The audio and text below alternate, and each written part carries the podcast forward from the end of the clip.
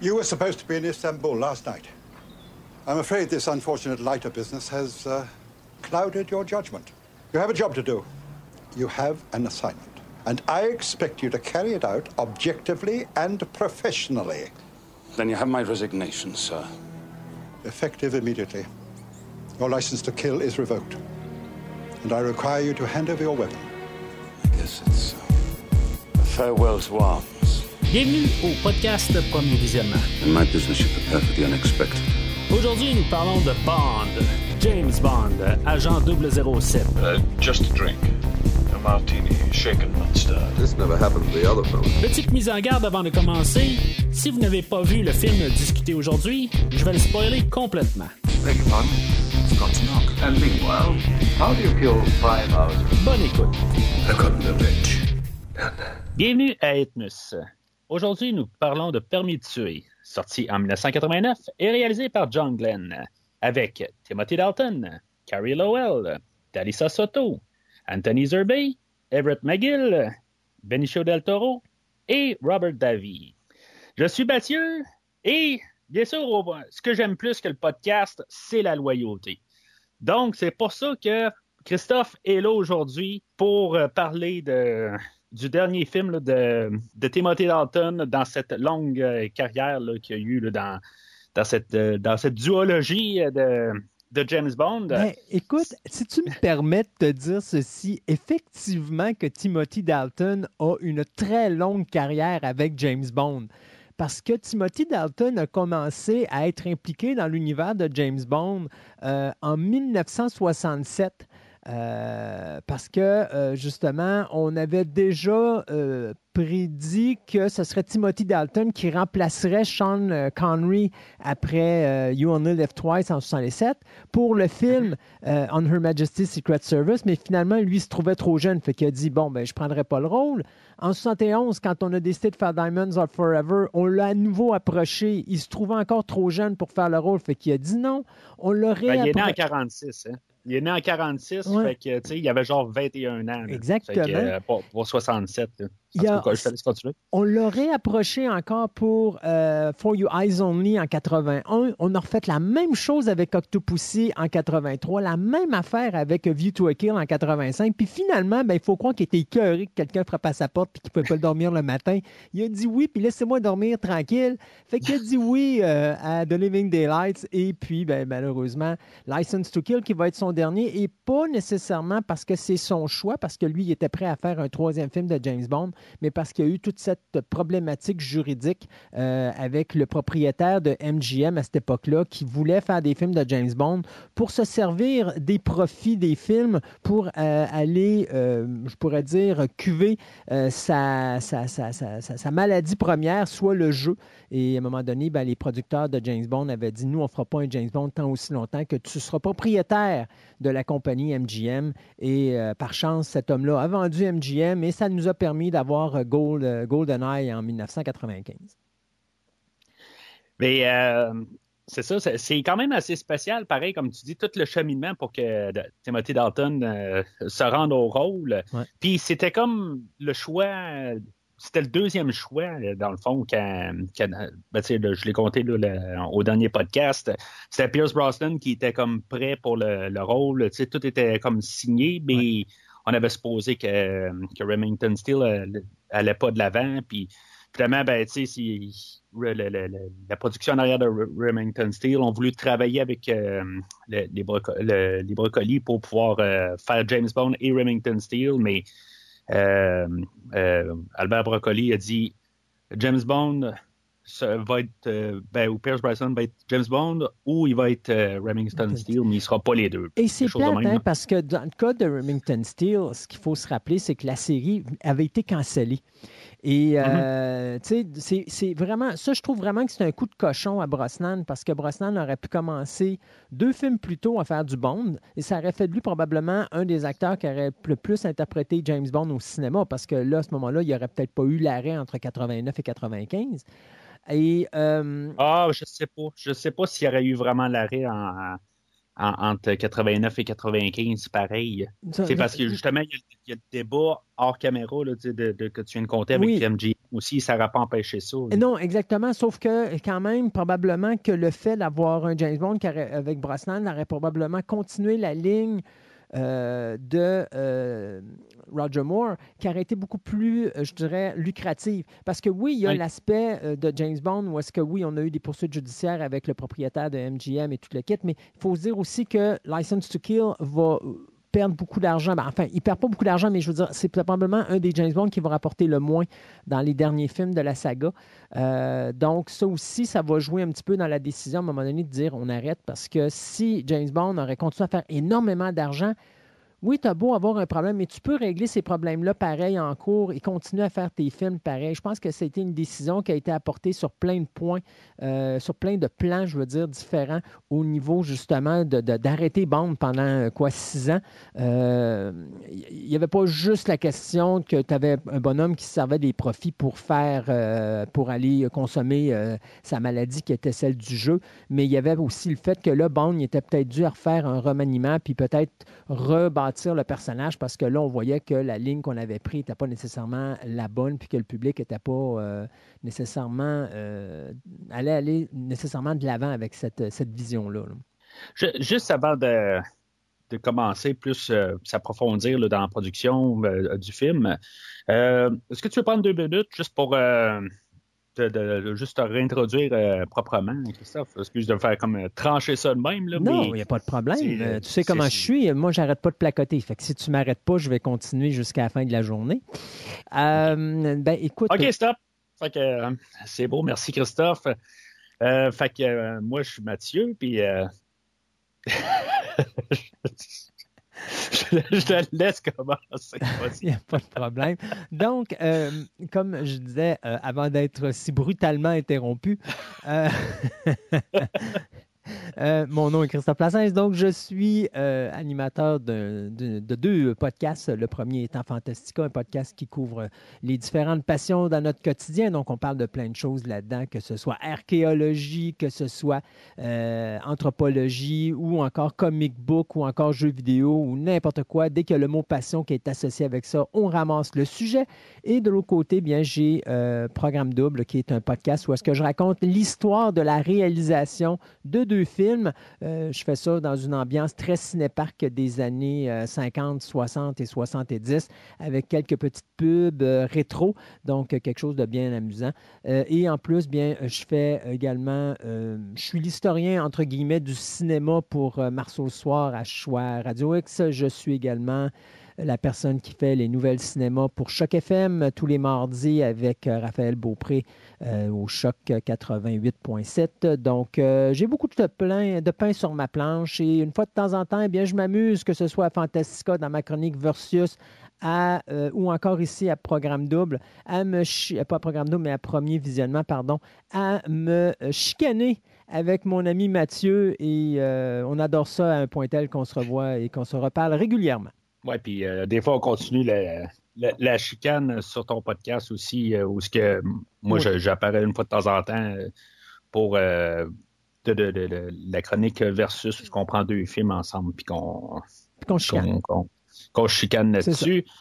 prochainement, ben, justement, on va éventuellement parler de versus qu'on qu'on a fait ensemble euh, dernièrement, où ce qu'on parlait de, du dernier, de, pas du dernier film, mais de, ben, du dernier film de Sean Connery, euh, Never Say Never Again versus euh, Thunderball, quelque chose qui s'en vient à ton podcast de Fantastica. À un moment donné.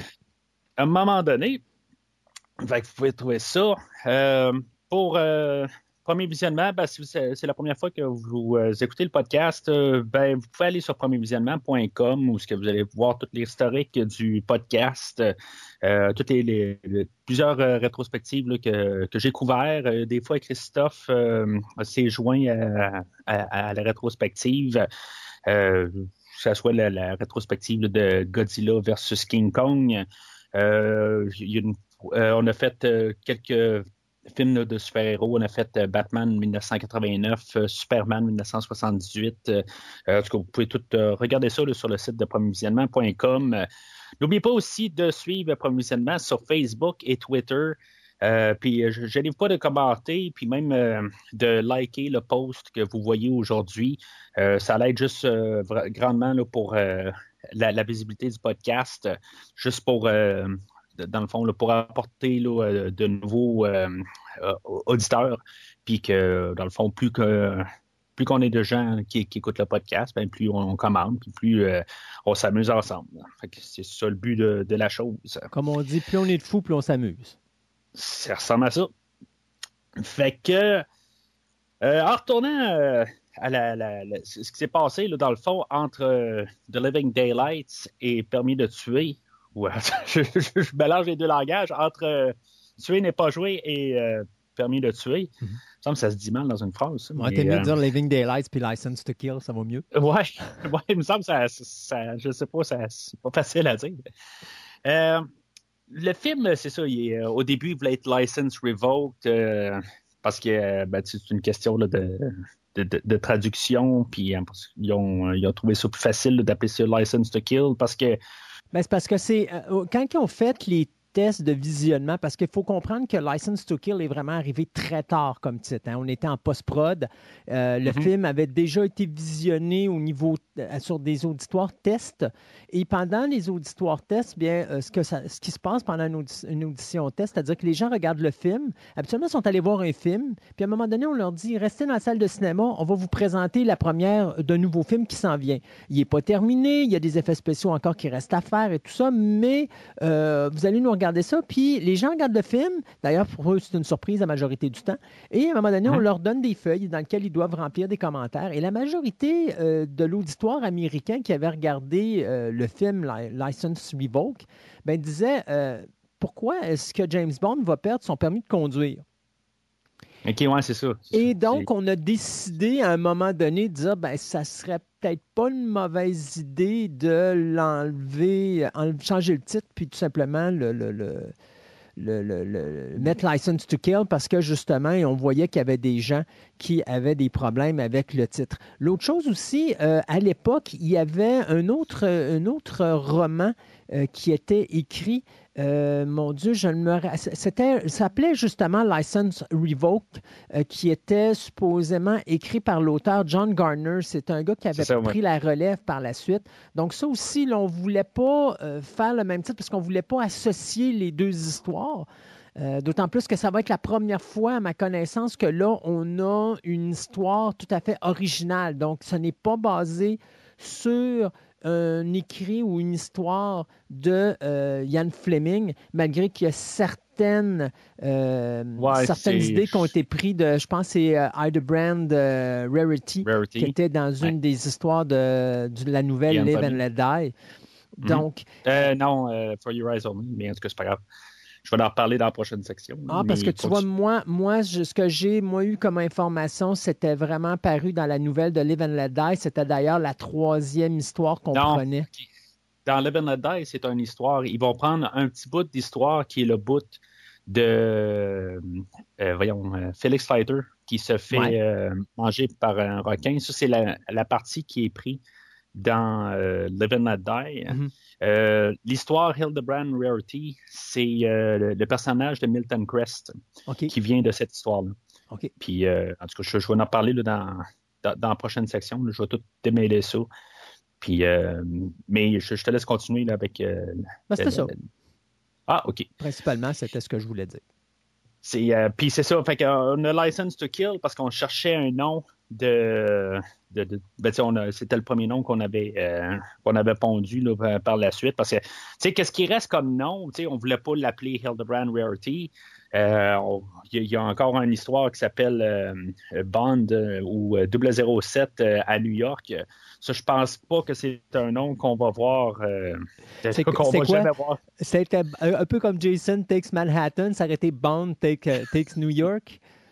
C'est une histoire très, très courte. Euh, puis, euh, tu sais, je, te parlais, là, quand on s'est parlé il y a deux semaines sur euh, A View to a Kill, où ce que James Bond, il faisait à déjeuner pour, pour voyons, Stacy Sutton.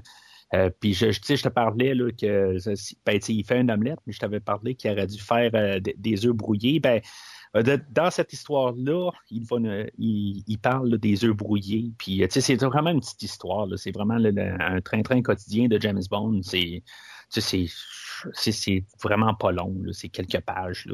Mais c'est ça. mais tu juste pour garder le nom, là, 007 à New York, je pense jamais qu'on va voir ça. on aurait pu voir ça peut-être dans les 60, euh, comme nom, mais c'est le genre d'affaires qu'ils ne pourront jamais prendre.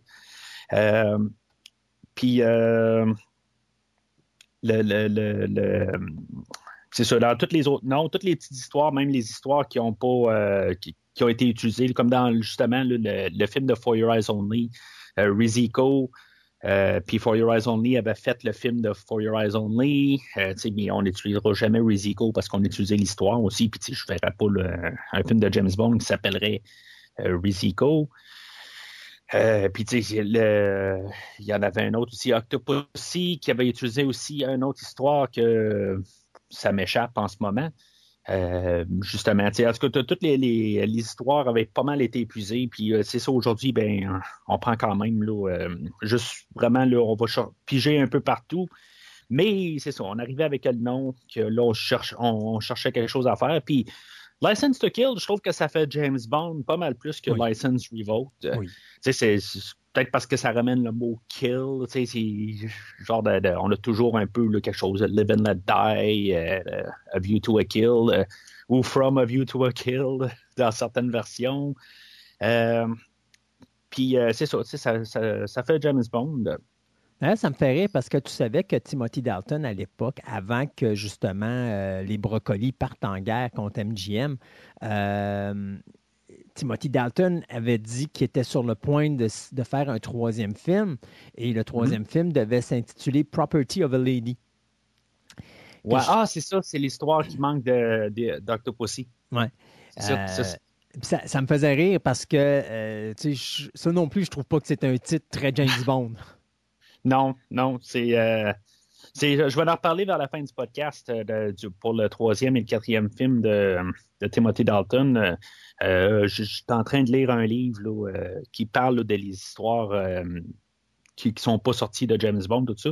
Je vais leur parler vers la fin du podcast pour comme ce, qui, ce qui aurait pu suivre dans, l'univers avec Timothy Dalton avant qu'on se rende à Pierce Brosnan. Ouais, fait entre les, deux films, on a eu une grève de scénaristes.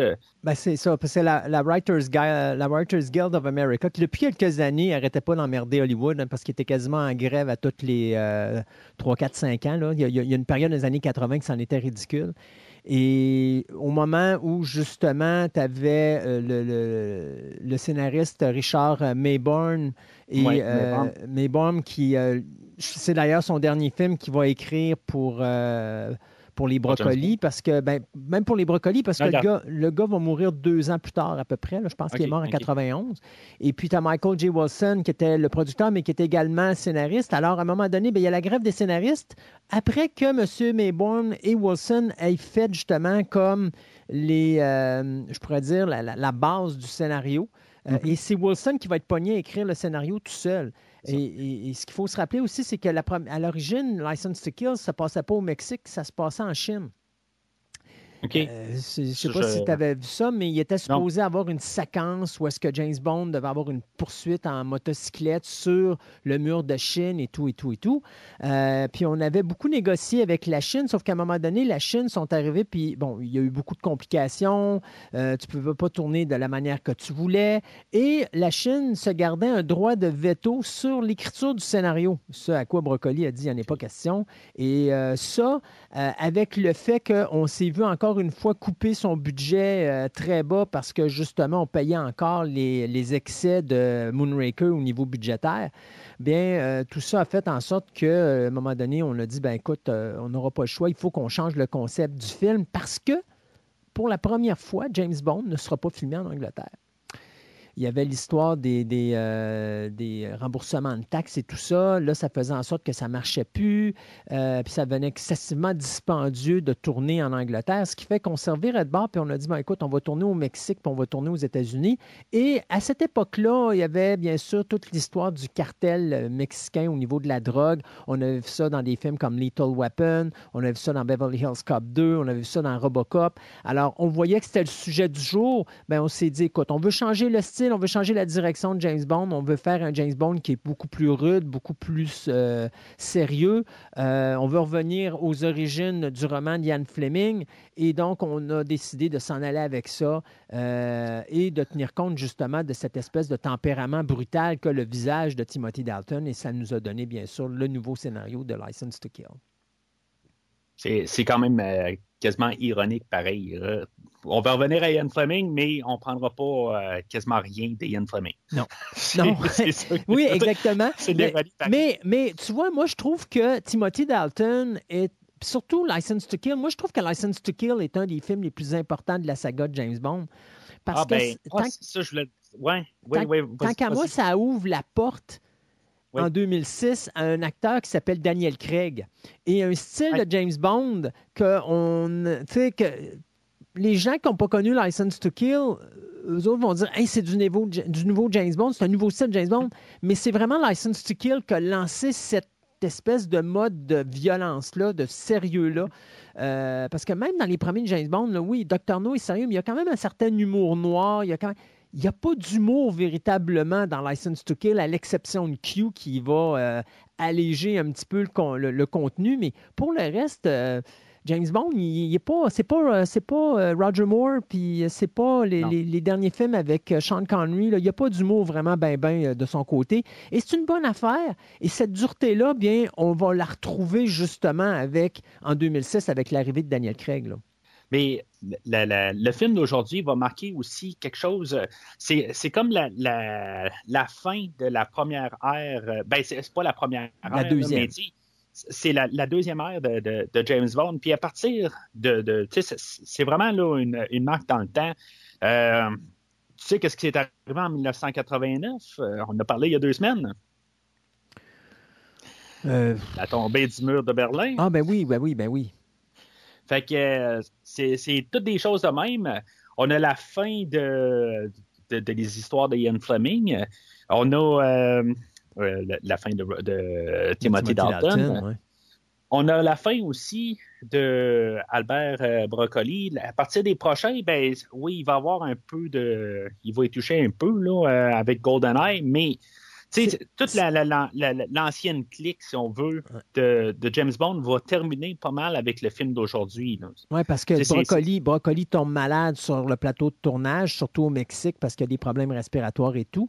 Broccoli mm-hmm. qui, va qui va mourir, je pense, c'est sept ans après ce film-là, parce que je pense qu'il est mort en 96, si je ne me trompe pas. Euh, après ça, tu as euh, bien sûr euh, l'acteur qui faisait M, qui est Robert Brown, qui disparaît, l'actrice qui avait mm. remplacé pour le rôle de Money ouais, qui, avait, qui était Caroline, Caroline Bliss, qui, avait, qui remplaçait justement le rôle de Money c'est son dernier rôle. Mm-hmm. Justement, tu vas avoir le gars qui fait les, les génériques d'introduction, Maurice Binder, c'est son dernier. Mm-hmm. fait que, tu sais, oui, c'est la fin. John Glenn. Ouais, John Glenn. Et John Barry, lui, avait quitté la veille. il avait quitté mm-hmm. dans Tomorrow Never Lie, euh, The Living Daylights, pardon. Euh, donc, tu sais, oui, c'est la fin d'une clique et c'est dommage parce que Brosnan, comme je disais, j'ai toujours dit Brosnan était le meilleur acteur pour faire James Bond. Il est juste arrivé au mauvais moment. Il est arrivé mm-hmm. dans la transition. Et je mm-hmm. pense que toute la génération Brosnan, c'est la génération transition. Euh, ce qui va nous amener après ça avec la nouvelle clique de Casino Royale et de Daniel Craig. Euh, mhm. Mais c'est pour ça que oui, effectivement, c'est un film qui est extrêmement important. Puis moi, c'est pour ça, hein, je, trouve qu'il y a une petite magie dans License to Kill qui fait que c'est un de mes films favoris dans la saga. Euh, un, parce que oui, c'est un film qui sort totalement, mais complètement euh, de l'ambiance James Bond qu'on est habitué depuis le début. C'est un film aussi qui va faire très USA, très américain dans sa façon d'être mhm. réalisé, contrairement aux autres films qu'on voit de James Bond où on a un petit style britannique. Là-dedans, oubliez ça, là, c'est vraiment un film d'action très USA. Euh, tu le sens au niveau de la musique, tu le sens au niveau de la direction photo, tu le sens au niveau des acteurs, tu le sens au niveau du visuel, tu le sens à tous les niveaux. Donc, c'est un film qui, qui, qui va ébranler beaucoup les fans de James Bond. Euh, d'ailleurs, c'est comme je disais tantôt, c'est un film qui va marquer la baisse au box-office pour un film de James Bond qui va faire en sorte que oui, ça va apporter à euh, la production à dire bon là, il faut qu'on faut qu'on renouvelle l'interne parce que là, on s'en va pas dans la bonne direction. Euh, mais oui, c'est un film qui est important et je trouve que pour finir, Timothy Dalton, c'était un film parfait pour lui.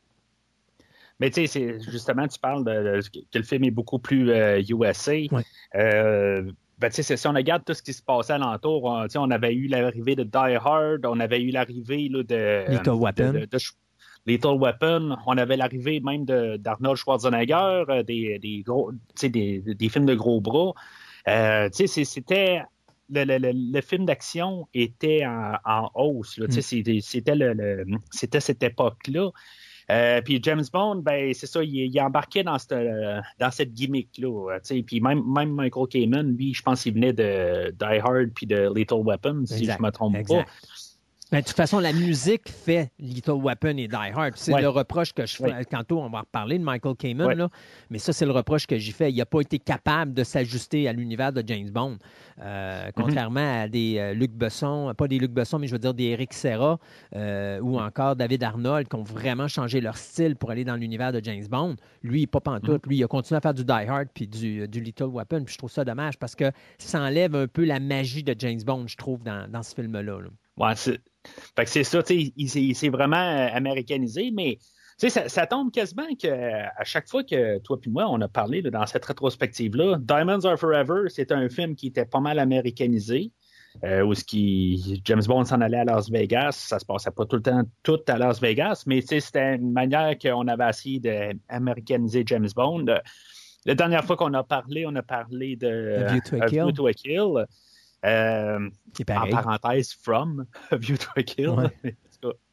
Euh, puis c'est un peu la même affaire. Ben, euh, on se ramassait avec James Bond en Amérique. c'est à Silicon Valley, à San Francisco. Puis c'est ça, là, là, on se ramasse encore.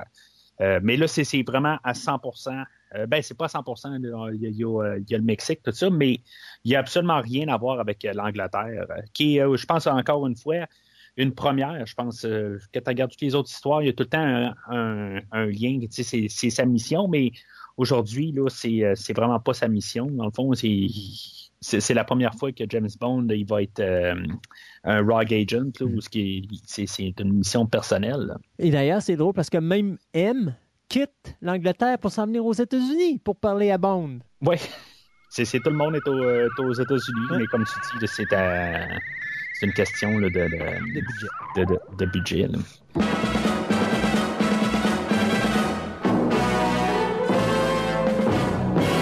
euh, fait que, s'inspirant toujours de les histoires d'Ian Fleming, on, allait chercher qu'est-ce qu'on pouvait aller chercher, comme on parlait tantôt. Euh, dans le fond, le, point de départ pour écrire euh, l'histoire de License to Kill, euh, je, pense que ça va plus venir de l'histoire dans Live and Let Die, la partie où ce que euh, Felix Leiter se fait euh, manger là, par, par un requin. Là, ben, il, se fait, se fait pas tuer. Pareil comme dans le, le, film, il y a la note là, de, de, He disagreed with something that ate him. Ça, ça vient tout du roman de Ian Fleming. C'est sûr qu'on on, il n'y a aucune affaire de, de, On voit pas la scène avec Sanchez. Ben, c'est pas Sanchez dans le livre de Live and Die, c'est Mr. Big. Mais toute cette idée-là, elle vient de Live and Die. Je pense que c'est un peu l'idée de base qu'on s'est servi dessus. Mais c'est ça, on s'est servi aussi de l'histoire de Hildebrand Rarity qu'on a le personnage de Milton Crest, que lui, dans le fond, c'est comme un genre de, de, de millionnaire américain que lui, avec son bateau, puis euh, il y a sa femme à bord, euh, puis euh, tu sais dans le fond là, c'est une mauvaise personne. En bout là, c'est un typique millionnaire qu'en bout de ligne, il s'arrange à avoir une fondation pour se faire endosser pour, pour trouver des poissons. Puis en bout de ligne, ben, il fait genre des millions sur le dos de, toutes ces charités-là.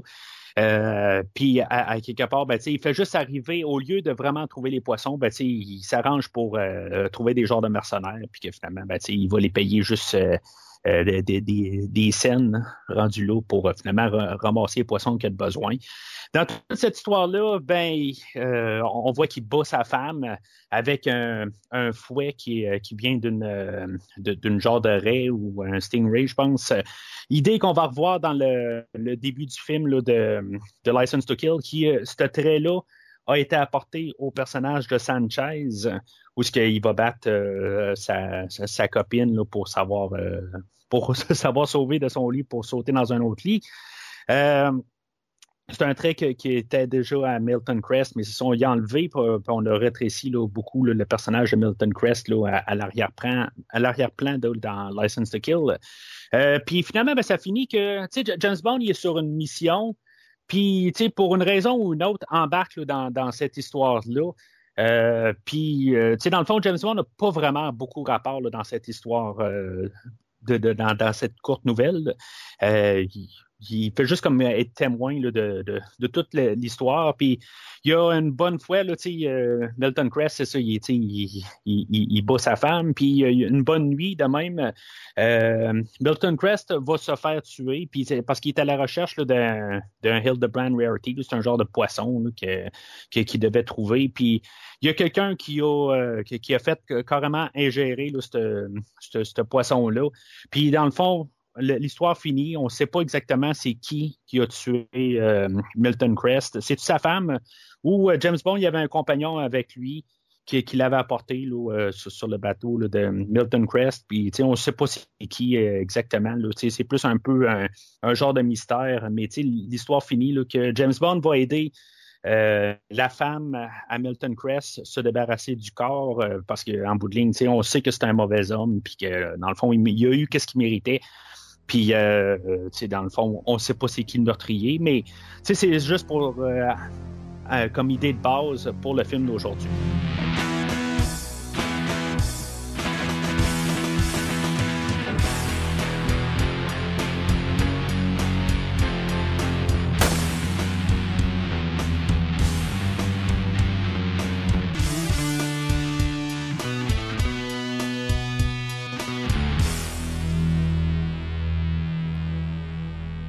Fait que le film ouvre euh, avec la musique dramatique de Michael Kamen avec euh, l'œil du pistolet, puis euh, James Bond qui nous tire dessus, puis la, séquence qu'on a là, au début de chaque James Bond. Euh, parlé il y a quelques minutes, Christophe, qu'on on allait avoir la musique de Michael Kamen aujourd'hui. Ben, parlons de la musique de Michael Kamen qui euh, nous frappe euh, très fort euh, aux oreilles tout de suite en partant. on sent vraiment toute l'intensité, me semble. C'est vraiment quelque chose de différent comme, comme musique en partant.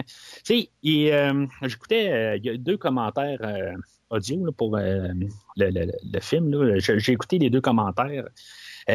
Puis John Glenn, il dit que puisque John Barry pouvait pas revenir pour euh, le, film d'aujourd'hui, ben c'est avec Michael Kamen qui trouvait qu'il pouvait avoir comme un peu le, un semblant de John Barry. Euh, sans trop s'écarter. Puis, tu sais, c'est pas la première fois que John Barry n'est pas là pour la musique d'un James Bond. On avait eu Bill Conti, que lui avait fait les films de Rocky. Euh, on avait eu Marvin Lamlish, qui, fait, le, qui a fait la musique pour l'espion qui m'aimait. Euh, mais tu sais, eux autres, ils avaient fait vraiment un style totalement différent. Mais là, dans le film d'aujourd'hui, on essaie de chercher un genre de clone à John Barry. Euh, moi, honnêtement, la musique d'aujourd'hui, oui, c'est, on n'essaie pas trop de dériver de qu'est-ce que John Barry va, faire, ben, qu'est-ce qu'il a fait plutôt. Euh, mais, tu sais, oui, ça a son, c'est pas John Barry, là, puis on peut le sentir. Euh, tu laissais sous-entendre que tu n'es pas trop fan de la trame sonore aujourd'hui? Ben, écoute, moi, j'ai deux problèmes avec ça. D'abord, un, euh, quand j'écoute License to Kill, j'ai l'impression d'écouter Die Hard ou Little Weapon. Euh, quand tu es un bon compositeur, normalement, à moins de vraiment d'avoir une multitude de compositions incroyables à faire dans le même moment, ce qu'on va voir avec James Horner souvent, ou même Jerry Goldsmith, ou même John Williams, où tu reprends des thèmes que tu as fait dans d'autres films pour justement sauver du temps euh, de composition. Dans le cas de Michael Kamen, c'est pas nécessairement là son problème, mais il y, a, par moments, tu dis, il y a un style de musique, oui, mais quand tu arrives dans James Bond, tu arrives dans autre chose. Tu n'arrives pas dans Die Hard, tu n'arrives pas dans Little Weapon, qui sont des premiers films qui vont devenir des franchises par la suite, dans lesquels tu vas pouvoir toi-même bâtir euh, un style musical. Là, il faut que tu t'ajustes avec le style musical de quelque chose qui a déjà été fait avant. Ce qui se fait pas dans License to Kill. Euh, il y a des moments que tu, vas voir travailler le thème de James Bond, puis ces moments-là, bon, là, tu, retombes un peu dans le concept de James Bond, mais je te dirais, les deux reproches que je fais à Cayman là-dedans, c'est un, c'est son style de musique qui est traditionnel, que comme je te dis, tu fermes les yeux, tu écoutes juste la musique, puis tu es dans Little Weapon ou tu es dans Die Hard, ce qui, ça, est pour moi une erreur monumentale. La deuxième affaire, la musique est omniprésente dans ce film-là elle laisse pas le temps au cerveau de respirer. Ce que tu n'as pas l'habitude de voir dans les autres James Bond, là, là-dedans, il y en a tout le temps de la musique, puis à un moment donné, ça devient fatigant. Parce que moi, je te dirais, le gros reproche que je fais à, License to Kill, c'est le niveau musical. Euh, pour le reste, moi, j'ai aucun problème avec License to Kill. Comme je disais tantôt, c'est un de mes favoris dans l'univers de James Bond. Mais la musique de ce film-là me tape ses nerfs parce qu'il y en a trop et ça fait trop autre chose que James Bond. Euh, c'est quand même assez drôle que tu dis il y, en a trop. Quand tu regardes la trame sonore qui est sortie euh, officiellement, hmm. euh, il y a genre 28 minutes de musique sur la trame sonore. qui a, ça a l'air qu'il y a 92 minutes qui étaient écrites pour le film de musique, mais il y en a juste 28 sur la trame sonore. J'attends par la poste, je ne sais pas si c'est un CD officiel ou un, bootleg ou un remaster qu'ils ont fait dernièrement, mais j'attends la, musique complète. Là. Ça, je suis quand même assez curieux. Euh, mais c'est ça, tu sais, la, trame sonore est faite la moitié de, chansons euh, pop ou en tout cas de, la, mais il fallait la tune thème, la tune de tout ça. il, fallait, il fallait que l'univers de James Bond soit touché par ça, hein, parce qu'il faut se rappeler que les années 80 ont été très forts au niveau de la musique. Euh, je ne sais pas si mm-hmm. tu te rappelles, toi, parce que moi, c'est la période où je collectionnais les trames sonores de films. Puis ici au mhm. Canada, ce qu'on avait, on avait les, trames sonores qui comprenaient les chansons, alors qu'aux États-Unis, ils avaient les trames sonores qui comprenaient l'instrumental. Donc, quelqu'un, mettons, achetait Top Gun. Ben, si tu achetais la trame sonore Top Gun au Canada, ben, tu avais les chansons. Puis si tu achetais Top Gun aux États-Unis, ben là, tu avais la trame instrumentale. Donc, si quelqu'un voulait avoir toutes les musiques, ben, il fallait acheter une partie aux États-Unis puis une partie au Canada. Euh, James Bond a échappé à ça jusqu'à License to Kill ou License to Kill, lui, ils ont mis les chansons en premier, puis quelques segments musicaux. Mais tu sais, c'est pas dur. Tu vas voir la trame sonore de, de, de, voyons, License to Kill.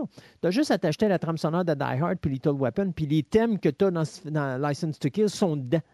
Parce que c'est quasiment du copier-coller avec ce qui s'est fait dans ces trames sonores-là. Ouais, c'est. Euh, tu sais, c'est. Little Weapon puis euh, Die Hard, c'est euh, mes, mes, séries fétiches. Euh, je dirais que je vais réécouter plus souvent peut-être Lethal Weapon, mais tu sais, Lethal Weapon m'écoutait ça au genre aux 5 ans, puis les Die Hard m'écoutaient ça au genre aux 8 ans. Non, moi, j'écoute ça à, tout, à toutes les Noëls, je me tape Die Hard. Toutes les Noëls. Ah c'est ton film de Noël. Ben, c'est un des films de Noël, ben oui, c'est sûr.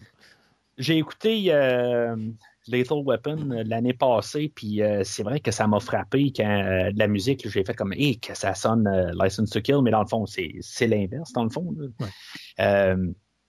Mais euh, moi, tu sais, j'ai quand même une ouverture à quelque part. Je me dis, bon, tu sais, les, trames sonores de John Barry, c'est, je veux c'est le top, c'est le summum là, en, bout de ligne. Même, euh, je n'ai parlé la, semaine passée là, avec Living Daylights. Je pense que c'est, c'est pas, peut-être pas ma meilleure, mais c'est dans mon top 2-3 de, de, des, des, trames sonores de, John Barry. Euh, mais tu sais, qu'on ait un peu de variété, comme euh, la trame sonore de For Your Eyes Only, que j'adore aussi euh, par Bill Conti. la trame sonore de Live and Let Die par George Martin, je l'adore. Puis, puis oublier The Spy Who Loved Me. The Spy Who Loved Me, qui est quelque chose de différent parce que c'est comme de la musique euh, de fond. C'est vraiment bizarre, cette trame sonore-là. Elle est fun, je l'aime beaucoup, mais tu sais, et quelque chose de totalement différent. C'est comme la musique ambiante. C'est vraiment étrange comme, euh, comme trame sonore. Il n'y a pas vraiment de, de thème, il n'y a pas de. Ben, mais tu remarqueras sur ces trois films-là, ces compositeurs qui ont pris James Bond ont adapté la musique à l'univers de James Bond. Ce que Michael Kamen n'a pas fait. Kamen n'adapte pas son style à James Bond, il adapte James Bond à son style. Et, ça, c'est l'erreur que je trouve de Kamen là-dedans, parce qu'il y avait une opportunité en or de montrer qu'il était un excellent compositeur de musique de film, et il a mhm. manqué le bateau tant qu'à moi, parce qu'il a juste démontré qu'il était capable de faire juste un style de musique.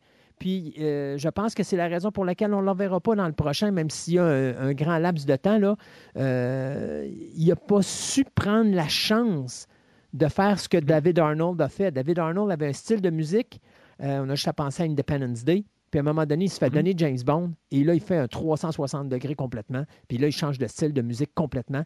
Et ça fait James Bond parce qu'il reproduit un style qui était là, qui avait été fait par Barry. Tout en respectant Barry, il met son style de musique à lui, mais tu comprends qu'il s'est adapté à James Bond et non pas le film s'est adapté à la musique de David Arnold. Donc, moi, c'est le reproche que je fais à Cayman là-dedans, c'est qu'il ne s'est pas adapté à James Bond. Il a adapté James Bond à sa musique à lui. Fait que euh, on, va embarquer dans, l'histoire. Euh, on, euh, on embarque vraiment directement dans l'histoire. Puis, tu sais, dans, toute la scène pré-générique, contrairement à les, les, autres films, c'est pas comme une mission séparée à James Bond. C'est, dans le fond, on pourrait pas avoir de pré-générique, on pourrait avoir le film qui, qui roule directement. Il n'y a pas de, de, coupure vraiment. C'est, coupé par la, la tune thème un peu euh, qu'on va parler là, euh, dans, quelques minutes, mais c'est vraiment une histoire en continu. Il n'y a, pas de, de, choses à part au début. C'est, quelque chose qui, qui manque encore une différence avec euh, les, autres films. Euh, pas quelque chose que, qui, va, euh, qui, va changer à tout jamais, parce que quand on va revenir dans, dans GoldenEye, ben, il y a, y a, une histoire pré-générique qui est quelque chose séparé du film. C'est toutes, toutes des choses qui ne vont pas être définitives, mais on essaie d'avoir quand même quelque chose de différent aujourd'hui. Puis on a le. Avec la violence, déjà, on va le voir en partant. Euh, on a un ton un petit peu plus sombre dans le film aujourd'hui. la cote du film, euh, au lieu d'être un film euh, PG, PG.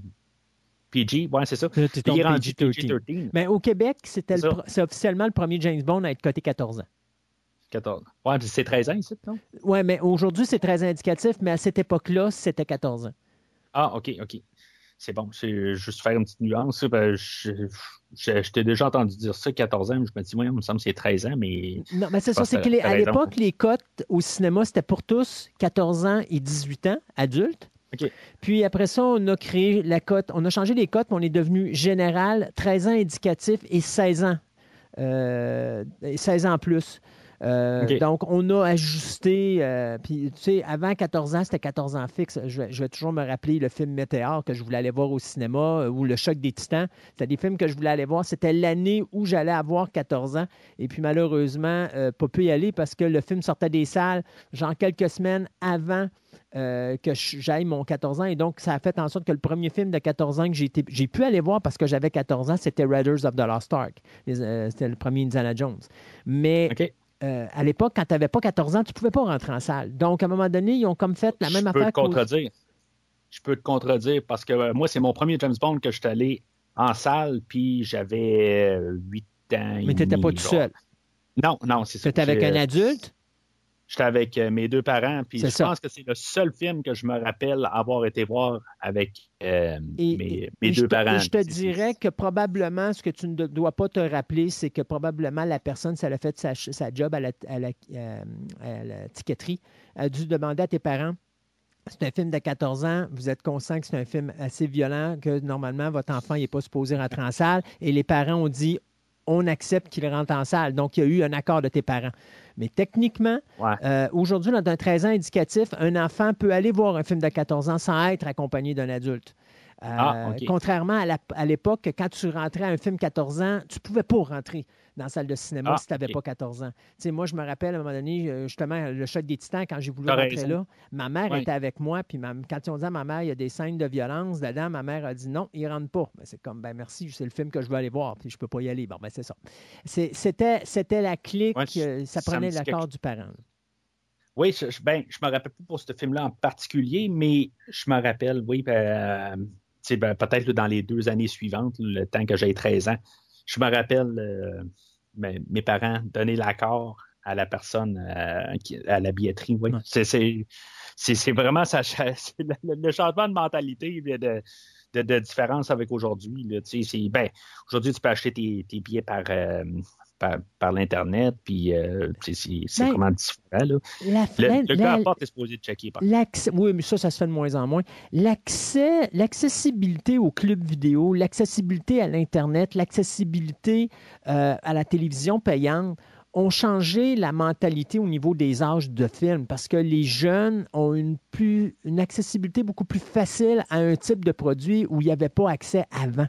Euh, d'où la raison pourquoi on a baissé les âges et tout ça, parce qu'on s'est ajusté. Parce que, écoute, moi, je travaillais dans un club vidéo, puis je me rappellerai toujours que tu avais des enfants qui venaient pour leurs parents chercher des films de 18 ans et plus. Puis, tu sais, normalement, un employé de club vidéo, euh, n'a pas le droit de, louer ces films-là. Moi, je ne le faisais pas. J'ai eu droit à des, euh, à des engueulades avec des clients parce que les clients venaient fâchés puis ils m'engueulaient parce que là, j'avais empêché leur enfant de partir avec un film 3X. C'est quoi ton kid de 12 ans? Si tu veux un film 3X, déplace-toi donc puis viens donc chercher toi-même. Tu es un adulte. Lui, il ne l'est pas. Euh, puis j'ai plusieurs fois que j'ai mes patrons qui ont été obligés de prendre ma défense puis de se mettre en avant du client puis de dire Hey, mon petit pète, là, si tu veux, je peux appeler aussi le, le, regroupement pour les, euh, les, enfants, la protection des enfants, là, puis euh, tu vas avoir des problèmes avec eux autres parce que tu es, supposé être un adulte responsable. Tu n'envoies pas un enfant chercher un film de 18 ans, que ce soit un Freddy, un Jason ou encore un film 3X. Mais ça, mhm. ce ça, c'est pas tous les employés qui le faisaient. La majorité des employés, des gens qui connaissaient pas le cinéma, puis qui s'en foutaient, puis qui étaient juste là pour faire une passe de cage dans les clubs vidéo, eux autres, parents, il envoyait son kid chercher du 3X, puis le petit kid partait avec la cassette, puis l'employé faisait rien. J'ai vu ça à plusieurs reprises. Donc, ça a changé beaucoup cette mentalité-là avec ce marché-là qui est arrivé, donc la club, le club vidéo, la télévision payante, où là, les enfants, il n'y avait pas de barrure à l'époque à la télévision, donc les enfants pouvaient aller sur les canaux TV payantes puis voir des affaires qu'ils n'étaient pas supposés voir. Euh, puis le marché carrément de, la télévision aussi qui va de, plus en plus donner accès à des types de produits euh, sans censure. On va penser à des films qui sont passés très tard le soir. Mais les enfants, y a accès si les parents ne sont pas là ou si les parents ne sont pas assez responsables pour surveiller les enfants. Donc, à un moment donné, il a fallu s'ajuster. Et les âges de cinéma ont ajusté avec ça. Donc, aujourd'hui, ben, on n'a plus de 18 ans et plus. Aujourd'hui, c'est du 16 ans parce que les jeunes ont quasiment toujours rendu à 16 ans. Et puis, 13 mm-hmm. euh, ans ou 14 ans, ben, normalement, un enfant, même à 12 ans ou à 8 ans, il va écouter du Jason Voorhees à la télévision, à la maison, euh, avec ses parents. Puis, ils se disent, bon, tant qu'à écouter ce genre de film-là, ben, tu sais, je regarde là, les Indiana Jones à l'époque, te donner une idée. Là, tous les Indiana Jones, c'était coté 14 ans à l'époque. Aujourd'hui, si tu les regardes, la régie du cinéma et Mediafilm, ils ont descendu leur cote à pour tous. Mais mhm. pourtant, euh, Raiders of the Lost Ark, c'est encore violent. Et euh, Indiana Jones and the Temple of Doom, c'est encore ah très violent. Mais aujourd'hui, ils sont cotés pour tous. Mais, Temple of Doom, si je ne me trompe pas, je pense que c'est euh, vraiment un des films qui a fait sauter le, justement d'amener la, cote PG-13 aux États-Unis. Aux États-Unis, oui, c'est le film avec Gremlins. Là, ce sont les deux films qui ont amené les États-Unis à créer la cote PG-13, euh, où là, tu ne peux pas rentrer dans la salle de cinéma si tu n'as pas 14 ans sans l'autorisation de tes parents, euh, ce qui ne se faisait pas avant. Euh, oui, effectivement, c'est les deux films qui ont fait ça. Et là, on est en 84. C'est cinq ans avant License to Kill. Hmm. En parlant de License to Kill, fait que, euh, merci Christophe pour euh, avoir ce débat de, de licence, pas de licence, mais de, de choses qu'on parle même pas de James Bond. Dans le fond, on parle de toute l'historique du cinéma puis de les cotes. Là. Mais en revenant à License to Kill, cinq ans plus tard, euh, Sanchez est rendu dans les Bahamas, puis c'est ça, on suit la DEA qui veut dire la, la, DEA, c'est le Drug Enforcement Administration. Ah, OK. Fait qu'eux autres euh, sont à la poursuite de Sanchez, euh, puis son réseau de, de, drogue, dans le fond. Puis lui, c'est parce que dans le fond, il arrive du Mexique, puis il retourne euh, aux États-Unis pour retrouver sa copine Loupé, qu'elle, elle essaie d'échapper à Sanchez. Puis qu'elle s'est trouvé quelqu'un d'autre. Mais tu sais, vraiment juste l'autre bord de, de les lignes, parce qu'ils sont vraiment pas loin du Mexique. Fait que euh, la, DA va. Euh, son, euh, ils, voyons, ils savent pour Sanchez.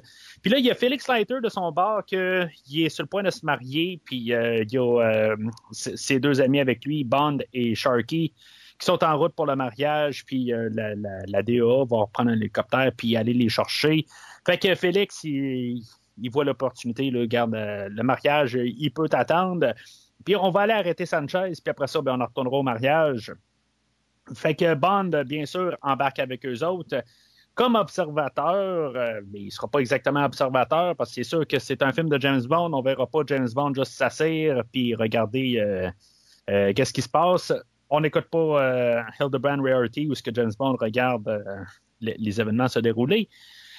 fait que c'est là où ce qu'on voit justement de la violence que je parlais, où ce que Sanchez va retrouver euh, sa, sa, blonde au lit avec quelqu'un d'autre, puis euh, finalement, ben, on le verra pas visuellement, mais c'est clair qu'il va euh, tuer le, gars qui est, couché avec l'UP.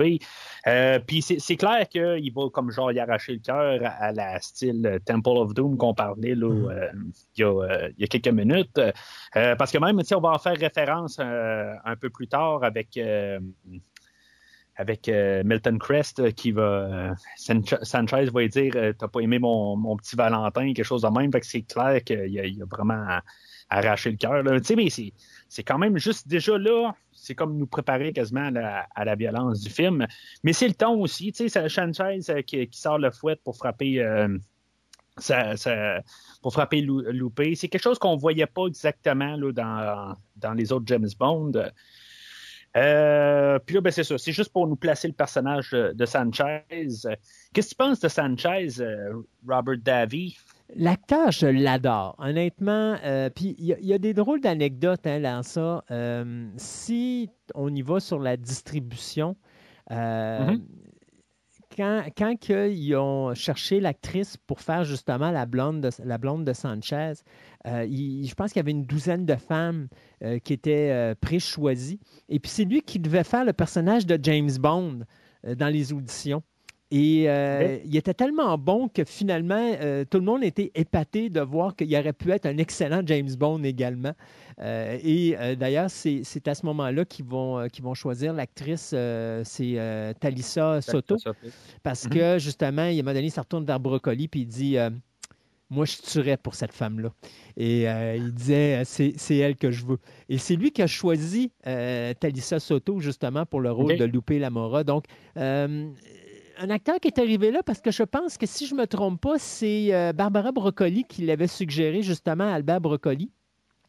Et puis, euh, finalement, ils ont accepté euh, de le prendre. Et savais-tu que le nom de Frank Sanchez, euh, c'était un hommage au chanteur Frank Sinatra? Parce ah, que, non. Ouais, parce que Frank, Frank, Sinatra est non seulement un grand ami d'Albert Broccoli, mais il est également un grand ami de Robert Davy. Donc, les, les, les, deux Je hommes. Que Robert Davy, aujourd'hui, il, il, il, chante des chansons de Frank Sinatra. Je sais que c'est un grand fan de, sa musique. Là, mais savoir si c'est un ami, je, ça, je sais pas. Ouais. Alors, c'est la raison pour laquelle, euh, oui, j'aime beaucoup Davy euh, dans, son rôle. Je le trouve parfait comme bon, euh, comme bad guy. puis, puis, il est dangereux. Tu, le regardes, là. Il y a peut-être que par moment, je trouve que James Bond a trop de facilité à le manipuler, mais ça va aussi avec le fait d'un gars qui est au pouvoir d'une organisation puis qui est tellement fort qu'il se méfie de tout le monde. donc, quand tu te méfies de tout le monde, à un moment donné, c'est facile d'aller euh, comme brouiller les cartes euh, au niveau de, sa vision parce que justement, il y a tellement de choses à penser qu'à un moment donné, il vient qu'à croire que tout le monde veut avoir euh, son poste, c'est-à-dire la grosse tête du, cartel. Euh, mais il est excellent dans le rôle. Il est vraiment excellent. Puis, tu sais, il est crédible. Quand il, quand il dit. euh, puis, tu sais, il le fait d'une manière naturelle. Moi, c'est ça qui me, Ouais. que je trouvais vraiment spécial dans le film. C'est qu'à un moment donné, quand il décide de dire Bon, sais-tu quoi, je vais faire telle affaire. Puis, tu vois, que, tu vois son visage carrément changer où est-ce que là, il devient vraiment méchant. Là, puis là, c'est comme de dire Toi, tes heures sont comptées. Et puis, tu, tu y crois parce Ouais. que l'acteur, il est vraiment, oui. il est vraiment dans le rôle. là. Tu sais, tu parlais que dans le fond, il, il jouait le James Bond euh, dans les scènes euh, pour, euh, pour choisir là, la- sa, sa loupée. Oui. Euh, mais, tu sais, il. dans le fond, là, ce, personnage-là est comme un James Bond. dans, dans, dans le film, c'est lui qui va lâcher un peu plus l'humour parce que Timothy Dalton, lui, c'est- pas vraiment son fort de, de sortir le, le- le côté humoristique. Puis le- le- les questions de les petites lignes euh, que James Bond a tendance à lancer plus euh, ironiquement, ben ça va plus être donné à Robert Davy pour pouvoir euh, contrer James Bond, pour, pour tout mélanger un peu puis s'adapter là, au style là, de, de, Timothy Dalton. Que- quelque chose que je pense qui aide beaucoup au personnage de Sanchez pour que, dans le fond, qu'on l'aime comme méchant.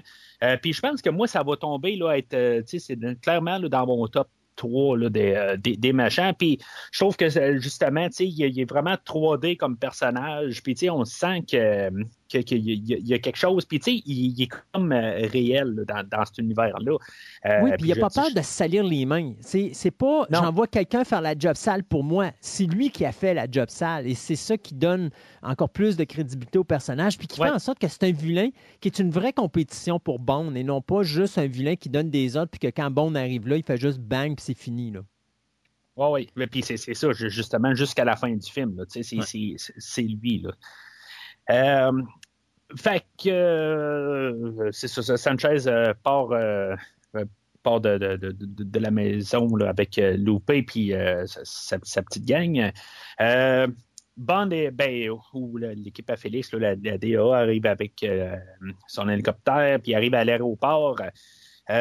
Puis tu sais, même là, justement, tu sais, Sanchez qui, qui, sauve le Jeep- de, la Jeep en sautant, tout ça, tu sais, ça fait très Bond, à quelque Mm. part, tu sais, que c'est...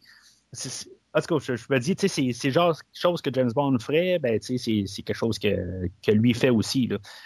Fait que là-dedans, ben, on la première rencontre entre euh, James Bond et, et Loupé. Euh, elle, dans le fond, elle fait juste retourner James Bond, ou ce que James Bond euh, fait juste être observateur, mais il, aide quand même. Là. Pen- Pendant que, que euh, la bande à, Sanchez là, se fait arrêter là, sur, euh, à l'aéroport, ben, c'est ça, Sanchez est parti de son bord puis a réussi à embarquer là, dans un avion pour finalement se sauver euh, vers le Mexique.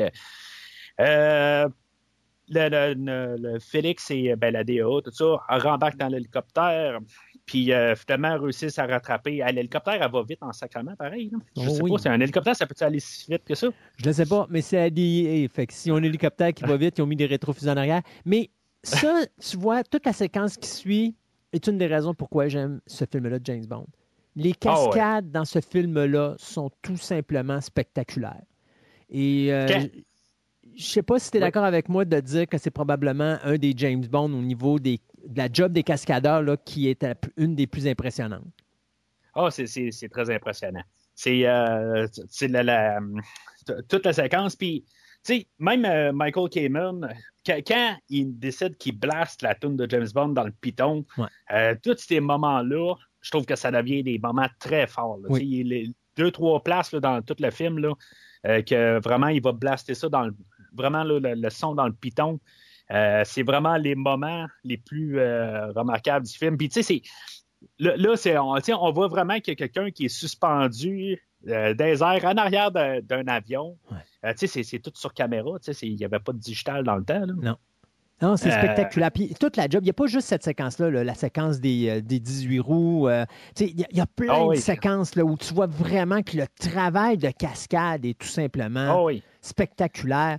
Euh, d'ailleurs, je pense qu'il y a un moment donné dans, le film, là, euh, ben, durant la production du film, vers la fin de la production du film, à un moment donné, Timothy Dalton était justement dans une séquence qui a, failli coûter sa, vie. Ils ont, mis le paquet sur les cascades mm-hmm. dans ce film-là et ça n'a pas été nécessairement facile, mais vraiment quelque chose de spectaculaire. C'est ça qui fait en sorte que ce film-là est quelque chose. Tu sais, juste l'introduction, une fois qu'ils ont capturé euh, dans les airs l'avion de Sanchez en l'accrochant avec une corde à un hélicoptère, puis ils ont vraiment mhm. fait une réplique un, un d'un avion. Euh, parce que bien sûr, vous devinerez qu'ils n'ont pas vraiment traîné un véritable avion là, sous l'hélicoptère, mais tu sais, tu as les deux, les deux cascadeurs qui se pitchent pour remplacer bien sûr euh, Félix et James Bond dans les airs pour parce que Félix est supposé se marier, puis qu'après avoir vécu cette, cette situation-là, ils atterrissent devant le, devant l'église. Euh, la cascade est superbe. Tout, mm-hmm. est, bien fait, puis c'est ce qui fait que ce film-là est remarquable. Ben, dans plusieurs années plus tard, euh, genre 30 ans plus tard, on a euh, le réalisateur euh, Christopher Nolan, que lui, c'est un grand fan des films de James Bond. Puis euh, dans plusieurs films, il va souvent rendre un genre de, clin d'œil à, des James Bond. C'est dans The Dark Knight, il avait reproduit la finale de Thunderball avec James Bond qui se faisait tirer par un avion. Puis dans Dark Knight Rises, ben, il a repris un peu cette séquence-là où ce que justement on prenait un avion puis on, on la faisait virer de, ben, on la traînait là, avec un autre avion, là, mais c'est juste pour montrer un peu l'effet de, de l'influence que, que, ça donne. Puis, euh, tu sais, c'est pas un film qui a été regardé. Ben, aujourd'hui, a le plus de respect, mais dans le temps, ça a été. Euh, c'était pas le film où que, par la suite, là, le monde était un petit peu euh, ben, C'est la première fois qu'on sort du concept bande conventionnel, traditionnel. C'est jamais arrivé qu'on fasse quelque chose comme ça. Euh, Bond n'est plus un agent secret. Euh, c'est pas une mission. C'est rendu vraiment un, règlement de compte. Euh, c'est mm-hmm. l'histoire traditionnelle américaine, nord-américaine et non pas britannique. Donc, on change de A à Z. Bond ne fait plus d'humour. Il est très dur, très rude, très violent aussi. Tu sais, moi, je ne suis pas mhm. sûr que la base euh, au niveau des revenus soit nécessairement due au fait que le film soit vraiment moins accepté par le public que le fait qu'il ait changé de code d'âge et que donc, à ce moment-là, les jeunes ne pouvaient pas rentrer voir ce film-là avec autant de facilité que les autres James Bond. Parce que James mhm. Bond, quand on est jeune, on aimait ça, nous autres, les petits. Donc, toute cette histoire-là de jeunes est partie là, pour License to Kill. Et c'est peut-être ça qui fait la différence aussi, faire en sorte que ce film-là fait quoi, euh, presque 30 millions de moins que le film précédent? Oui, quelque chose de même. Euh, je n'ai pas les chiffres en face de moi, mais c'est similaire à ça. Euh, tu sais, même ils vont arriver, là, puis, tu sais, c'est. C'est un été chargé. Hein, on a justement parlé, toi et moi, de Batman 89, qui est sorti, je pense, quelques semaines avant. on avait L'Arme fatale 2. Euh, on avait Indiana Jones 3, euh, tous des films qu'on a déjà parlé de, tantôt, là. Mais en tout cas, euh, bien sûr, on avait Vendredi 13 8. non, on oublie ça, le Vendredi 13 n'est pas une compétition pour Bond. Ben, c'est ça. C'est un film qui a, qui a floppé. À, part, à part qu'il y a eu une source d'inspiration pour appeler ça Bond Takes New York, là, en dehors de ça, oublie ça. ouais. Euh, on a Star Trek 5 que lui aussi a, il a floppé, mais aussi, on a Retour vers le futur 2. Euh, d'autres films qui le, le, marché à quelque part, faut qu'il aille à quelque part. Euh, c'est rendu là, c'est film sur film sur film sur film. Euh, je pense pas nécessairement que l'influence des autres films a, rapport sur le fait que on avait un choix à faire, puis on est, on décidé de rentrer là, dans la salle de L'Arme Fatale 2 au lieu de rentrer là, dans la salle de, License to Kill. Euh, ça, je suis pas prêt à dire ça. C'est sûr que c'est un été chargé, mais toutes les excuses sont bonnes. Euh, mais il y a plusieurs facteurs en bout de ligne que je pense qu'ils ont joué un petit peu contre, euh, contre, le, box-office. Puis des fois aussi, c'est le changement aussi. Ouais. Parce que. Oui, vas-y. Ben, J'allais dire, tu sais, c'est quand même. On, on, parle de ça, mais c'est quand même un film qui a fait comme quoi 150 et quelques millions mais c'est un film qui a coûté une trentaine de millions à produire. Euh, ils ont eu moins d'argent sur ce film-là que sur le film précédent, alors que le mm-hmm. film précédent avait quand même été un des gros box-office. Donc, tu tu vois vraiment que là, du côté de la MGM, on dit on vous donne moins de nananes pour produire, mais on veut plus d'argent au box-office. Euh, fait que, ça va amener cette guerre-là dont on a parlé un petit peu plus tard, euh, ben, un, peu, plus tôt, plus tôt, c'est-à-dire l'histoire de partir en cours et d'arrêter de faire des James Bond. Parce que là, on n'arrête pas de se faire couper les vives alors qu'on fait de l'argent. Normalement, c'est le contraire. Plus on fait de l'argent, puis plus on a de l'argent pour faire du box, pour, pour, pour faire budgéter nos films, puis faire quelque chose de plus gros qui va amener encore plus d'argent et ainsi de suite. Là, là-dedans, on se fait couper un peu. Ça fait penser un petit peu à, la saga, à la franchise de la planète des singes.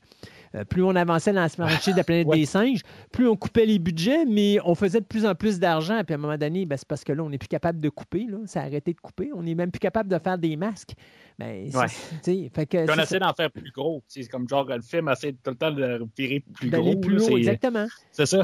Puis on coupe le budget à l'inverse. Ah en tout cas. Et, et, et License to Kill fait partie de cette clique-là. C'est un film qui a quand même eu moins d'argent que son prédécesseur, alors que son, son, prédécesseur a quand même été un succès. Il a eu fait plus d'argent que View to a Kill avec Roger Moore. Mm-hmm. Mais non, on va couper les frais puis on va faire quelque chose qui va coûter moins cher. Et bon, c'est ça. Ça, paraît un peu dans le style, mais, euh, mais j'ai toujours dit que des bons producteurs et des bons réalisateurs, quand ils ont moins de possibilités, ceux qui ont du talent vont nous donner une meilleure qualité. Parce que là, il faut qu'ils travaillent les ménages un petit peu plus pour nous donner euh, le résultat final avec un peu moins d'argent, mais il faut toujours que ça soit plus haut que le film précédent. Je suis pas 100% d'accord euh, sur le style euh, sur un film d'action, c'est important d'avoir un budget. Sur un film d'horreur, ce que tu viens de dire en fait de, créativité, euh, je trouve que c'est très. Euh, tu vas ressortir beaucoup plus gagnant, rendu là des fois de justement te chercher la tête, de creuser la tête pour trouver une option euh, moins dispendieuse. Mais dans un film d'action, des fois, tu as besoin de plus d'explosion, tu as besoin de plus de, mais des fois, es spectacle. Oui, mais des fois, tu es capable de faire quelque chose, de trouver une manière de filmer qui va coûter moins cher, ah, qui va donner un style d'action qui est beaucoup plus qui est beaucoup qui est différent et qui est plus intéressant. License to Kill nous l'a démontré. Il a moins d'argent que son prédécesseur, mais je le trouve méchamment meilleur que son prédécesseur. Euh, donc, tu sais, puis les séquences d'action et de cascades sont beaucoup plus époustouflantes sur License to Kill qu'il l'était sur Living Daylights. Pourtant, on a quand même moins d'argent que sur Living Daylights. Donc, tu sais, des fois, hmm. je suis d'accord que, tu sais, il ne faut pas que tu coupes trop, mais des fois, de couper peut forcer oh, les gens à dire OK, on a moins d'argent, mais il faut se trouver des scènes d'action qui sont spectaculaires, mais comme on a moins d'argent, on va tomber plus terre à terre. Et des fois, ça peut donner des scènes d'action qui sont peut-être moins spectaculaires que le film précédent, mais ils sont beaucoup plus parce que là, tu les vois devant toi, comme la séquence de l'hélicoptère qui accrypte l'avion de Sanchez. Tu peux pas avoir quelque chose de plus spectaculaire que ça. C'est fait en one-shot. Tu le vois mm-hmm. devant tes yeux. C'est pas du traficage en effet spécial numérique ou avec des maquettes. C'est un véritable avion qui s'est vraiment fait accrocher avec un véritable hélicoptère. Donc, quelque part, tu te dis, il y avait moins d'argent pour le faire, mais ils ont trouvé une manière originale de le faire. Ils auraient pu faire quelque chose de plus gros. Ça aurait pu être un avion plus gros, mais ça n'aurait pas été crédible. Donc, ayant moins mhm. d'argent, on prend un avion plus petit, on crée quelque chose qui est plus réaliste. Et là, ben, tu y crois beaucoup plus à cette séquence-là parce que là, les, choses, ils balancent mieux. Là. Puis, dernière chose, euh, avant de sauter dans, le générique. Euh, chose qui avait changé aussi avec Timothy Dalton dans le dernier film, c'est qu'on voit que c'est Timothy Dalton qui est là et non une doublure. Mm. C'est, ben, c'est pas tout Timothy Dalton qui était sur l'avion, tout ça. On le voit qu'il y a quand même des plans où ce qu'on s'est servi de Timothy Dalton quand même pour approcher quelque chose. Tout ça, c'est chose qu'on voyait plus avec Roger Moore depuis plusieurs, euh, depuis plusieurs films. Là, je veux dire, on voyait que c'était toujours une doublure. Puis euh, Timothy Dalton, c'est un, il veut faire partie de l'action, puis il y a beaucoup de séquences qu'il s'arrange pour être euh, dans le plan, puis que c'est lui qui fasse l'action, pas tout au, complet, c'est pas lui qui va avoir sauté de l'avion, tout ça. Là. Mais il y a quand même des, plans qu'on s'est arrangés pour l'impliquer dans l'action. Mm. Puis c'est ça la différence aussi beaucoup avec euh, Timothy Dalton euh, comparativement à ses prédécesseurs. point de vue marketing, on a besoin aussi d'une d'une chanson qui accroche. Là, on tombe dans une chanson que je pense qui va tomber en bas de mon palmarès. Oh. Honnêtement, là, c'est, ouais, c'est ça. Je, pense qu'on va s'accrocher là-dessus. le mix qu'on a fait pour le film, quand tu écoutes le film, euh, on a coupé la chanson de deux minutes, je pense. Euh, genre, c'est une tune de cinq minutes que je trouve interminable, que j'écoute, euh, que je l'écoute juste de même, là. mais, tu sais, dans le générique, on l'a descendu genre à deux minutes et demie, puis c'est correct, c'est endurable, avec les visuels de, de Morris Bender, que je trouve quand même assez correct, surtout que ça va être son dernier film. je trouve que qu'est-ce qu'on a fait comme montage, ça va bien avec la chanson. Mais la tune de Gladys Knight, quand je, l'écoute à part, en dehors du film, euh, c'est une bonne chanteuse. Honnêtement, je, je veux dire, sa performance, j'ai rien à dire.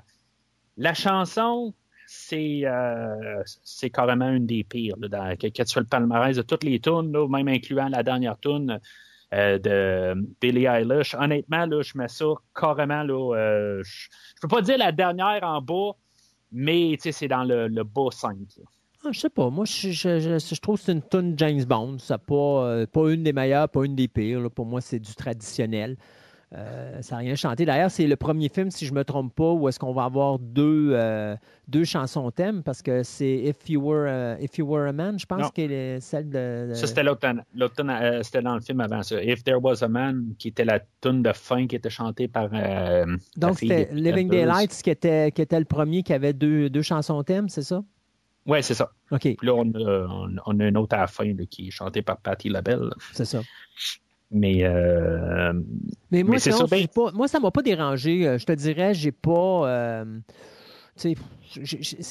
une, chanson, une chanson de James Bond, moi, ce qui m'impressionne à chaque fois, c'est qu'une chanson de James Bond, à chaque fois que tu écoutes ça, euh, tu as toujours l'impression d'être dans un film de James Bond. Je te dirais la seule exception, A View to a Kill, que je trouvais que ça faisait pas vraiment Bond comme tel.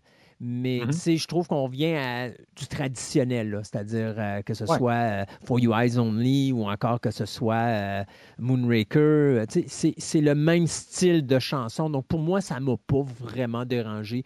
Pas une des meilleures, pas une des pires. C'est juste une traditionnelle chanson de Bond. Ouais, bah tu sais je dirais que c'est mieux que. Je sais même pas si c'est mieux que Never Say Never Again. Honnêtement,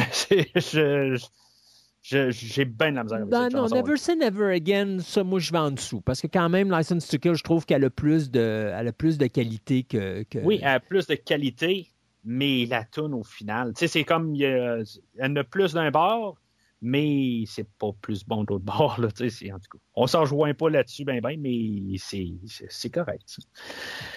Fait qu'on on, rouvre le film. Tu sais, dans le fond, on aurait pu pas avoir de générique, puis j'aurais pas été fâché de ça. Euh, mais. Ben, faire un genre Die Hard ou Little Weapon, juste mettre License to Kill, puis pouf, on commence le film. là. C'était la nouvelle mode à Hollywood euh, de, de, de, faire, mettons, un film où est-ce que tu as le titre, puis après ça, l'action commence dès là. Euh, puis ça va, ça va dans, le, ce style-là des années. Mais tu sais, James Bond, ça a toujours été ça. Hein. Euh, tu regardes Live and Let Die, on utilisait le euh, Black Exploitation. Après ça, en 75, avec The Man with the Golden Gun, on tombait dans les films de karaté qui étaient la mode à mhm. l'époque. Donc, tu sais, il y a toujours cette mode-là qu'on va toujours aller rechercher. et là, on est rendu dans la mode des films d'action. Alors, on est rendu avec License to Kill. Mais si. Pas, pas que j'aurais pas voulu avoir le générique. Je veux dire, c'est non, oh, générique, okay, pas, pas la chanson. Tu peux pas, ça, tu peux pas avoir un film de James Bond, pas de générique, ça c'est sûr. Doctor No. Oui, mais ça, c'était le premier. Puis encore là, même là, on a eu un générique en passant. Là. Puis, oui, mais Et ça, c'est probablement la pire tune des bandes qu'on a eu dans toute la franchise. De quoi? C'est la, la tune thème de James Bond? La, la, euh, la tune thème, de, la tune thème de, de. No. underneath the Mango... c'est ça. Underneath the Mango... Voyons, underneath the Mango Tree. Ouais, exact. Ah, je sais pas. Une fois de temps en temps, elle, joue dans mon setlist, puis euh, je peux pas dire que je la déteste, mais je peux pas dire que je l'aime. Mais je peux pas dire qu'elle me dérange autant que cette tune là Des fois, elle est rendue là, à 3 minutes et demie. Là. Des fois, souvent, je, je fais comme bon, ok, c'est assez. C'est, euh, je la saute. Tandis qu'Underneath the Mango ah. Tree, c'est genre 2 minutes et 12 secondes. Quelque chose de même. Là, fait que ça, ça, fait pas de mal. Bon, OK. Fait que on, rouvre avec Sanchez qui est en, il est en prison, euh, puis comme interrogé là, par, euh, euh, par deux personnes là-dedans. Euh, on a l'introduction du personnage de Kellefer que je pense que toi tu connais par Twin Peaks. Ben oui, c'est. Ah, euh, je me suis dit c'est que j'ai fait mes recherches. euh, moi, moi, je le connais comme le méchant dans Silver Bullet. Euh, Oui, puis c'est, faut pas pas, mal ça. faut pas oublier que l'acteur, non, parce que si tu connais un petit peu euh, ton je cinéma. connais pas Twin Peaks. non, mais Everett McGill faisait le personnage principal de la guerre du feu, Quest for Fire. Oh oui, oui, oui, oui, t'as raison. Pour moi, tant qu'à moi, c'est sa prestation en carrière. Là. Oui. Euh, mais euh, Ed. Hurley, c'est drôle parce que Everett McGill, dans Twin Peaks, s'appelle, euh, son personnage s'appelle Ed Hurley et dans ce film-là, il s'appelle euh, Ed Killefer, c'est ça? Ouais, quelque chose de même. Alors, tu sais, Ah. je trouvais ça drôle parce qu'à chaque fois qu'il l'appelle Ed, c'est comme Ah ouais, Ed Hurley est rendu dans, dans License to Kill. OK, ça, ça commence à devenir intéressant, là, mais non, c'est ça. Effectivement, Twin Peaks, c'était, un des personnages secondaires principaux de, principal de la série, pardon. Mais oui, euh, c'est sûr que Quest for Fire, c'est, son. Ouais. Sa grosse prestation. Puis il ne faut pas l'oublier aussi dans The People Under the Stairs.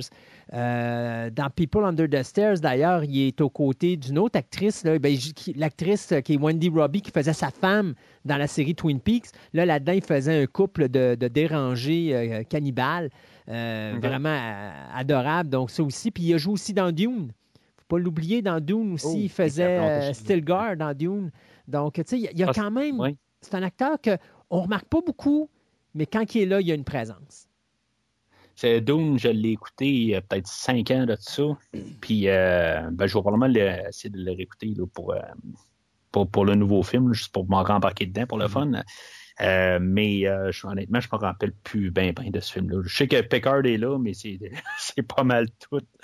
Mais j'ai pas écouté Twin Peaks, mais quand j'ai su que cet acteur-là a joué dans Twin Peaks, je me suis dit, c'est sûr que Christophe va dire que ça, ça vient de Twin Peaks. Ben, c'est Ed Hurley, c'est sûr. Fait que, euh, dans le fond, c'est une manière détournée de Sanchez, euh, où ce que, puis Killefer arrive, puis il dit, bah, je te gage que tu vas arriver, puis tu vas nous, euh, essayer de nous, nous, euh, nous vendre l'idée que si, mettons, tu, tu nous donnes un million de dollars, on va te laisser sortir. Non, ben, je vais t'en donner deux si tu me laisses sortir. Puis c'est exactement qu'est-ce qui, qu'est-ce qui va se produire.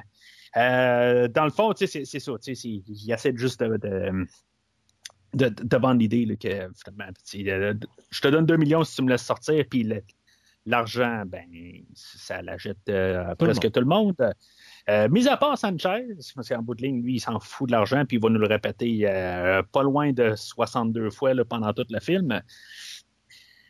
Euh, mais pendant ce, temps, ce temps-là, on a. euh, euh, non, ben, on va continuer là-dessus, dans le fond. Parce que, Euh, tu allais parler probablement de la femme de Félix. Euh, Est-ce que c'est moi ou elle est un petit peu trop, euh, je dirais, euh, personnelle avec James Bond? la journée de son mariage, on va donc les qu'est-ce qu'ici, puis euh, Ouais, mais pas- Kellefer, c'est ça qu'il dit aussi quand il, quand il vient au mariage aussi. Je, venais pour embrasser la mariée. c'est ça. C'est comme... pas un petit bec ça joue là quand même. Non, non, non, c'est ça, tu sais. Tu te demandes si c'est dans la langue ou y a-t-il une langue qui, qui, Aïe, aïe, aïe. qui, qui va, qui se partage aussi? Tu sais, c'est comme. euh, Puis Félix Mais est là, lui, puis ça le dérange pas. Tout est bien beau, puis c'est comme, oh oui, il n'y a pas de trouble. Allez-y, gang, euh, c'est votre journée, profitez-en. Ouais, mais tu sais, regarde, ils sont très, très amicales avec Mm. James Bond aussi, tu sais. Fait que. euh, je, je- en tout cas, je, je vais laisser ça à ça. OK. Tu sais, c'est. c'est- On partira pense, pas euh, sur la, la, la, la théorie peut-être d'une partouze à trois. C'est ça que tu es en train de dire. Non, c'est ça, le, c'est le bout où je voulais pas aller. Mais, tu sais, c'est, là où ce que je pense qu'on est supposé de, de comprendre que James Bond est euh, très amical avec euh, Félix. le- Felix Leiter, euh, puis sa femme, euh, qui, qui va faire, dans le fond, que toute l'histoire se, se démarre avec, euh, avec ça, dans le fond. Mm. Euh, mais on a Felix Leiter qui, euh, qui est joué par David Edison, qui revient euh, depuis euh, Live and Let Die, qui était quelque chose comme 16 ans avant. là. Euh, je ne sais pas si c'était comme un, hasard de même là, euh, à, à 100 là. Si, mettons, on s'est dit, bon, ben, ben si tu regardes ça dans la globalité des choses, c'est euh, il fait juste compléter qu'est-ce qu'il avait fait dans Live and Let le livre aussi, tu sais. Il était là dans le livre, puis que finalement, ben, il s'était pas fait manger par un requin. Puis là, tout d'un coup, ben, il revient dans l'histoire d'aujourd'hui en continuant une histoire qui était ben, de, de, la petite partie là, de Live and Die, justement, que évidemment, ben, il va se faire manger par un requin un peu plus tard. J'ai juste comme toujours trouvé ça un peu drôle comme idée. Là. Euh, Mais ça a toujours été, je crois, une idée de Michael Wilson de le ramener. Je sais que John Glenn, lui, avait un petit peu de problème avec ça parce que Edison avait quand même 61 ans quand il a filmé la, la dite, euh, le dit film. Euh, fait que lui, il n'était pas ça, sauf que quand Edison est revenu sur le plateau de tournage avec l'aisance qu'on connaît de l'acteur, euh, Glenn a été vendu avec la reprise du rôle par, par David Edison. Puis moi, personnellement, je trouve qu'il est parfait. C'était parfait de le ramener. ça crée aussi un lien au niveau du public parce que ceux qui se rappelaient de sa prestation, puis il faut se rappeler aussi que c'était le capitaine Crane dans Voyage au fond des mers la série télé. Donc, c'est un acteur que les gens de notre génération aimaient beaucoup. Alors, qui va lui arriver va nous permettre à nous de nous euh, identifier beaucoup plus avec James Bond dans cette recherche de vengeance. Et je trouve que c'était une très bonne décision de ramener un acteur qui avait interprété le personnage de Félix pour justement euh, faire en sorte que, euh, pour nous, ça soit crédible que Bond veuille avoir la tête de Sanchez. Non, c'est sûr que je, je pense que c'est une, bonne affaire, justement, de, de ramener pour pouvoir être attaché. Parce que le, le Felix Leiter qu'on avait eu dans Living Daylights, euh, honnêtement, il, il, passait pour. Je pense que c'était le pire qu'on avait eu dans tous les, huit acteurs, je pense, euh, ou. Euh, en tout cas, les 7-8 qu'on a eu pour le, le, personnage. Il y en a eu des horribles, mais je pense que celui-là qu'on avait eu la dernière fois, c'était le summum. mais en même temps, dans tout ça, pourquoi pas avoir tué Félix Leiter? Rendu là, il apparaît un film sur trois, euh, il est plus ou moins important. Toi, même, tu, disais que tu n'as jamais eu le, tu t'es jamais vraiment rendu compte que Felix Leiter apparaissait plus que dans le film euh, Non, parce que c'est ça, c'est pas, pas, un personnage principal. C'est pas quelqu'un qui m'avait frappé comme personnage. Non. Alors, il aurait fallu qu'il soit toujours interprété par le même acteur pour que vraiment on fasse un lien, comme Q, comme M, comme ouais. Penny.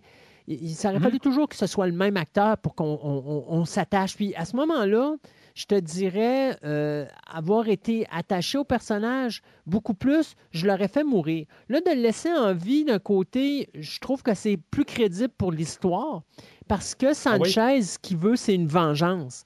Alors, il tue la femme de Félix, puis, il s'arrange pour plus que le gars puisse se retourner au. Euh, tu sais, il vient de perdre sa carrière, parce que là, il vient de se faire bouffer une, jambe puis la moitié d'un bras.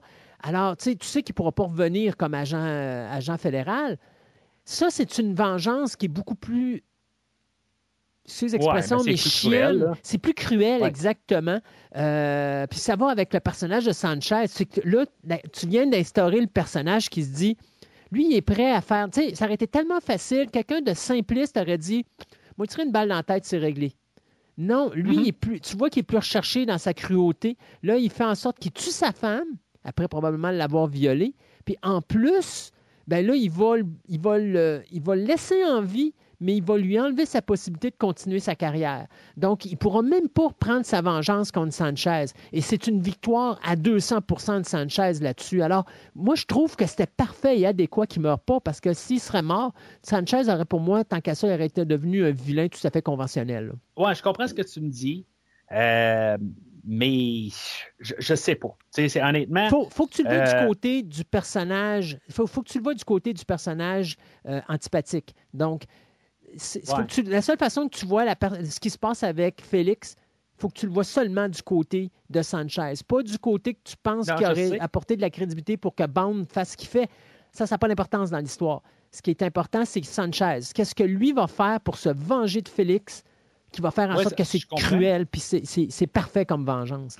Mais après ça, je ne sais pas, il aurait fallu que Félix soit peut-être un petit peu plus là dans le film. Tu sais, je ben, rendu là, tu sais, qu'au moins. T'es-tu déjà fait manger une jambe par un requin? Ben oui. Bon, ben, matin, ben, justement, tu sais que tu peux pas t'en remettre de même comme tu veux, là. Ben oui, je suis faire mon jogging un matin. Non, là, tu fais pas une jambe, certain. non, mais Félix Leiter, je te rappelle que Live and Die, c'est le deuxième livre. Euh, puis euh, Félix Leiter a apparu dans plusieurs livres par la suite. Mm. Euh, il y avait un crochet comme main, puis il y avait une jambe de bois. Je comprends qu'il était pas. Non, mais il apparaît dans... plus tard. Là, c'est... Il aurait pu réapparaître plus loin, tu sais, où mais là, il aurait pu juste avoir des communications. dans cette ligne temporelle-là, je pense que c'est la dernière fois qu'on le voit parce qu'après ça, il revient juste quand il reset l'univers avec euh, Casino Royale. C'est ça, exactement. Mais je, je, fais juste me dire, d'un côté, s'il l'aurait tué, puis au pire, il aurait gardé euh, Della ou quelque chose de même. Euh, je, comprends, mais peut-être qu'on avait besoin de plus de. de tu sais, il faut le comprendre que Bond, il est attaché à, à Félix et à Della, euh, mais je, ne sais pas. une fois qu'il va partir sur sa quête de vengeance, il est extrémiste un peu. Puis il y a des lois, tout ça, il connaît tout ça. Oui, oui. Mais j'en reviens en arrière. Si tu laisses la conjointe de Félix vivante, qu'est-ce que ça mhm. amène à Sanchez?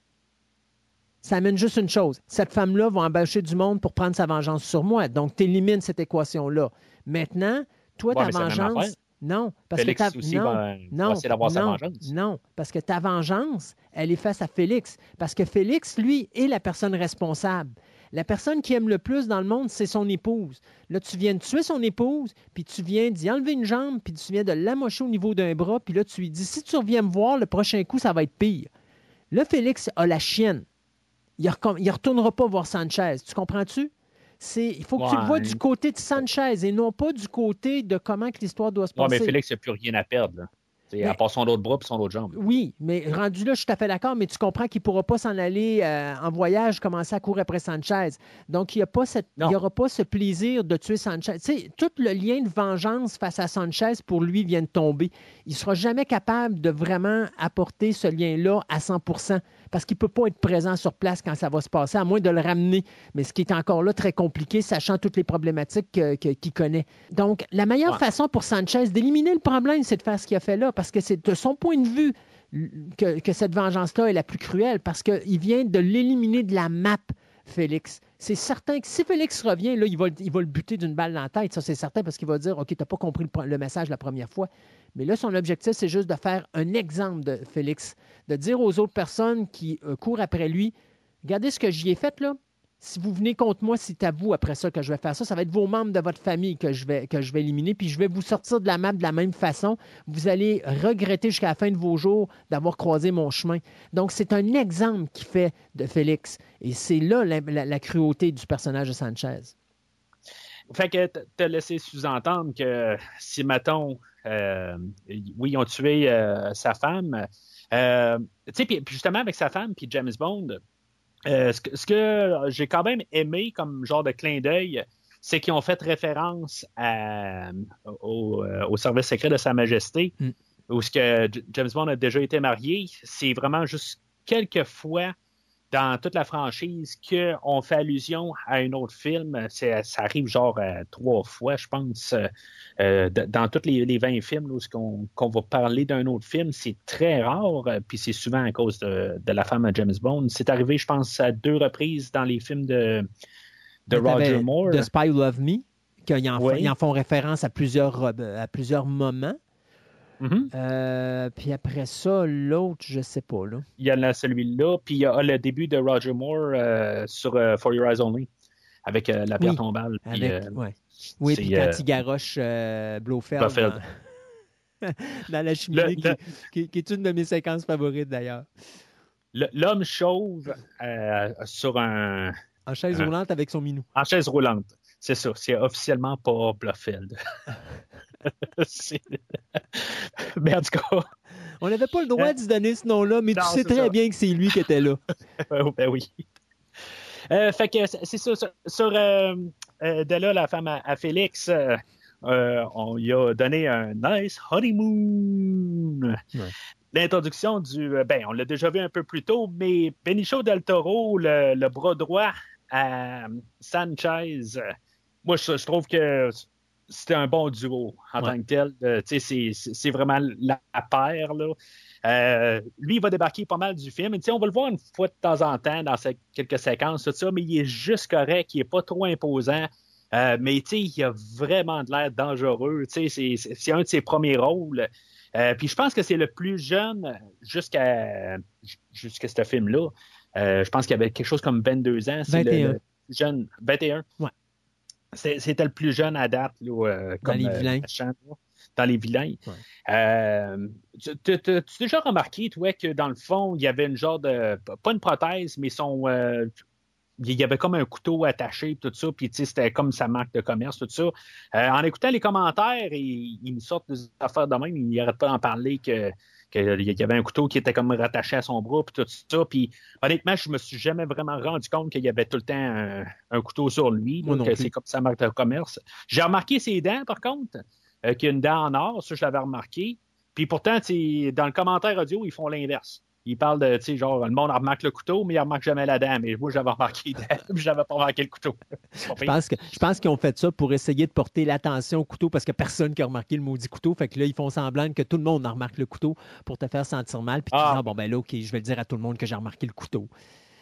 Ouais, c'est ça. C'est comme, comme tout le monde se sent. C'est ça. C'est une reverse, reverse psychology. Ouais, t'as raison. Fait que. Ben moi, j'ai remarqué le couteau, effectivement. Hein, puis euh, la dent, je n'avais pas remarqué. J'ai essayé d'embarquer là-dedans. Euh, c'est ça, qu'est-ce que tu penses de Benicio del Toro euh, en jeune Dario? Ah non, non, mais écoute, en, vilain, il, est parfait. Là. Puis comme tu disais, les deux, lui et Robert Davy font, font la clique parfaite. Là. Euh, il y a autant de chimie entre les deux qu'il y avait de la chimie entre Harrison Ford et Sean Connery dans euh, Indiana Jones and the Last Crusade. Là. Mm-hmm. Euh, mais du côté opposé. Ouais. c'est. Mais c'est ça.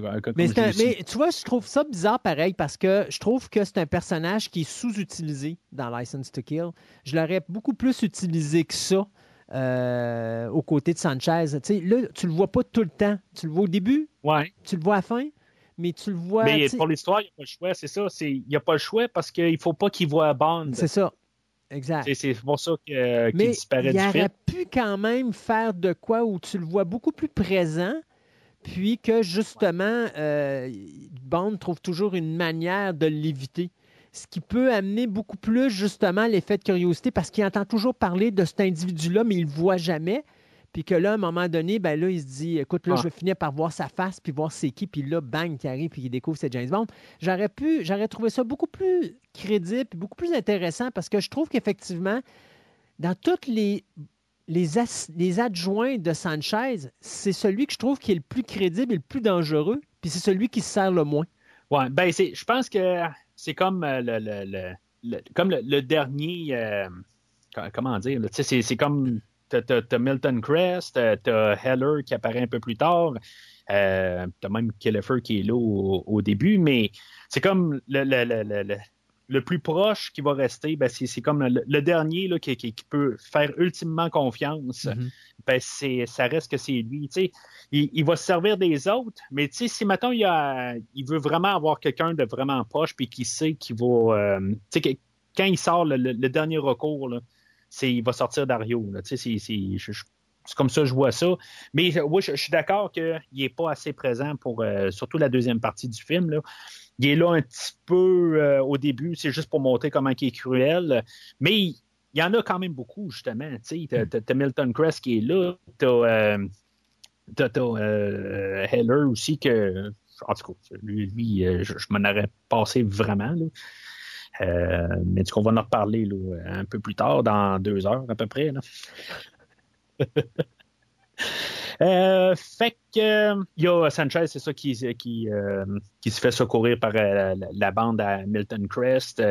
toute la, la, la, scène sur les, ponts là, à Key West. Puis après ça, euh, c'est là qu'on voit un peu là, de, ben, on a l'introduction du personnage de Milton Crest. On sait que c'est son équipe à lui qui ont secouru euh, Sanchez. Puis euh, c'est là où on voit plus aussi le, le, le, personnage de Sanchez comment que, tu sais, c'est pas un méchant traditionnel que justement avec Kellefer, euh, où ce que Milton Crest, il dit, ben regarde, on peut tout s'en débarrasser, moi avoir un policier ici, tu sais, je veux rien savoir, tu sais, je veux dire, il, peut nous balancer n'importe quand, tout ça. Euh, mais Sanchez arrive, il dit, non, mais moi, là, c'est la loyauté, j'en ai rien à foutre. Moi, là, il m'a sorti de, de, du pétrin, puis euh, ben, je sais pas exactement comment il est sorti du pétrin. La seule affaire qu'il a faite, c'est juste qu'il a il a euh, donné un coup sur le conducteur. Puis l'équipe Hamilton Crest était partout ou les. Euh, mais moi, je pense que c'est lui, tout, c'est tout lui qui a orchestré euh, la libération de Sanchez parce que il faut savoir à quelle heure que, que le camion va passer. Euh, il faut qu'il tourne le camion dans l'eau pour que justement les. Les, les, les, hommes en dessous de l'eau aillent, chercher Sanchez et tout ça. Donc, tu sais, je pense qu'il est vraiment responsable de tout ça. Alors, oui, il y a plus que, il y a plus que travailler pour Sanchez, c'est ça. OK, OK. Ouais, c'est bon, ça a du sens que tu mets ça de même. Euh, dans le fond, il faut qu'il dise l'itinéraire. Ben oui, euh, ça, il faut, faut, faut qu'il soit le lien. Il faut que ce soit lui qui aille approcher euh, toute l'équipe de Sanchez pour dire Hey, moi, je vais vous le libérer. Fait que comment qu'on va gérer ça? Fait que veut, veut pas, il, a, mis comme toute sa, crédibilité au niveau de la DIA en, jeu, puis avec le FBI et tout ça. Donc, il a pris un gros risque, le bonhomme. Là. Mais là, dans le fond, ces ponts-là sont. Euh, eux autres, ils, lient Key West au Mexique. Je ne suis pas trop bon en géographie. Là, dans je ne pourrais, pas te répondre, mais je pense pas qu'il okay, retourné au Mexique parce qu'il essaye d'éviter que Sanchez s'en aille au Mexique. Fait que non, euh, l'idée, c'est probablement qu'il probablement qu'il l'amenait à un endroit pour l'amener justement soit à une prison ou euh, un endroit où est-ce qu'elle allait être gardée justement en sécurité pour pas qu'il puisse être, être libéré par ses hommes. Là. OK. Puis une fois qu'il est libéré, c'est quoi euh, l'autre, on voit un autre personnage là, euh, qui, qui euh, je pense qu'il n'est jamais nommé, là, que, qui travaille pour la DA, qui, qui est en train d'essayer de rejoindre Félix. c'est comme Sanchez se, se, libère, il se fait, se fait libérer. puis l'autre gars, il est en train d'essayer d'appeler Félix Leiter au téléphone, puis tu sais il voit pas peut-être qu'il devrait tout de suite envoyer euh, quelqu'un pour aller voir si Félix euh, c'est correct que ça répond pas au téléphone plusieurs, euh, plusieurs fois. C'est sûr qu'il s'était marié la journée avant, puis peut-être qu'il y a eu de l'alcool, il, il, il, est occupé dans, il est occupé dans ses responsabilités nuptiales quand même. Alors quoi de ben, mieux que d'appeler ben, en réalité, il n'appelle pas James Bond, c'est James Bond qui, qui y va sur place, c'est ça? Non, c'est James Bond qui va sur place, oui, c'est ça. Oui, oui, mais, mais le, gars qui, qui, est en train d'appeler, il dit Hey Félix, t'étais rendu où? sais, mais c'est comme à quelque part, il n'y a personne qui a comme peut-être allumé que Sanchez est sorti puis que qu'il y a quelqu'un qui a envoyé ben, qui, est allé tuer Félix ou quelque chose de même. Là. Hmm. Euh, c'est ceux qui ont. Comme, je dis, il venait de se marier, puis euh, la honeymoon a peut-être été très euh, épuisante, maintenant. Exactement.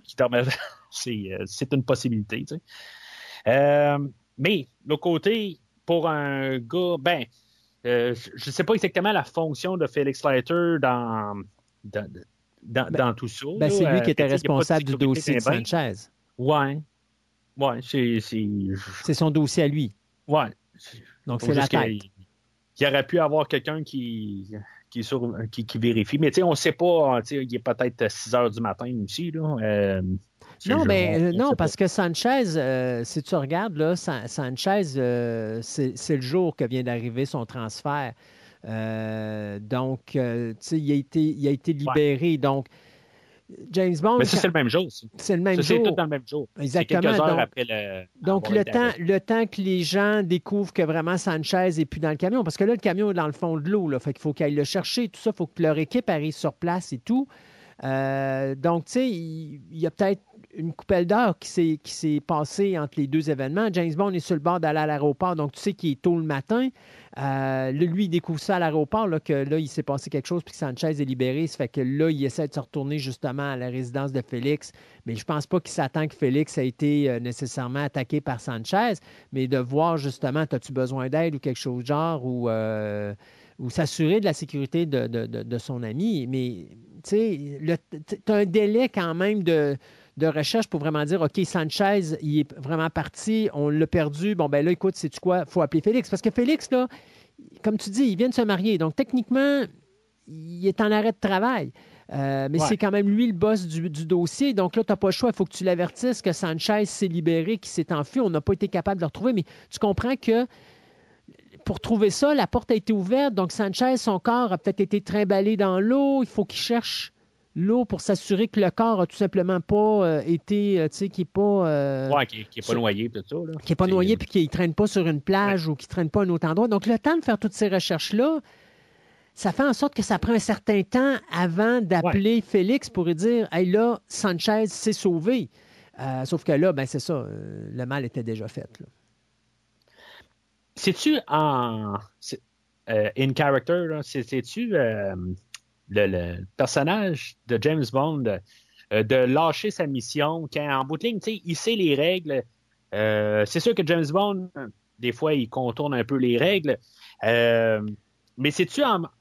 de- de- dans son personnage, dans- de- comment il est fondé, de manquer son avion, qu'est-ce qui est sa responsabilité de retourner à Londres pour euh, sa prochaine mission, où je- ils disent un Moi, M, je- il dit OK, ce qui devait être. tu as dit quelque chose. Dit quelque chose au début du podcast qui était bien. Tu disais Sanchez, c'est Ah, là, comme. là, c'est mal. oui, ben, tu as dit Sanchez est à peu près le doublon de James Bond, mais de l'autre côté. Euh, Sanchez, pour lui, quelle est la chose la plus importante? C'est la loyauté. Et quelle est la chose la plus importante pour James Bond? C'est la Euh, loyauté. c'est la- Parce Ouais, que. mais la loyauté vers l'Angleterre. Oui, mais attention, James Bond, à plusieurs fois, Félix a toujours été là pour l'aider. Donc, la loyauté de Félix, qui n'a jamais mis des bâtons dans les roues, qui n'a jamais, qui a jamais cherché à euh, nuire à sa mission, qui a toujours été présent quand il n'avait de besoin, là, Félix a besoin de lui. Et, et je pense Mais que... j'aurais aimé ça voir ça dans d'autres films.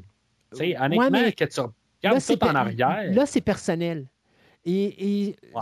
et- et tu- le personnage de Félix, c'est une raison pour laquelle il a été choisi, parce que dans tous les films de James Bond, le seul personnage que j'aurais vu euh, qui aurait pu vraiment faire ça, ben, en réalité, il y en aurait eu trois. Il y aurait eu Miss Moneypenny, il y Mhm. aurait eu Q, ou il y aurait Mhm. eu Félix. Il y aurait eu M. Ouais, On mais sait M, que M, il y a déjà eu.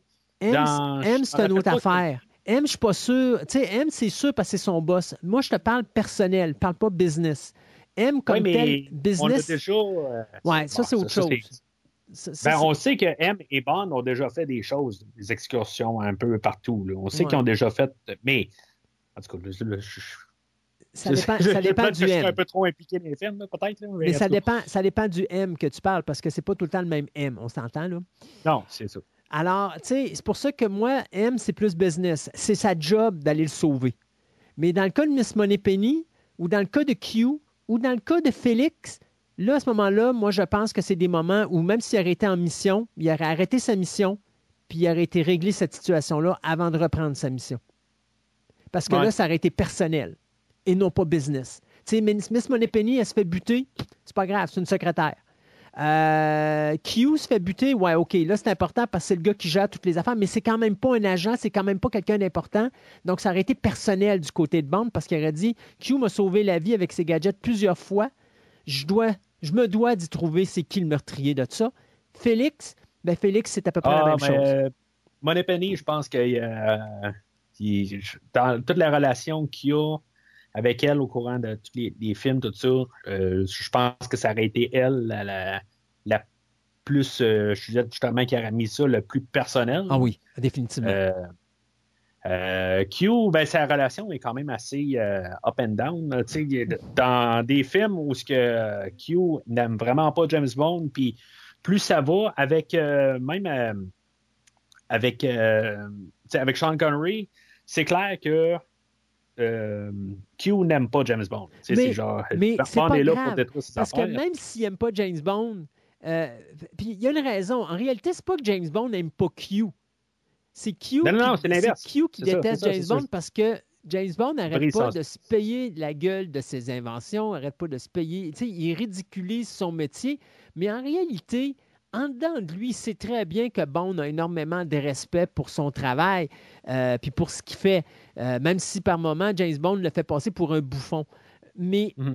James Bond, s'il arrivait quelque chose à Q, je pense qu'il serait le premier à partir puis régler le cas de la personne qui a été responsable de ce qui s'est passé à Q parce que il y a, malgré le fait qu'il taquine, tu sais ce qu'on dit, hein, tu taquines seulement les gens que t'aimes. Et Ah oui. il s'amuse véritablement avec Q. Fait que tu sais qu'il l'aime beaucoup, Q.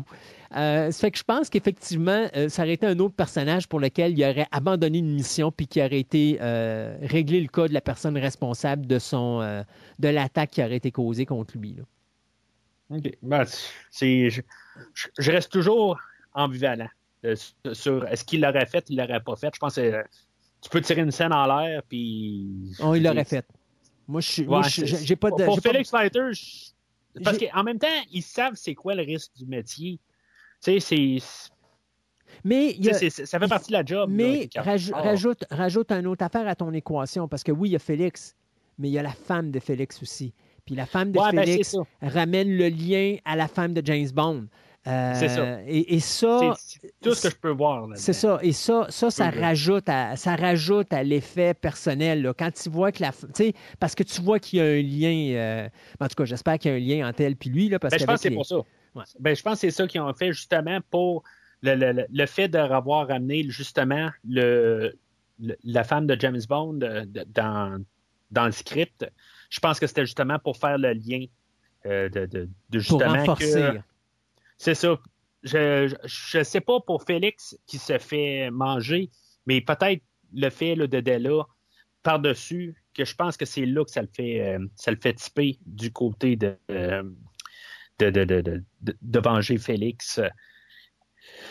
Euh, fait que c'est ça, on a euh, euh, Félix qui commence à l'hôpital, puis James Bond qui, qui se fait dire par la DAO, un, des gars qu'on voit depuis le début du film, que je pense qu'il jouait justement dans Die Hard euh, aux côtés de Sanchez, hein, mais euh, si je me trompe pas. Euh, là, je pourrais pas te dire. Je- ça, Dans- c'est un des deux. Oui, c'est vrai, c'était un des deux agents du FBI, effectivement. C'est ça. Oui, oui, oui, oui, oui. Puis ben, c'est ça, Sanchez, il joue là, dans. Oui, effectivement, les deux, ben, c'est les deux agents, les deux clowns. là. C'est ça. Euh... je me rappelle quasiment pas de, de Die Hard, c'est ça le pire. Peut-être que ça va être mon film de Noël cette année. Ah, il faut, il faut. Le... Mais c'est ça, fait qu'il se fait dire que dans le fond, que Sanchez est rendu en dehors de la juridiction, mais euh, Bond, ben, bon, et lui, lui, il s'en fout un peu des, des juridictions. Juridiction. Du jour, ben, juridiction. Juridiction. Ouais, je- le mot que tu viens de dire. Tu n'as pas Euh, fait tes exercices de bouche ce matin? Juridiction. Non. Ouais, je, ça, je pense que je vais l'utiliser. Puis je pense que le pire, c'est qu'au dernier podcast, je, je pense qu'on est resté coincé sur ce mot-là aussi. Ça se peut-tu? Je sais pas. Euh, mais, euh, en tout cas, fait que Bond, il part avec le personnage de Sharky, que dans le fond, qui, qui vient de nulle part, là, ce, ce personnage-là. On l'a vu un peu plus tôt dans le film, mais il n'y a aucun lien avec au- euh, aucun autre film. Ça aurait pu être. euh, euh, je, je trouve qu'on aurait pu le, le- le- le mettre comme. voyons comment il s'appelle. dans le premier film de Dr. No, il y en a un qui, il se fait tuer aussi, mais il revient dans Vivre et laisser mourir.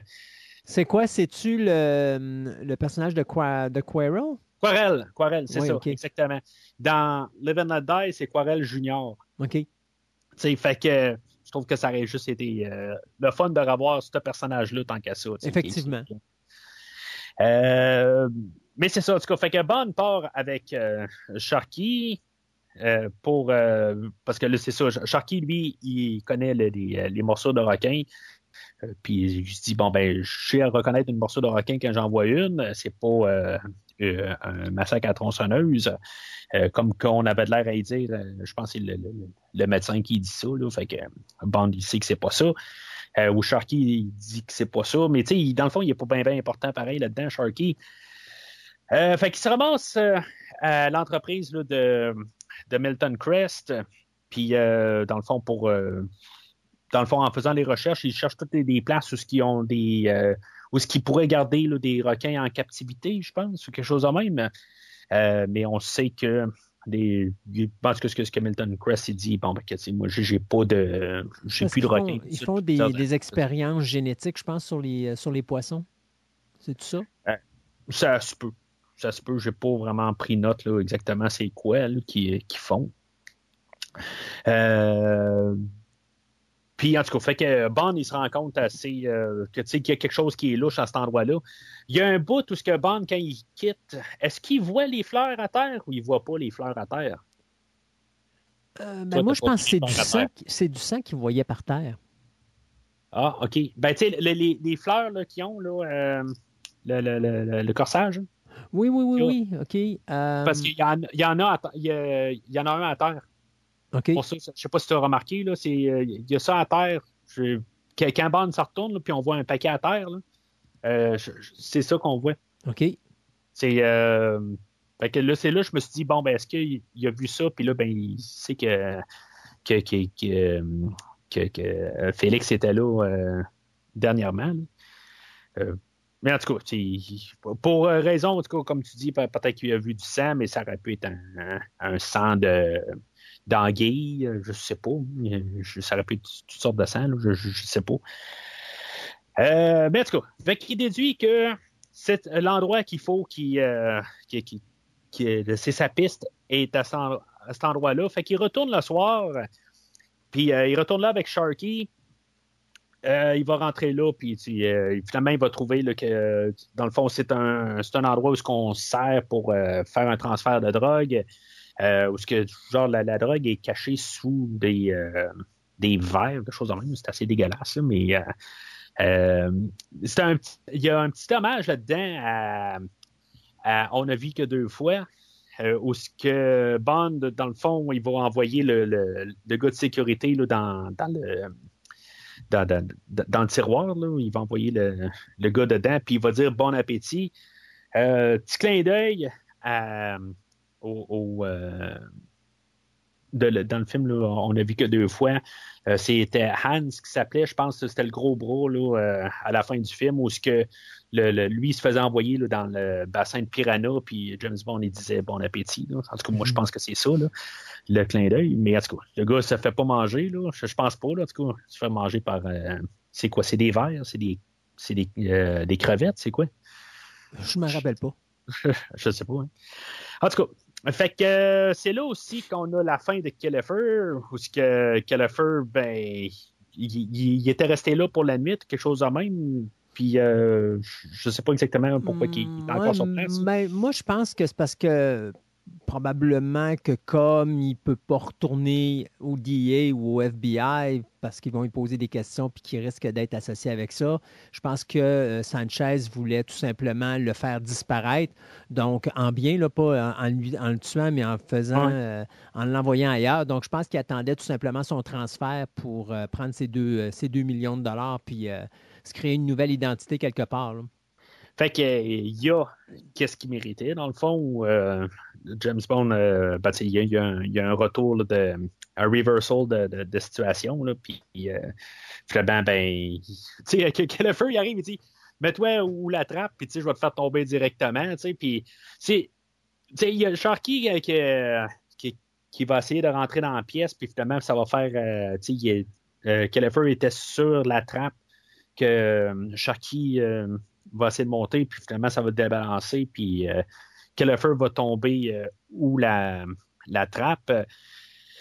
Euh, puis, tu sais, c'est vraiment typique de film d'action, là, quelque part, là, tu sais, où ce que euh, Kellefer va dire, bah, tu garde dans la, la, valise, il y a 2 millions, tu sais, puis James Bond, il dit, bon, ben, tu tu l'as gagné, puis tu le gardes, tu sais, puis il, il garoche en pleine face, tu sais, puis, tu sais, c'est vraiment, c'est typique film d'action de, du temps. Là.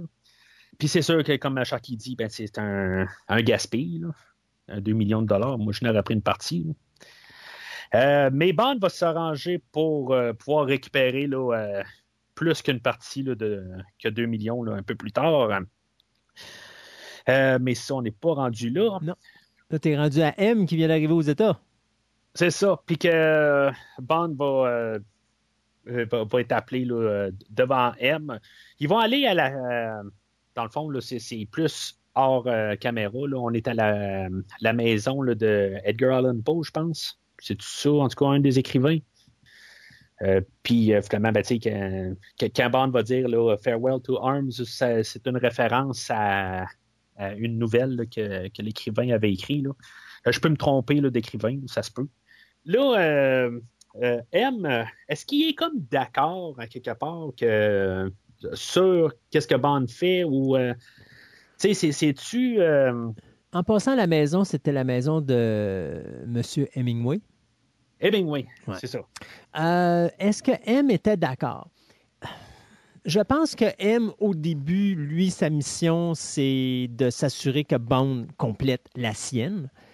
Euh, de le ramener à l'ordre puis de dire écoute, euh, parce que M n'a pas le droit d'arriver puis de dire OK, je, te donne le droit de partir avec. Euh, avec ta, ta, licence 007 et puis ta licence de tuer, puis d'aller, d'aller faire une mission. il ne peut pas se permettre ça. C'est, un agent, c'est un agent britannique.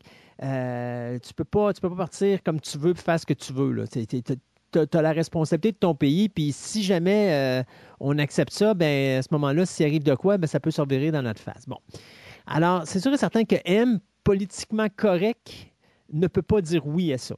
Euh, est-ce que personnellement, il est d'accord avec cette mission-là? Je pense qu'il comprend Bond. Est-ce qu'il est d'accord? Moi, je pense pas. Mais d'un autre côté, comme il y a beaucoup de respect pour Bond puis tout ce que Bond a fait pour le pays, je pense qu'à un moment donné, et c'est là qu'il va euh, comme donner son accord indirectement, mais en dessous, euh, tu sais, pas, pas dans l'officiel, c'est quand il envoie Q. Ouais, en envoyant euh, Q, puis en permettant à Q de rester sur place, bien, ça permet à ce moment-là de dire à James Bond, je suis pas d'accord avec ce que tu fais, mais Ouais, mais tu sais, mets ça en plus dans, la globalité des choses. À quelque part, là, après ça, tu envoies Q euh, sur. Euh, tu sais, tu le fais pas officiellement, mais tu le fais quand même officiellement que tu envoies d'autres employés sur le terrain. Tu sais, c'est à quelque part, le, gouvernement. Mais on ne sait pas comment il a envoyé Q. Si Q a été envoyé parce qu'il était en vacances, sais, il a dit à Q, tu prends des vacances, euh, trois semaines de vacances, puis tu as décidé d'aller prendre tes vacances en Floride. Puis James Bond, ben, mystérieusement, il est là. Ben écoute, moi, j'ai pas de contrôle sur où va mon employé pendant ses vacances. Et moi, je pense que c'est ce qui s'est passé avec Q. Q ne l'a pas officiellement envoyé aider James Bond. Je pense qu'il l'a. Non, mais il l'envoie avec euh, du matériel de. Q se déplace avec du matériel. Oui, c'est ça, c'est ça, c'est ça. Tu, vois la nuance? C'est Oui, oui, oui. Non, non, non, je, je, le sais bien. Mais, tu sais, en bout de ligne, ça peut techniquement retomber dans la face oui. de, du, Mais il est protégé. Il est protégé parce qu'il dit écoute, moi, euh, James Bond, on y a enlevé son. Euh, on y a enlevé sa licence de tuer, il n'est plus un agent. Puis d'ailleurs, c'est ce qu'il dit. Quand il dit comme ça, je donne ma démission, c'est parce que tu ne peux pas donner ta démission. Si tu n'es plus un agent, on, te bute là, parce que tu as trop de secrets. Euh, est-ce qu'il est d'accord? Non. Est-ce qu'il respecte James Bond? Oui. D'ailleurs, quand il dit comme ça, euh, Good luck 007, après qu'il se soit échappé, tu le vois que il sait ce que c'est. c'est son meilleur agent, entre guillemets. on est à peu près sûr que c'est son meilleur agent. Oh, Puis, ben, c'est un agent qui a tellement fait pour le monde et pour l'Angleterre que euh, tu es prêt à accepter certaines affaires.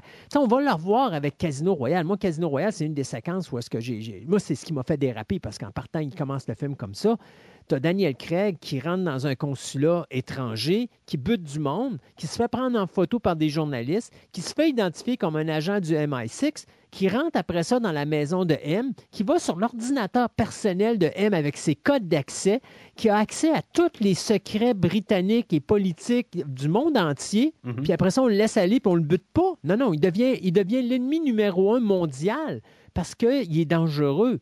Mais c'est James Bond. On le laisse aller. Euh, ben, mais c'est peut-être l'instinct de M qui dit par contre, je peux y faire confiance à cette personne-là. Mais il sait qu'il peut faire confiance à James Bond. Il sait que James Bond, il connaît quand même l'individu, même s'il n'est pas tout le temps d'accord avec ses façons de procéder. Il sait exactement qui est James Bond, puis il sait très bien que dans les agents qu'il a, c'est probablement celui qui va jamais euh, le trahir, puis qui va toujours être là parce que lui, sa euh, mentalité fait en sorte qu'il est, il est parfait. Là. C'est, il est, en ligne droite dans, la protection de l'Angleterre et du monde. C'est un good guy. Euh, il ne va jamais virer du mauvais côté. Alors, oui, c'est sûr qu'il a confiance en, Bond. C'est juste que politiquement parlant, il ne peut pas officiellement accepter de faire une mission comme ça. Donc, il enlève, enlève sa, licence de tuer, mais Q va prendre des vacances à telle place, puis euh, moi, j'ai pas de contrôle sur ce que tu amènes avec toi, puis Q comprend le message, puis il amène des gadgets pour, euh, pour ça. Alors, oui, c'est. Ouais. Ben, c'est ça. Il faut pas penser plus loin que le film. non, non ça c'est sûr. De toute façon, n'importe quel James Bond, tu peux pas penser plus loin. La majorité des films de James Bond, c'est pas de bout. On sait, on, comprend ça. Ouais, c'est OK, c'est à peu près ce que je voulais arriver comme point. Fait que. Tu sais, Mathieu, on parle d'un film en passant. Hein? Oh, je, je, sais. je pensais que ça s'était vraiment déroulé en 1988, puis peut-être ça sort en salle. Non, je suis, désolé, je suis désolé de briser ton, ton, monde là, et ton rêve et tout. Non, ça marche pas comme ça. Non. Parce qu'en en bout de ligne aussi, c'est quand même drôle que tu penses même à la licence euh, pour tuer. Dans le fond, c'est quelque chose qui est donné par l'Angleterre, mais en bout de ligne, tu sais ça ne donne pas le droit d'aller tuer au Canada ou aller tuer ailleurs. Techniquement, c'est quelque chose qui est donné par l'Angleterre. Ça ne donne pas un droit sur le monde. C'est une licence qui est donnée par le gouvernement d'Angleterre. Mais en tout cas, fait que Bond, euh, encore une fois, euh, va euh, s'acharner sur Milton Crest. Mais là, il va aller trouver le, bateau, le Wave Crest, euh, euh, où que Milton Crest est à bord, parce que dans le fond, il n'était plus euh, à, son hangar, ou je ne sais pas trop c'était quoi exactement. il va se cacher sur une Remanta. Je pense que c'était justement encore une référence à la, courte histoire. il y a une Remanta dans, dans l'histoire. Mais en tout cas, il va aller euh, à bord du bateau. Euh, il va retrouver loupé là-dedans, puis euh, finalement, ben, c'est là aussi qu'il va voir que Sharky s'est fait, je ne sais pas comment, dans, dans, quel scénario, mais Sharky s'est fait coincer, puis il s'est fait tuer. Euh, pour venger euh, Sharky, c'est assez rapide. Dans le fond, Bond il va arriver, puis il va sortir un harpon, euh, puis il va, il va tuer le gars. Un harpon, tu peux t'en servir quand même en dehors de l'eau. Je ne sais pas exactement comment ça, ça marche un harpon. Je sais que ben dans Vendredi 13 3, ça, fonctionne très bien. Ben oui, mais un harpon, c'est un harpon, c'est un ressort, puis tu sais, puis ça part. oui, tu peux t'en servir en dehors de l'eau.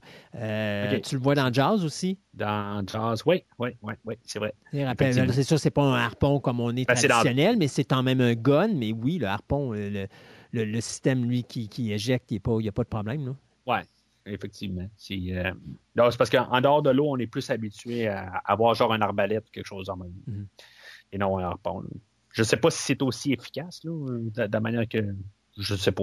Ben, c'est un harpon. Fait que j'ai jamais essayé de dire à quelqu'un Hey, tire-moi euh, tire un harpon, euh, tire-moi dessus avec un harpon, puis je vais voir comment ça marche. là. C'est pas le même ça marche. là.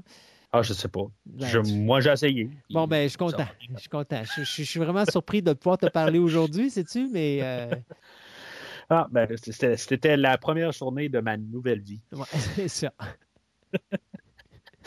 fait que Bonds, dans le fond, il y a comme une transaction qui, euh, qui se passe en même temps. Tu c'est vraiment en même temps. Il y a un avion qui arrive pour faire, euh, dans le fond, eux autres, il y a un genre de petit sous-marin qui est contrôlé par le, Wave Crest, euh, où ce qu'il y a de l'argent qui est mis dans ce petit sous-marin-là, qui est envoyé sous l'eau pour ramasser de la drogue, dans le fond, ou c'est l'inverse. Euh, il y a d'argent qui est, euh, qui est. Non, c'est ça, il y a la drogue. C'est quoi exactement? Pourquoi que c'est euh, Sanchez qui récupère de la drogue, dans le fond, pour pouvoir mettre dans, dans, son essence un peu plus tard? c'est ça je peux comprendre? Ben, il y a. Ben, moi, je pense que c'est son. Je pense que c'est son. Ça, OK, je pense que ce qu'il y a dans le bateau, c'est la drogue qui était supposée être amenée à Sanchez pour que justement il puisse la diluer. Puis par le fait même, ben, Bond, où est-ce qu'il trouve son argent? Ça, je m'en. Attends une minute, là, parce que j'ai. Oui, ben c'est ça. Dans, dans, le, le, petit sous-marin, c'est ça, il ramasse comme des. des euh, des, petits bacs bleus. Là. Ben, c'est pas des bacs, là, mais c'est des, euh, des, des genres de C'est pas, quand, avec, euh, c'est pas plutôt quand ils montent dans l'avion que l'argent est en arrière? Oui, c'est ça, mais les autres, ils échangent. Ah, OK. Ils prennent l'argent qui est dans, dans le sous-marin, ils mettent à l'avion, puis ils dompent, le, la, drogue. Oui, c'est ça que la drogue, elle doit aller à l'usine pour elle être retravaillée à ce moment-là. Puis. Euh, c'est ça. Puis là, ben, Bond euh, embarque sur le sous-marin, puis euh, il, il, il s'arrange là pour que la drogue, elle soit dissous dans quelque chose que je préférerais avoir dans mes narines, plus de l'eau que de l'essence, mais en tout cas. Fait que Bond euh, il, sort son, couteau puis il, perce les sacs, ben, euh, l'équipe Hamilton Crest se rend compte que, non, non, non, non, il faut dissoudre ça dans l'essence. Fait que on va envoyer Bond, euh, ben, on va envoyer du monde pour intercepter Bond pour l'attaquer, tout ça. Puis là, ben, Bond est sous l'eau, puis il, il, se fait attaquer par toutes les, la, gang à, Hamilton Crest. Puis là, ben, il enlève le masque, euh, puis tout, le on est là comme, qu'est-ce que Bond va faire pour pouvoir s'en sortir? Fait qu'avec son harpon, ben, il y, a une corde rattachée, puis on va avoir la, scène numéro 2 des choses spectaculaires, à, mon avis, dans, tout le film, euh, où ce que Bond va faire du, euh, du ski nautique en arrière de l'avion. Parce que je, trouve cette séquence-là quand même assez très bandesque. Tu me secondes là-dessus? Bien sûr. Euh, encore une fois, on a euh, Michael Kamen qui, euh, nous place la chanson de James Bond dans le piton encore une fois. Puis là, c'est ça, Bond monte à bord. c'est là où ce qu'on voit un peu d'écran bleu en arrière. faut juste que je dis écran bleu, il y en a qui, vont dire non, c'est un écran vert, mais dans le temps, c'était des écrans bleus. Puis c'est ça, on se bat à bord, mais tout ça, c'est, en tout cas, ça, paraît un petit peu plus réel que Roger Moore sur le bord de l'avion euh, dans Octopussy, mais ça reste quand même qu'on voit que c'est un, une projection arrière. Euh, mais c'est ça, Bonnie prend le contrôle de l'avion, puis après ça, il se sauve avec euh, genre 5 millions. Là.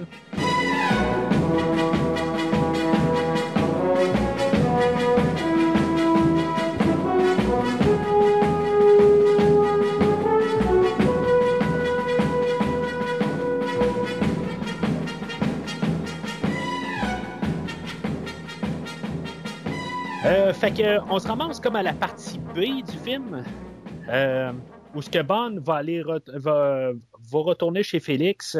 Puis on avait vu Félix un peu plus tôt. Euh, il avait euh, pris la photo de Della, puis il avait mis un, disque laser qui était une chose très d'actualité. On commençait à avoir les, CD dans ce temps-là. On avait-tu des graveurs maison dans ce temps-là? ça, je ne pense pas parce qu'on marchait encore pas mal aux disquettes en général. Les, CD, ça marchait tranquillement, mais rendu là jusqu'à un graveur maison, je suis pas trop sûr de ça. Mais en tout cas, sur, le CD, ben, il y a des dossiers où il y a des. Euh, il y, a des choses que c'est des rendez-vous, je ne sais pas trop quoi exactement. c'est euh, tous les agents qui travaillaient pour, euh, pour Félix? OK. C'est euh, en rapport avec les dossiers. Oui, c'est ça. C'est tous les agents. Puis là, ben, tu te rends compte que tous les agents ont été assassinés. Donc, tu vois que Sanchez est en train de prendre sa vengeance. Euh, parce qu'il extermine tous les gens qui, euh, qui laissaient aller l'information qui a permis justement à Félix de savoir où ce Sanchez se trouvait, puis tout ça. Sauf qu'il en restait un agent qui était, qui était encore active, qui était celle qu'on avait vue au mariage, qui était interprétée par Chris Carrie Lowell, qui, honnêtement, là, OK, Corinne Well, au niveau acting, est loin d'être la meilleure Bond Girl, mais comme mm-hmm. personnage, je trouve qu'ils ont été chercher l'actrice idéale pour compléter Timothy Dalton. Euh, d'ailleurs, il y a une séquence à un moment donné où est-ce que Timothy Dalton est dans l'ascenseur avec justement Carrie Lowell, puis il dit à, à Carrie Lowell, j'ai besoin d'une arme. Puis tu mhm. vois qu'elle donne un gun, après avoir arraché son bas de robe, là, elle donne un mhm. gun. Puis pendant que tu as euh, Timothy Dalton qui charge son revolver, tu, tu vois... Euh, tu vois Carrie Lowell en arrière qui regarde un peu plus bas, là, comme pour finir de préparer ses affaires. Mais quand tu vois les deux dans le cadrage, tu te dis, quel team! Euh, les deux matchent ensemble. Et je trouvais que comme Bond Girl, il y avait trop. C'est rare que je vais arriver dans un film et dire OK, ça, c'est la Bond Girl idéale pour James Bond dans cette histoire-là. Mais dans License to Kill, je trouve qu'il ne pouvait pas trouver une meilleure Bond Girl que Carrie Lowell. Et je suis tellement à 183, là. J'ai le personnage, OK, mais aux côtés de, de Timothy Dalton, je j'embarque pas. La chimie des deux personnages, j'ai tellement, là, non. C'est, moi, je, parle je, trouve que ça marche. Le look. Ah, le look. Le look, oui. Le look est impeccable. mais, la, mais la chimie des deux personnages, là. Mais le problème, parce que le problème de. Carrie Lowell dans ce film-là, là, puis je pense que ça, c'est une problématique qu'on avait à l'époque des femmes dans les films d'action, c'est-à-dire que euh, faut se dire que là, on a commencé en 86 qu'on commence à avoir des femmes dans les films d'action. Là, faut penser, ben, pas vrai, en 84. Pensons à Terminator avec Linda Hamilton, pensons à Sigourney Weaver avec Aliens, mais c'est encore quelque Ouais. chose que tu vois pas souvent. C'est encore les hommes qui sont les machines de films Ouais. d'action, puis les femmes sont mis comme en arrière-plan. Et c'est dommage parce que toute la séquence dans le bar, James Ouais, Bond, c'est- là, c'est c'est lui qui suit le personnage de Pam, qui est par la suite que parce que quand Carol Lowell va être sur le plateau de tournage, on va trouver tellement qu'elle est capable de faire ces scènes d'action parce que toutes les scènes d'action qu'elle fait, c'est elle qui est fait là. Comme à un moment donné, Mhm. on va la surnommer Pambo en rapport à Rambo, bien sûr. Ouais. Et euh, ce qui est drôle, c'est que quand tu la regardes là, là, James Bond, là, il fait juste suivre. C'est elle qui dirige Ouais. l'action, c'est elle qui, qui est la bosse dans cette séquence-là. Puis après je suis ça, entièrement d'accord pour ça. Pour, Et pour après toute la, la ça- séquence du bar, là, ça, ça va. oui, et après ça, là, tu te rends compte qu'au niveau scénario, on a changé le personnage, où là, elle a rendu Momoun, où là, elle fait juste suivre James Bond, où c'est plus, du- tu sais, c'est juste un- une à côté, puis euh, t'es es ma secrétaire, puis tu fais ce que je te veux, euh, tu, tu fais ce que je veux. Euh, Oui. et, et ça, je trouve ça dommage parce que c'est ce qui brise un peu le personnage euh, face à ce que tu étais habitué de voir. Puis Carrie Lowell était parfaite pour la séquence du bar, pour interpréter un, act- un personnage féminin comme dans la séquence du bar. On aurait dû poursuivre avec ce personnage-là tout le long du film, c'est-à-dire un personnage féminin qui va pas s'effondrer parce que James Bond la trompe avec une autre femme, là, mais qui est plutôt genre le personnage féminin qui est capable de tenir tête à Bond puis de dire Hey, sais-tu quoi, mon petit pet? Je suis aussi forte que toi. Assis ton postérieur là, m'en occuper, moi, de la situation. C'était le personnage idéal pour faire ça. Tu avais l'actrice idéale pour faire ça. Mais c'est pas la faute de Carrie Lowell, c'est la faute du scénario. Et je pense que l'écriture du scénario à ce niveau-là est un gros manque. Et le metteur en scène là-dedans, il est pour beaucoup. Moi, je pense que j'aurais été le metteur en scène, j'aurais dit, sais-tu quoi, ça serait tellement le fun d'avoir une Bond Girl qui, pour une fois, va pas nécessairement tomber dans le lit avec James Bond, mais va plutôt l'accoter au niveau action, puis va être capable d'y tenir tête, puis surtout de faire autant de choses que lui est capable de faire. Et je pense que c'est là la problématique. Quand on dit de la chimie, là, c'est pas la faute du personnage. C'est juste la façon qu'il a été traité par non. la suite. On le démolit au lieu de le laisser fort comme il était dans cette première séquence-là. Je, je suis d'accord avec toi. Mais tu sais, je déteste pas qu'il enlève la perruque plus tard. Tu sais, hon- honnêtement, elle paraît très bien. Elle paraît pas mal mieux que quand elle a la perruque euh, dans le bar, tout ça. Oui. Mais c'est ça, ju- justement, tu sais. C'est comme en enlevant la perruque, ben, ils ont enlevé un peu là, la, la- la motivation du personnage. Là, tu sais, c'est, ça que je trouve plate parce que où ce que je veux en venir aussi, c'est qu'avec euh, Myriam Dabo dans le film précédent, je trouve que la chimie entre les deux personnages, euh, c'était une des meilleures chimies qu'on avait vues dans toute la franchise. Euh, c'était à côté par peut-être Maud Adams et Roger Moore dans Octopussy, puis peut-être Tracy, son nom ne me revient pas, avec George Lazenby. Pas, pas Tanya Roberts. Non, Ah non, pas Tracy, oui, tu veux dire non. euh, Diana Riggs. Diana Rigg, ouais, c'est ça. Oui. C'est- en tout cas, je, je pense que dans, jusqu'à présent, jusqu'à où ce qu'on est rendu dans la rétrospective, euh, c'est dans les meilleurs euh, duos qu'on, qu'on avait eu. Là. Puis, c'est ça, par la suite, je, je- en tout cas, je, je trouvais que c'était vraiment un point fort qu'il y avait eu là, dans The Living Daylights, de- de- de- la chimie qu'il y avait entre ces deux personnages-là. Puis là, on essaie de recréer quelque chose de différent, mais ça marche pas. Je, je sais pas, j'aurais carrément abandonné le personnage.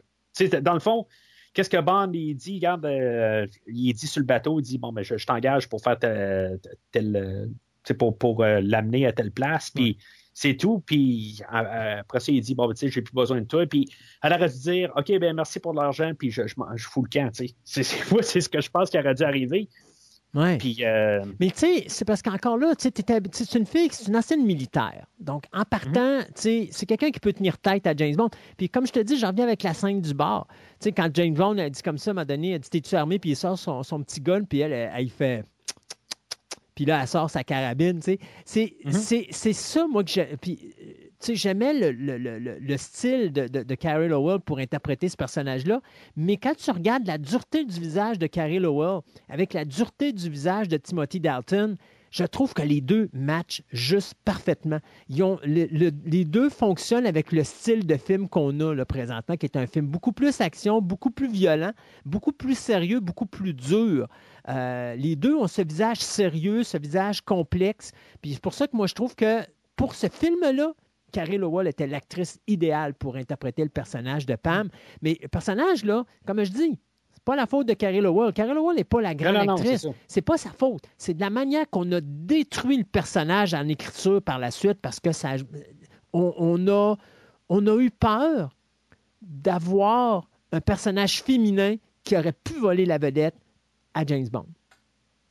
on l'avait vu en 69 avec, euh, avec Diana Rigg, justement. Oui, exact c'est, en tout cas, c'est, je trouve ça, je trouve juste ça plate qu'à quelque part on a continué avec le personnage juste pour avoir une bonne girl. Puis, tu sais, honnêtement là, on peut, on peut même en parler maintenant. Euh, Loupé, on aurait on, on l'a nommé depuis le début du film, euh, qui est comme l'autre Bond Girl pendant le film. Euh, je, dis pas que c'est la, fille avec le, le, plus de tête, mais, euh, puis, tu sais, même la, relation qu'elle a avec James Bond, ben, euh, comment dire, je ne veux pas paraître euh, sexiste ou. sais, je veux dire, c'est une relation assez superficielle où, tu sais, tu vois que c'est elle, dans le fond, elle s'accroche à, juste à n'importe quoi qui peut ne pas être Sanchez, dans le fond. Je, ne dis pas que j'aurais voulu James Bond vraiment qui, qui, aurait dû finir avec elle, mais juste pour avoir juste le flirting qu'il y a eu avec Loupé, je pense que ça, ça aurait fait avec le film, puis on n'avait pas besoin de rajouter euh, Pam Bouvier dans l'histoire. Moi, sauf que moi, l'autre, moi, tu vois, euh, le personnage de Pam, euh, de, pas de Pam, mais de Loupé. De Loupé moi, c'est un personnage que je, je sais pas, c'est un personnage que je trouvais victime, c'est un personnage que je trouvais. Oui, c'est ça. Puis je trouvais pas que ça. ça. Ouais, mais pour ce film-là, c'était pas la Bond Girl idéale. Euh, non, je suis d'accord. Tu me l'aurais mis Girl, puis j'aurais pas, j'aurais pas, j'aurais eu l'impression de revoir Live and Let Die, où est-ce que euh, James Bond se sert de louper pour attaquer Sanchez, alors que dans Live and Let Die, si on se rappelle, là, euh, euh, Roger Moore, à un moment donné, il va voir Solitaire, puis... Euh, il s'en sert. Il s'en sert royalement, tu sais. Mais moi, j'aimais mieux le concept, puis je pense que ce James Bond-là était idéal pour ça, parce que c'était pas une mission, donc c'était pas un agent ou quoi que ce soit, c'est vraiment quelqu'un, une militaire, qui aurait dû vraiment dire « Hey, mon tipette, là, pas le même, ça marche. C'est comme ça que ça va marcher. Tu sais, quelqu'un qui tient une tête. Là, tu sais, après, justement, qu'on s'échappe avec le, le, bateau, c'est tout de suite l'embrassade. Puis c'est comme, pourquoi? Pourquoi qu'on démolit ce personnage-là alors qu'on l'a mis si fort? Pourquoi le démolir par la suite? C'est complètement ridicule. Mais encore là, je continue à dire, on a eu peur d'amener un personnage féminin qui aurait déclassé James Bond. Et c'est dommage parce qu'on avait l'opportunité de le faire. Ça n'aurait pas été contre James Bond parce que ça aurait été le film pour le faire, justement, ça. Mais il a jamais. T'as dit que Loupé, il, il a ben, que solitaire, il s'en est servi, mm. mais il ne sert jamais de Loupé. Non, parce que. Non, puis Je trouve que le ballon, est bien correct. Il n'y a pas une place où que il va se servir de, de, de elle pour peut-être juste de, de billets avec Milton Crest euh, en supposant que qu'elle, elle va rien dire pour que Milton Crest euh, se, fasse tuer mm-hmm. finalement par Sanchez un peu plus tard, mais il va jamais arriver pour essayer là, de, d'y, euh, soutirer de, de, l'information. il, elle est là, puis elle, elle fait juste comme se servir de, de, Bond, elle, c'est plus elle qui va se servir de Bond rendu là. Mais Bond, il, ne veut rien savoir de elle. Hmm. Non, puis d'ailleurs, la séquence où ils ont une petite amour, une, petite amour, euh, où est-ce qu'ils. Ils ont une soirée ensemble. Ouais, c'est ça. Euh, honnêtement, elle n'est pas crédible, cette séquence-là. J'ai vraiment pas embarqué. Puis j'aime pas cette séquence-là parce que tu as James Bond qui là, il a l'air d'un courailleux, tout simplement. Alors que James Bond n'a jamais été vraiment un courailleux dans le style courailleux. Là. Il y avait toujours une mm. raison où est-ce que bon, ça pouvait mm. aider à la mission, puis des choses comme ça. T'as-tu écouté l'air Roger Moore pour le fun? Non, non, non, non, mais tu comprends ce que je veux dire, c'est que, mettons un exemple, il va, il va coucher avec un personnage, mais ça, ça, la majorité du temps, quand il fait ça, ça va amener à quelque chose dans sa mission ou encore c'est un moment de détente. OK? On s'entend. Mais là, il vient quand même de faire, de, de une relation avec Pam Bouvier, puis il est quand même entre, entre, guillemets avec Pam, et là, soudainement, il va faire, il va faire la couchette avec euh, le personnage de, de, Loupé. Là, ça fait de lui vraiment un courailleur à jupon qui n'a aucun respect pour la. Tu sais, ça, ça démolit tout le concept de ce qu'on voit par la suite. Là. Je ne sais pas si tu comprends. Mais il n'est pas, pas marié à Carrie Lowell non, plus. Je suis d'accord. Je sais qu'avec Timothy Dalton, il essayait de faire un James Bond plus monogame. Oui, à cause du euh, sida et tout. Justement, c'est ça. Mais là, c'est sûr que ça, ça, démolit un peu ce concept-là. Puis oui, je suis d'accord avec toi que la, scène avec Loupé, ça. Ça casse. Parce que... Oh, ça casse tout. Puis après ça, elle loupé est là comme ça. Ah, James Bond, parce que... tellement peur qu'il se fasse tuer. Tout parce, ça, que, parce que t'es pas dans une mission. Tu comprends? Alors, c'est pas comme si, tu sais, comme la Bond Girl, habituellement, il va pas nécessairement coucher avec tout de suite en partant. Il va coucher avec plus tard ou à la fin de la mission. Euh, mais là, il a comme couché avec la Bond Girl, puis après ça, il continue sa mission avec la Bond Girl, entre guillemets, mais là, il mhm. va coucher avec une autre fille pendant ce temps-là. Ça n'a pas le même impact, je trouve, au niveau de son geste que dans les films précédents où là, la Girl arrive à la fin. Puis que bon, là, c'est comme, OK, là, c'est comme ma, petite gourmandise. Puis après ça, quand je vais faire une autre mission, ben là, la Bound Girl, il faut qu'elle comprenne que là, moi, je m'en vais en mission, donc je ne peux pas rester avec elle. Euh, tu, tu, supposes, que il y a une entente quand même au niveau de la cassure. Là, c'est pas ça. Il est vraiment encore avec Pam Bouvier, même si il n'est pas marié avec, je comprends, là, mais il est quand même avec elle. Fait que quand il fait ce geste-là, quand on arrive à la fin du film, où est-ce que là, il doit choisir Pam, là, c'est comme, c'est pas, ça, c'est du anti-bond, parce que c'est comme vraiment, là, tu vois quelque chose de James Bond que tu n'as jamais vu avant, qui est, oh mon Dieu, euh, je t'ai trompé, puis là, je veux me faire pardonner, puis il n'y a aucune raison. Puis encore mhm. là, ça fait juste affaiblir le personnage féminin de Pam Bouvier, qui, elle, est comme une nounoune, dire, OK, je vais te pardonner. Tu sais, c'est comme, Pam n'aurait jamais fait ça, normalement. C'est une ancienne militaire. Si on prend le personnage qu'on a vu dans le bar, là, ça aurait été genre un peu à la Marion Ravenhood dans le premier Indiana Jones, c'est-à-dire une paire de claques en pleine face. Ça finit là. c'est ce qu'il aurait dû se passer, mais on n'a pas voulu. Ça aurait amené une autre une autre vision du personnage de James Bond qui n'aurait peut-être pas été nécessairement positive, malgré que moi, je trouve que le personnage de James Bond, à ce niveau-là, ils l'ont un petit peu terni dans euh, License to Kill. Mais on n'est pas encore rendu à l'étape où ce qu'on peut avoir, tu sais, de jouer trop. Euh, c'est la première fois qu'on essaie vraiment de jouer avec la formule. Ça va arriver dans Skyfall, je pense que dans le fond, il n'y aura pas de, de Bond Girl finale. Hmm. Euh, pour, pour, euh, pour, le film, tu sais, on n'est pas rendu là, encore. Parce que là, on essaie de garder des idées quand même pour, pour, l'histoire, puis pour, pour garder la formule. On joue sur des affaires, mais on veut quand même euh, pas trop changer drastiquement. Mhm. Mais euh, en tout cas, fait que euh, il se ramasse à Itmus, que je pense que c'est une, une ville fictive, mais dans le fond, c'est Mexico City. Où ce que on, va apprendre que Sanchez il a sa propre banque. puis Bond va aller, dans le fond, déposer les 5 millions qu'il a volés de Sanchez, dans le fond. il va aller les déposer à la banque. Euh, mais ça, tu sais, il faut aussi se remettre en 1989. Il n'y avait pas de cellulaire, on ne pouvait pas texter, on ne pouvait pas envoyer des, photos et des affaires de même. Puis ça va être très important pour le restant du film que la communication n'est pas toujours directe entre les personnages. dans tout le scénario, c'est quelque chose qui, va être important de, garder en tête. Parce que là, si maintenant on se dit que Milton Crest, euh, il, a perdu les 5 millions à Sanchez, ben, dans le monde d'aujourd'hui, Sanchez serait déjà au courant. Mais là, il n'est pas au courant de, de, rien. Il n'a pas envoyé de texto, il n'a pas envoyé d'email. Euh, il n'est pas au courant du tout. Fait que Bond, il dépose les 5 millions à, Sanchez, dans le fond, dans sa, dans sa propre banque. Ça lui donne un peu une visibilité euh, de, Heller qui, lui, se ben, c'est comme le, deuxième bras droit à Sanchez.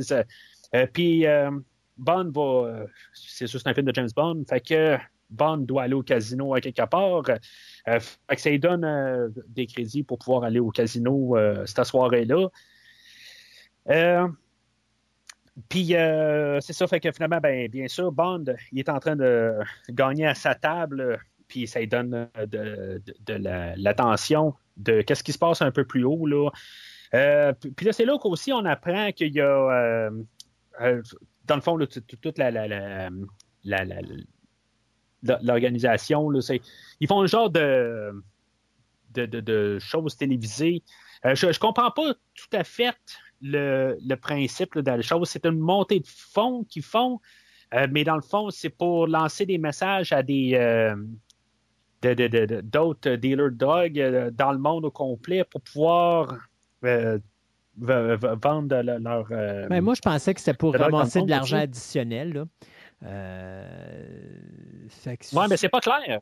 C'est sûr que j'ai un petit peu de misère à comprendre. Puis, tu sais, ils lancent des prix, c'est pour. Euh, d'après ce que je peux comprendre aussi, c'est pour lancer des messages à d'autres euh, dealers dans d'autres dans d'autres pays mm-hmm. pour dire comment que leur stock est rendu, puis euh, en tout cas, c'est un petit peu euh, c'est un petit peu mélangeant dans, tout ça.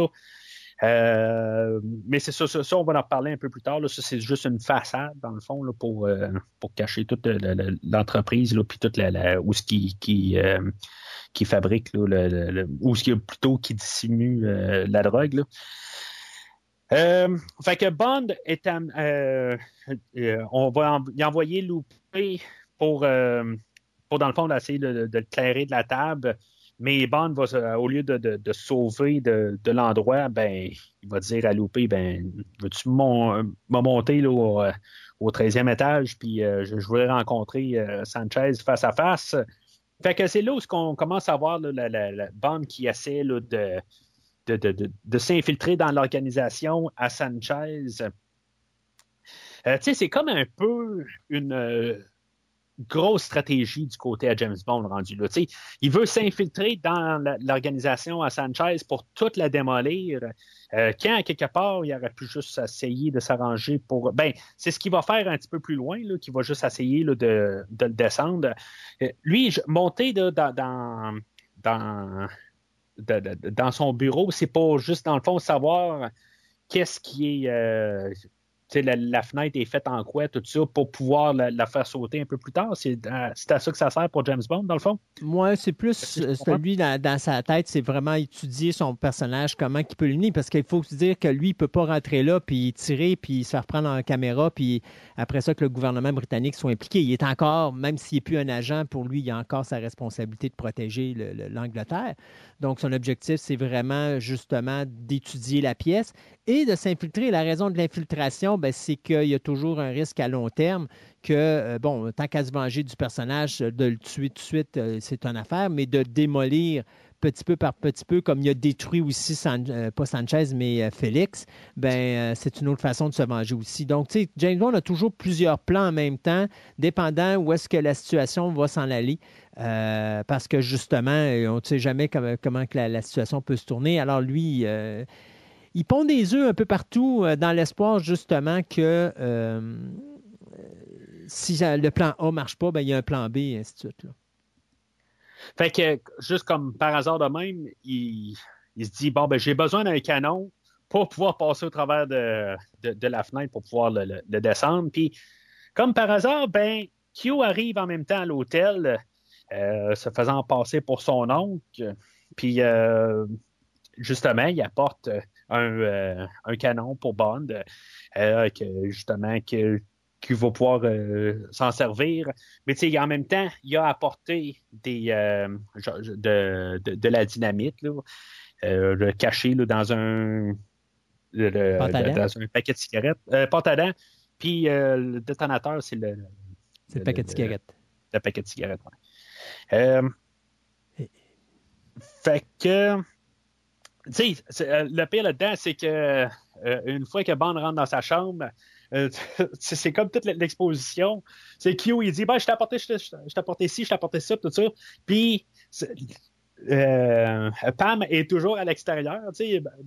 Q a eu quasiment tout le temps de tout y dire, puis finalement, elle, elle rentre par la suite. J'ai juste comme trouvé ça un peu drôle. Pam, elle, est là quasiment sur. Quand il montre tous les gadgets qui sortent à James Bond, elle est là. D'ailleurs, elle va prendre à un moment donné le Polaroid pour prendre les deux en photo, puis elle manque de les tuer les deux. Là. Ouais, puis ça leur vient pas, ça, dans le film, je pense, le, Polaroid. non, ça leur vient pas le Polaroid. Mais tu sais, ça, fait comme la scène habituelle de Q où on voit plusieurs gadgets qui ne servent pas grand-chose, mais c'est juste pour mettre des niaiseries à l'écran. Ouais. Euh, fait que Sanchez, après avoir rencontré James Bond, ben, il fait euh, sa rencontre de dealer de drogue. On est encore la même soirée, je pense bien. Euh, mais euh, Bond, c'est ça, il va, va se glisser sur le bord de la fenêtre, puis il va installer la porte à dents. Moi, je pense que c'est le lendemain, parce que m'a donné, si je me trompe pas, il avait dit à Q, j'espère que tu ronfles pas lorsqu'il fallait qu'il partage sa chambre d'hôtel. Donc, moi, je pense que c'est le lendemain.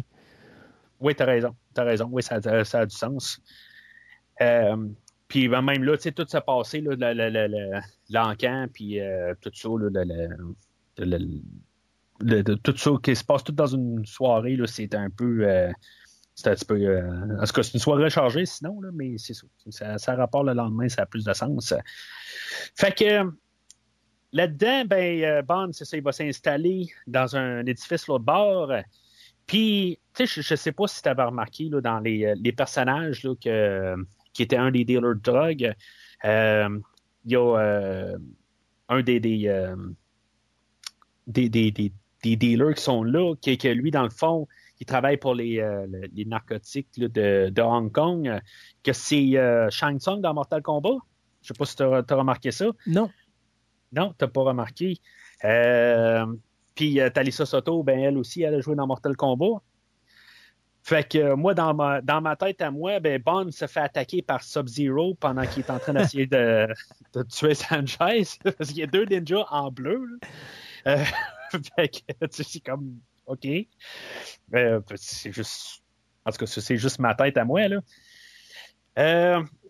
fait que Bond va se faire va se faire assommer puis il va être amené là, où les c'est comme toute une autre organisation de, Hong Kong ou euh, de plusieurs pays.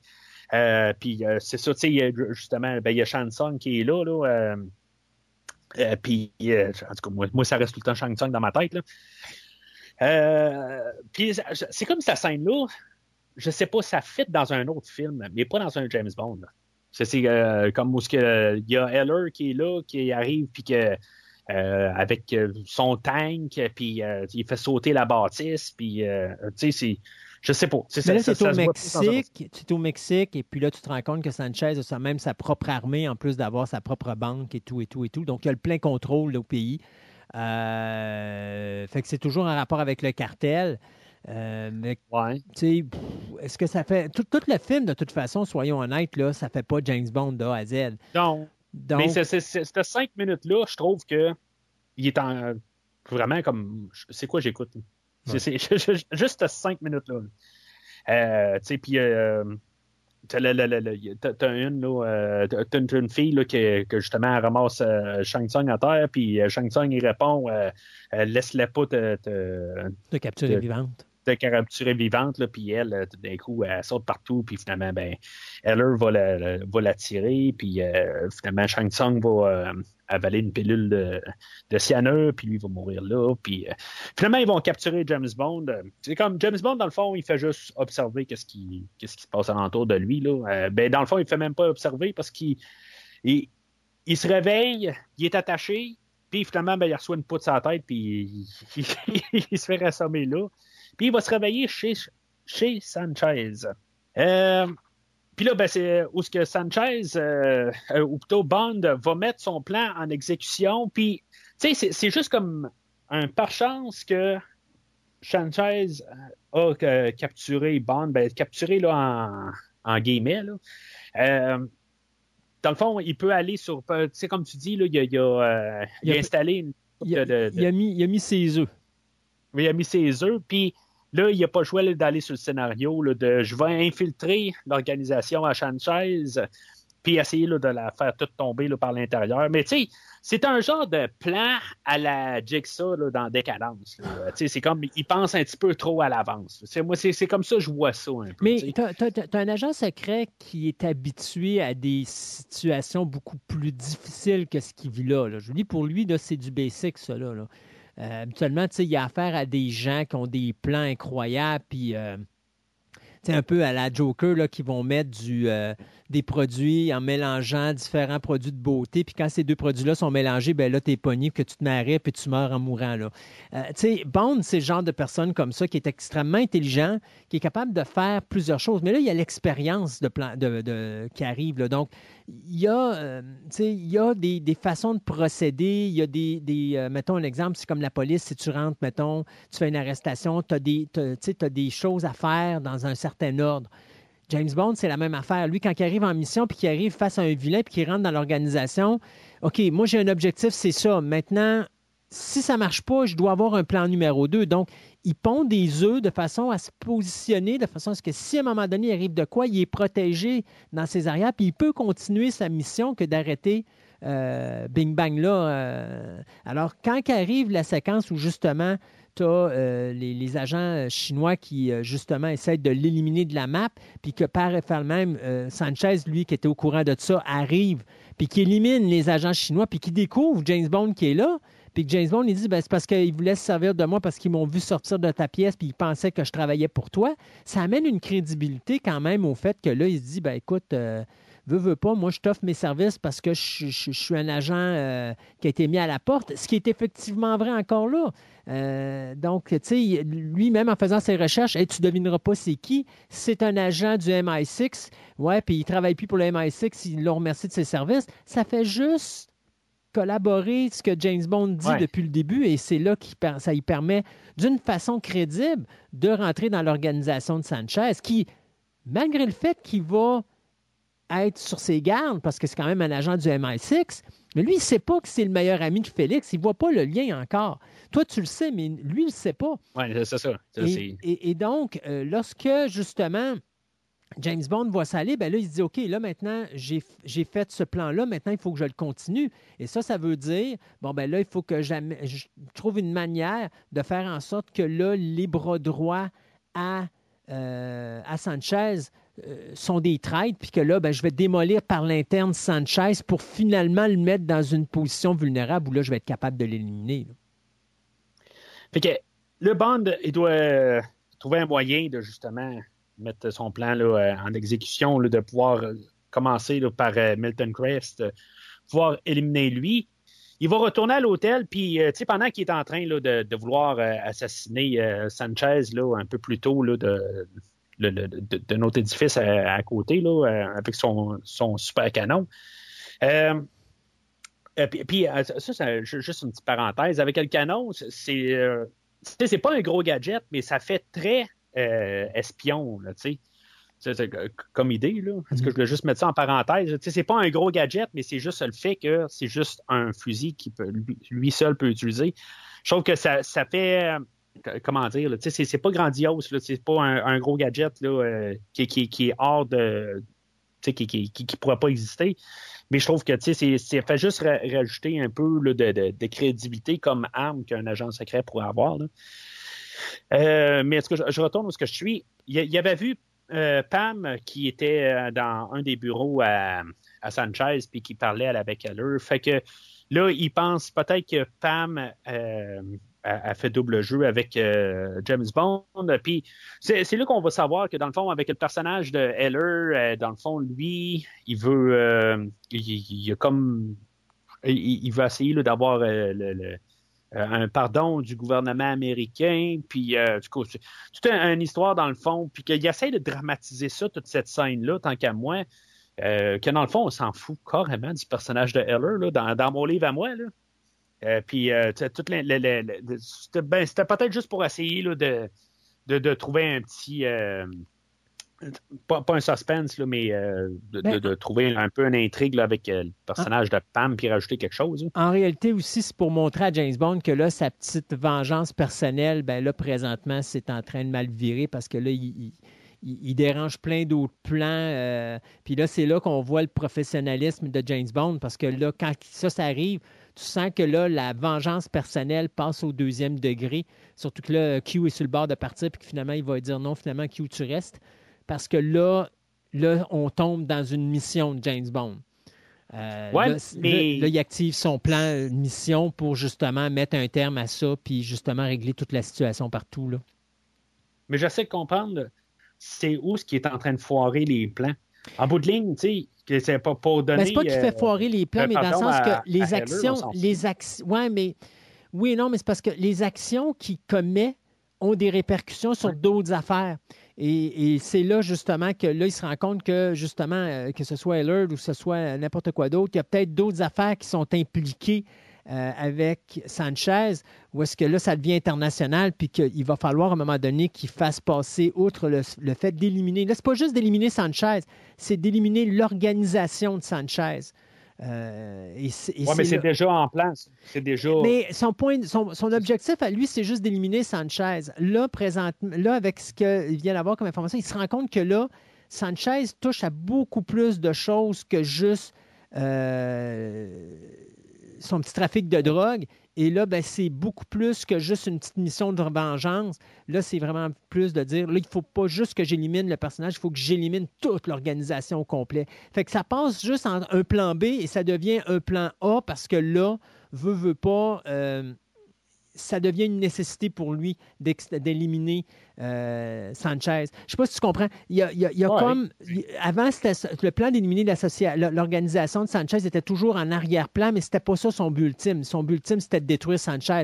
Là, maintenant, c'est on détruit l'organisation de Sanchez avant d'exterminer Sanchez. L'élimination de Sanchez va venir par, par, par lui-même, mais là, son objectif numéro un, c'est de détruire son organisation. Là. Oui, parce qu'avant, là, dans le fond, quand on avait. Euh, s'est réveillé chez, chez, chez Sanchez. Chez, chez Sanchez. Sanchez. Euh, Sanchez. Il, euh, il aurait pu juste assommer un garde, prendre son, son AK-47 puis tirer, euh, tirer euh, Sanchez. Exact. Puis, dans le fond, cette scène-là aurait dû arriver avant d'un côté. C'est sûr. Que Bond comprenne que, parce qu'en bout de ligne, Bond aurait pu déjà régler Sanchez là, puis il aurait pu même régler euh, pas mal tout le monde à, l'intérieur d'où ce qui était placé, les attendre, puis tout, euh, au pire, les éliminer un à un. Mm-hmm, effectivement. Mais en tout cas, le film, il ne peut pas arrêter à une heure et quart.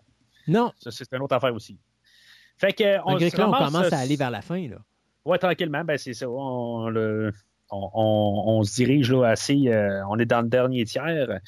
Ah, Bond va se ramasser sur le Wave Crest puis c'est encore un Bond va être pas mal observateur euh, dans tout ça, où ce que, il va réinstaller tous les, les, euh, les, 5 millions de, de, de, Sanchez, il va les réinstaller là, dans un, euh, un genre là, de, de, socle. je ne sais pas exactement c'est quoi ça sert, là, les machines à pression. C'est un truc à pression parce que quand il descend sous l'eau, la pression change, fait que quand il remonte, ben là, c'est pour réajuster la pression du corps. Donc, tu restes là pendant un certain temps, le temps que ton corps reprenne la pression normale. Parce que, tu sais, mettons que tu es dans le fond de l'eau et tu remontes en, haut, tu ne peux pas remonter trop rapidement. Donc, non, c'est ça, mais ça, ça va dans l'eau. Dans le fond, ce qui est un sens de décompression. OK, mais, mais ça, ça va dans l'eau? Ben, là, par exemple, je ne sais pas. Je, suppose que oui, mais encore là, ça serait. Je, tu ne le vois pas parce qu'il est vraiment encadré dans, un endroit, mais c'est un sens de décompression. Là. Donc, l'objectif, c'est de décompresser ou de compresser. En tout cas, c'est jouer avec la pression. Euh... Oui, oui, c'est OK. Ouais, ça, ça, je, ça, je le comprends, cette partie-là, mais c'est, c'est juste pourquoi que tu as ça à bord dans un endroit qui n'est pas, qui, est pas avec de l'eau alentour. C'est, ben, parce que là, il s'en sert pas. OK, ouais, c'est ça. C'est pour ça, mais pour ça que je dis, bon, probablement cette affaire-là peut aller dans l'eau aussi. Là, en tout cas, c'est, quand même un, gros bateau qu'il y a. Là. Euh, encore une fois, ben, euh, une euh, scène assez dégoûtante un peu où ce qu'on voit la tête à, à, Milton Crest carrément là. Ben, on la voit pas, mais à l'origine, on, il, ben, était, était beaucoup plus graphique effectivement, puis la, séquence... on la voit gonfler. on la voit gonfler. Puis la séquence était tellement impressionnante que, justement, euh, on a décidé de couper parce que on, s'attendait à avoir de la... On s'attendait à avoir des problèmes au niveau de la censure et du MPA. Euh, fait que Bond part de là. Puis pour euh, genre la septième fois dans le film où ce que euh, Bond il va dire à Q et à Pam, il va dire bon ben je travaille mieux seul. C'est ça. Fait que ils vont partir de leur bord, mais bien sûr, Loupé va venir les revoir un peu plus, tard. Là, puis ben, c'est ça. on a eu la scène avec Loupé et Bond qui ont couché ensemble. Puis là, ben, Pam a fait vraiment la, la fille à dire Ah ben là elle, elle fait ça frustrer, tout ça, puis qu'on a parlé là, euh, en long et en large tantôt. Fait que, en même temps, là, dans, le fond, la, confiance est gagnée par Sanchez, puis euh, elle, est gagnée, mais dans le fond, ça, va être comme l'ultime test rendu là, ce que Sanchez va apporter euh, Bond au, ce que dans, dans l'organisation. Dans le fond, il l'a comme accepté. Mais tu sais, c'est dans, toute la, totalité, c'est il est comme bien juste de l'accepter, puis dans le fond, ça va euh, la scène, ben pas l'acte suivante, euh, ça va tout se démolir. Tu sais, je, ne sais pas si mettons, il n'y aurait pas pu avoir un décalage, puis que la confiance de Bond et de Sanchez n'aurait pas pu être faite sur plus longtemps sur le film. Là, je trouve que c'est comme tout d'un coup, la confiance s'est amenée, puis là, ben, Sanchez arrive, euh, il dit Bon, ben, c'est beau, je vais t'amener où ce euh, on, fait le mélange de drogue, puis euh, comment qu'on fait nos transactions. Je trouve que ça a comme pas de poids rendu à la finale. On se ramasse vraiment où ce qu'on a la façade, on a un genre de temple, puis on a le professeur Joe là-dedans. Euh, que, dans le fond, qui est juste un peu un comic relief euh, au film. C'est juste pour alléger le ton. Euh, pour, le ton qui est quand même assez sombre en, général. Mm-hmm. Là-dedans, ben, c'est ça. C'est tout un centre de méditation. Puis le, il y, a Pam et Q qui sont sur le terrain. Dans le fond, il y, a Pam qui s'introduit. Dans le fond, elle la ramène plein d'argent, puis elle essaye de, de, je ne sais pas exactement là, pourquoi qu'elle avait besoin de, trouver le professeur Joe avec euh, le, sac plein d'argent. Euh, je ne sais pas pourquoi elle avait besoin de passer par là. Parce qu'en bout de ligne, elle ne sert à rien dans, ces scènes-là. grosso modo, là, elle va sauver James Bond. Mais c'est quasiment ben, la seule affaire qu'elle va faire. Mais non, mais elle sert à quelque chose. Elle sert à sauver James Bond. Oui, c'est. En tout cas. c'est. Ouais, ouais. Mais ça aurait pu être euh, loupé, justement, qui fasse quelque chose. non, il y a moyen de, Arrête, arrête. Loupé, loupé là, c'est, une, une, poupée. Là. Il ne va pas aller salir les mains puis commencer à faire de l'action. L'action, c'est Pam. Fait qu'elle veut, veut pas, euh, oublie ça. Là. Ben, justement, ça aurait été un mouvement euh, féministe de justement qu'elle, elle, mettre son poing sur la table puis elle dit ben garde, je, vais le sauver puis tu sais en tout cas, on n'était pas là. c'est sûr qu'on n'était pas là. Euh, fait que c'est ça. Ils font, font, le tour des vendeurs, puis ils, ils, expliquent le procédé de, de dissoudre la cocaïne dans de l'essence. Puis euh, finalement, ben, on fait juste mettre un filtre, euh, un filtre à café, dans le fond. Puis on retrouve la cocaïne sans problème. On peut la, sniffer ou je ne sais pas si on peut sniffer ça. On, attend on, peut, on, peut, mettre son doigt dans la bouche, ça c'est sûr. c'est n'importe quoi. on peut s'en faire un cornet, tu veux dire? Ça, ça a l'air d'être ça. en tout cas, c'est. Je suis pas sûr, tu sais, je veux dire, j'ai jamais sniffé de la cocaïne de ma vie, mais je suis pas sûr que je voudrais sniffer ça. Tu sais, ça doit avoir euh, un méchant effet. Euh, ben écoute, ça va avoir un effet explosif, surtout si euh, tu as malheureusement une allumette située à proximité. Sais, je sais pas si, tu sais, euh, justement, il arrive puis il, met l'allumette pour faire brûler là, le, la drogue avec l'essence, tout ça. Je sais pas si ça va vraiment tout détruire quelque part. Tu sais, il dit ça, ça va faire disparaître les preuves je, ne sais pas si, maintenant ça va vraiment tout faire disparaître les preuves. Si, justement il restera pas juste la cocaïne puis l'essence sera plus là. là. Ça, ça va être un peu cramé, mais quand même, euh, les preuves vont rester là pareil, en tout cas dans mon livre à moi. Là. Mais ça a l'air que écouté euh, euh, un, livre audio aussi dans le making of de toute la franchise des James Bond, puis il y a un chapitre sur le film d'aujourd'hui. je pense que c'est un ami à Michael Wilson le producteur puis euh, l'écrivain du film, ou le second écrivain du film, euh, que justement, il avait basé ça sur un, ami qui est, qui est douane, puis que, ben, je pense que c'est un douane. Puis justement, c'est une manière. Tu veux dire un douanier? Un douanier. que qu'il avait déjà vu ça, quelque chose de même, là, de, que genre des drogues dissous dans, dans de l'essence. C'est-tu comestible? Ça, il n'est pas allé jusqu'à là, là, mais en tout cas, c'est, c'est, ça a l'air que c'est basé sur quelque chose. Je, je, laisse ça à ça. Fait que euh, Dario reconnaît James Bond, puis euh, tu sais, il n'y a pas un gros combat dans le fond. Il a pas de. Je, trouve juste ça un petit peu dommage, mais on va garder comme le combat de la fin euh, pour Sanchez. Dans le fond, il y, a juste. c'est quand même assez brutal quand tu penses à ça. ça fait rappeler un peu, dans le fond, la scène de dans Goldfinger où que James Bond était attaché euh, à la table, puis il y avait le laser. Puis James Bond a essayé de dire n'importe quoi, dans le fond, pour euh, se sauver de, la situation. Euh, puis Goldfinger, ben, dans le fond, il n'y en a rien à foutre de ce que James Bond dit. à part quand James Bond arrive puis il dit l'opération Grand Slam, puis là, tout d'un coup, ça donne la puce à l'oreille à, Goldfinger. Ben, c'était un peu la même affaire. James Bond, il dit un peu n'importe quoi pendant que le chariot le, petit euh, convoyeur, est en train de l'amener dans un genre de broyeur.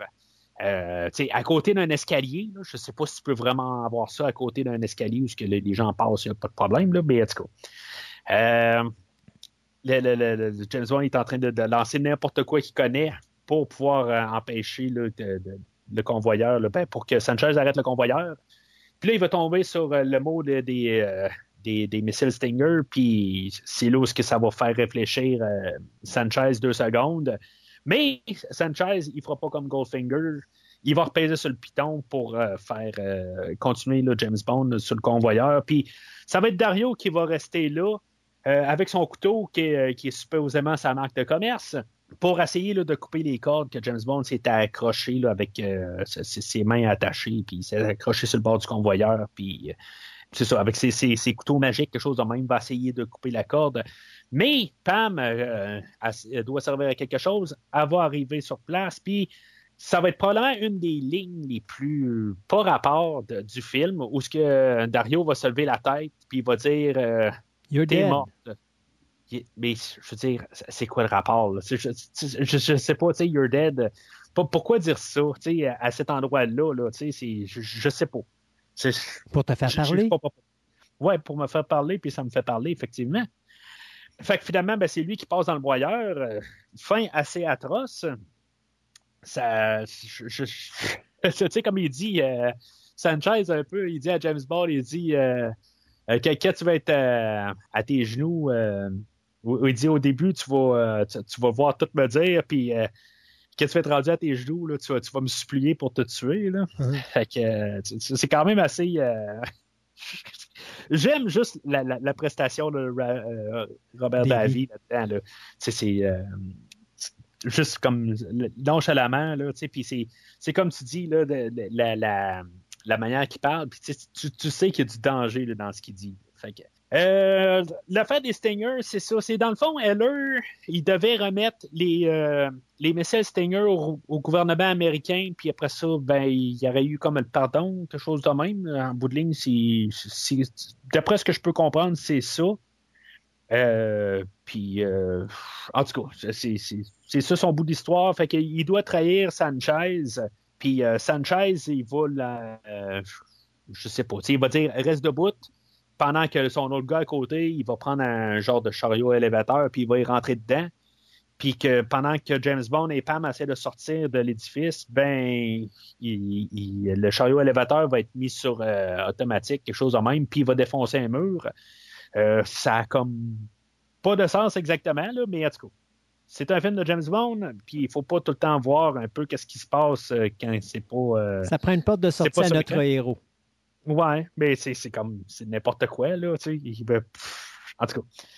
Euh, mais tu sais, on n'a pas parlé bien ben de Timothy Dalton. Euh, tu sais, on a parlé en, gros euh, un peu éparpillé partout, mais tu sais, ces lignes, justement, que tu sais, qu'on a laissées à Robert Davy ou Davy, tu sais, de, de, juste lancer tout le temps des, des, punchlines.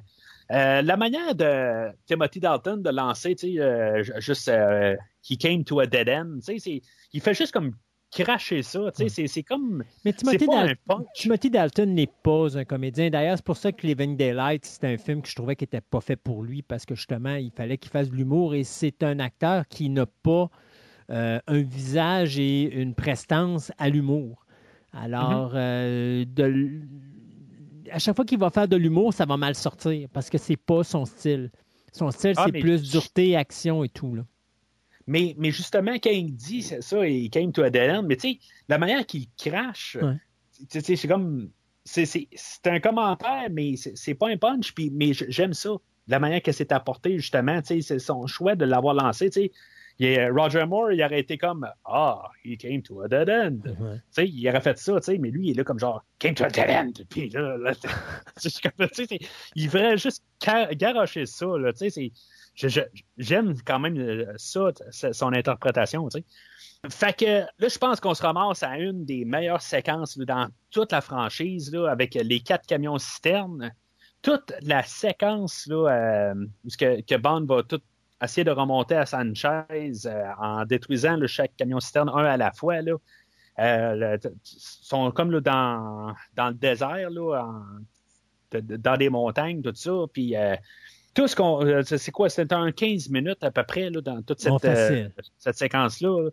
Euh, c'est spectaculaire. Je, je trouve là, honnêtement, là, tu sais, c'est- oui, les, les- tous les, les camions ont été euh, montés là, pour chaque séquence. là. Tu sais, Il n'y a pas un camion citerne qui réussit à, à partir là, sur le côté.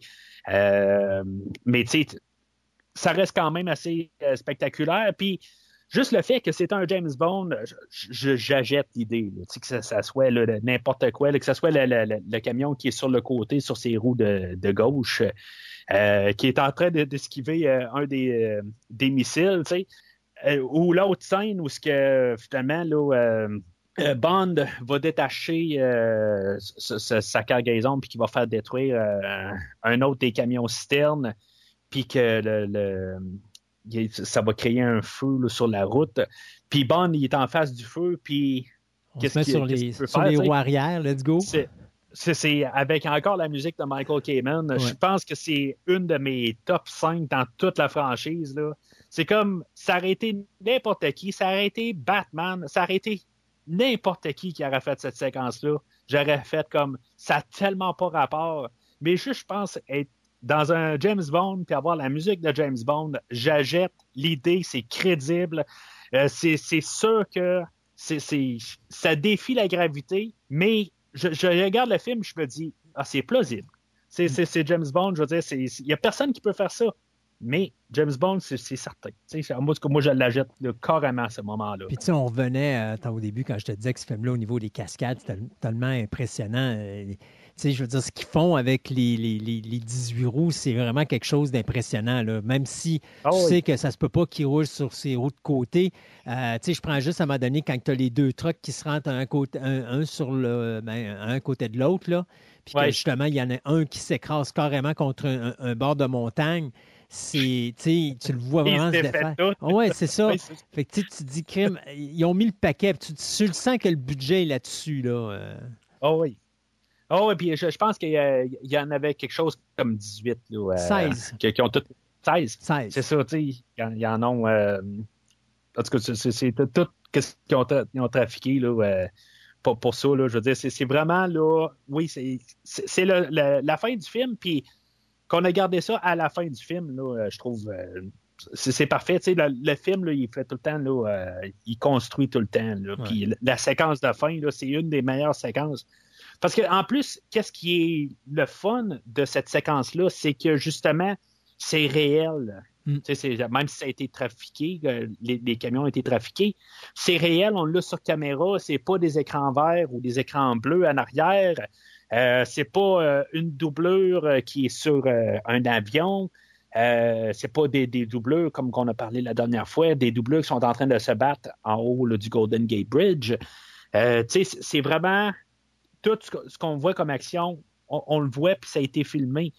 Euh, Il y a juste la, seule fois où ce que, euh, tout ce qui avait été planifié est tombé un peu. Là, euh, on a eu une petite euh, erreur de, calcul.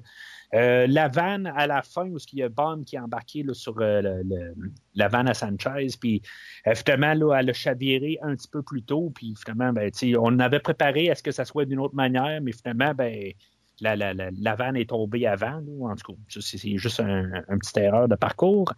Mais je trouve que justement, le fait que tu sais, quand tu regardes l'image, que tu vois que la, vanne a de l'air à perdre pied puis elle tombe de côté, hmm. euh, je trouve que ça met comme un côté crédible que c'est pas comme au bout du chemin. C'est comme dans n'importe où, là, tu sais, tout d'un coup, elle chavire sur le côté. Là. Euh, puis euh, pour que la, manière que ça finit juste intimement avec James Bond et Sanchez, le chauffeur, il, est juste à côté, là, mais en tout cas, c'est, quelque part, il a, choisi que, qui ne voulait pas aller tuer James Bond par la suite. Ou peut-être que Pam, elle l'a roulé, elle l'a roulé dessus là, euh, ensemble. Il fallait bien qu'elle fasse quelque chose. Euh, à part se promener avec un avion. Euh, ah, puis, ça me fait penser, elle se promène avec un avion. Un avion, ça a ça, ça une, trappe à poussière. je sais pas, mais m'a dit que pour fille, en tout cas, pour conduire un avion, elle a passé à travers. Écoute, quand tu dis, puis ça, c'est une autre cascade que j'avais trouvé tellement impressionnante. Tu la séquence où est-ce que justement, elle, pilote son avion, puis euh, tu as justement James Bond qui, euh, à un moment donné, va, va comme laisser aller l'essence, fait qu'il y a le feu qui va, euh, qui va s'en aller sur la route. Puis, tu sais, tu as, cette séquence où est-ce qu'à un moment donné, les gars perdent le contrôle, puis leur truck se ramasse dans les airs, puis il va tomber dans un ravin, puis tu as le camion qui saute dans les airs et tu as l'avion qui passe en dessous. Il y a plein de cascades comme ça que c'est vraiment super. Là, euh, mm-hmm. euh, puis tu sais, tu sais oh, que c'est un jeu de caméra, là, parce que. Mais, mais c'est pas grave. Oui, mais sauf que c'est en caméra pareil. C'est ça C'est un jouet. Puis c'est justement. On a utilisé les, les, les forces de, de, de, tout le monde en arrière pour apporter ça à l'écran. Mm. Euh, ce qui est quand même assez euh, drôle, pareil, parce que souvent, à, la deuxième sortie de chaque James Bond, euh, souvent, les gens ils se disent Ah, ben, on a eu un succès au premier film, puis au deuxième film, on peut se laisser aller. Dans cette séquence-là, on ne se laisse pas aller du tout. Là, on met vraiment le paquet. Là. Euh, honnêtement, c'est probablement la meilleure séquence qui est réalisée par John Glenn parce que moi, j'avais été bien déçu par sa mise en scène justement dans View to a Kill. Living Daylights m'avait pas impressionné. Tu arrives avec cette séquence-là dans License to Kill, puis tu, vois vraiment la mise en scène là, que John Glenn a mis le paquet. Là. Fait que. Euh, la poursuite de, la, Aston Martin dans Living Daylights, euh, c'est quand même assez impressionnant. Ouais, euh, sur le lac. Oui, mais je sais pas, tu sais, je veux dire, dans, quand tu regardes une mise en scène, tu sais, comment je pourrais dire, tu as tu as, des façons de filmer à un moment donné où est-ce que tu as, du dynamisme, tu as, de l'énergie, tu as, ça. Mais il me semble qu'il manquait quelque chose dans la séquence dans Living Daylight, justement. Euh, contrairement à celle-là où là, c'est vraiment c'est très intense. Puis tu, la mhm. sens, l'intensité est palpable. Euh, puis tu sais, James Bond, il est prêt à tout, même à sacrifier sa vie pour arriver au bout de sa mission. Puis c'est ça, tu sais, toutes les séquences, tout ce qui est filmé, tu sens que Glenn, il était dedans. C'était comme genre, OK, c'est-tu quoi? C'est peut-être la dernière séquence que je vais filmer pour, James Bond. Je veux qu'elle soit mémorable. Puis elle est mémorable. Hmm. Oh, non, c'est bien. En, général, les séquences d'action de, John Glenn, peut-être euh, justement quand on a parlé de. Euh, A View to a Kill? A View to a Kill, c'est probablement, je pense, dans les séquences d'action, c'est le moins. Euh, il y, a des moments, là, mais dans ces cinq films, je pense que c'est celui-là qui y a, les, scènes les moins spectaculaires. Parce que dans Octopussy, il y a quand même des, la, séquence du, train où on se promenait un peu partout du train. Tout ça, il y a quand même des, des, bouts qui sont quand même euh, assez intéressants. Mm-hmm. Euh, il y a la séquence d'introduction avec le petit avion. Euh, dans For Your Eyes Only, il y a beaucoup de moments aussi. Euh, c'était vraiment un, Dans For Your Eyes Only, c'est la voiture. tremplin. Ouais, la voiture. La, voiture, il n'y a pas juste il y a les séquences de ski qui sont vraiment intenses. Il y, a il y a vraiment des bonnes scènes là-dedans. Euh, mais John Glenn avait commencé justement, je pense aussi là, dans sur euh, le voyons, en 69 avec Honor, Honor, Majesty Secret Service. Peut-être pourquoi aussi que aujourd'hui on a des certains liens aussi qui reviennent. Peut-être, tu sais, c'est comme on boucle la boucle pour John Glenn. Mm-hmm. Je ne sais pas, mais. Puis en même temps, ben, John Glenn, ben, c'était lui qui était responsable aussi des séquences d'ouverture dans Moonraker et de, de l'espion qui m'aimait. Fait que, il y, a des très bonnes séquences d'action euh, pour John Glenn. Euh, mais celle-ci étant la dernière, ben, je veux dire, il finit sur euh, vraiment là, ah, une, très bonne séquence. Oui, exactement. fait que c'est ça, on se remonte avec Bond et Sanchez. Euh, puis euh, Bond euh, ou Sanchez, il a une machette dans les mains. chose que j'ai appris dans mes dans ma, ma rétrospective des vendredis 13. la machette, tu sais que le, côté pour couper d'une machette, c'est pas le côté qu'on pense, c'est le côté, le côté intérieur ou le, côté droit. Normalement, c'est ça qui coupe. Je ne sais pas si tu le savais. Là. Non mais c'est pas, euh, c'est pas le, le, côté qui a de l'air être le côté de la lame, c'est l'autre côté. OK. C'est, euh, je, je, dis ça de même, là, parce que Bond, dans le fond, euh, je pense qu'il prend justement sur le côté coupant sur le bord de la face à Bond, puis je pense qu'il y aurait arraché la face, dans le fond, mais je, je, dis ça de même. Bond arrive, puis il dit Don't you want to know why? Puis c'est ça qui l'empêche, dans le fond, de, de tuer Bond. Mais Sanchez, lui, je pense qu'on avait comme remarqué, si on regardait très bien, qu'il avait été aspergé plein d'essence. Mhm. Mais tu voudrais-tu être à, côté de quelqu'un qui est aspergé plein d'essence puis le mettre en feu?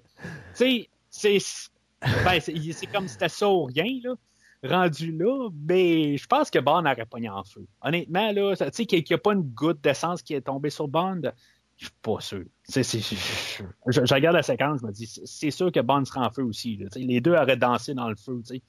Clin d'œil à. Oui, oui, oui, à Batman 89. Hein? Non, à, ah Dangereusement Vôtre. Ah oui. Danser dans le feu. Dance into the fire. Ah oui, OK.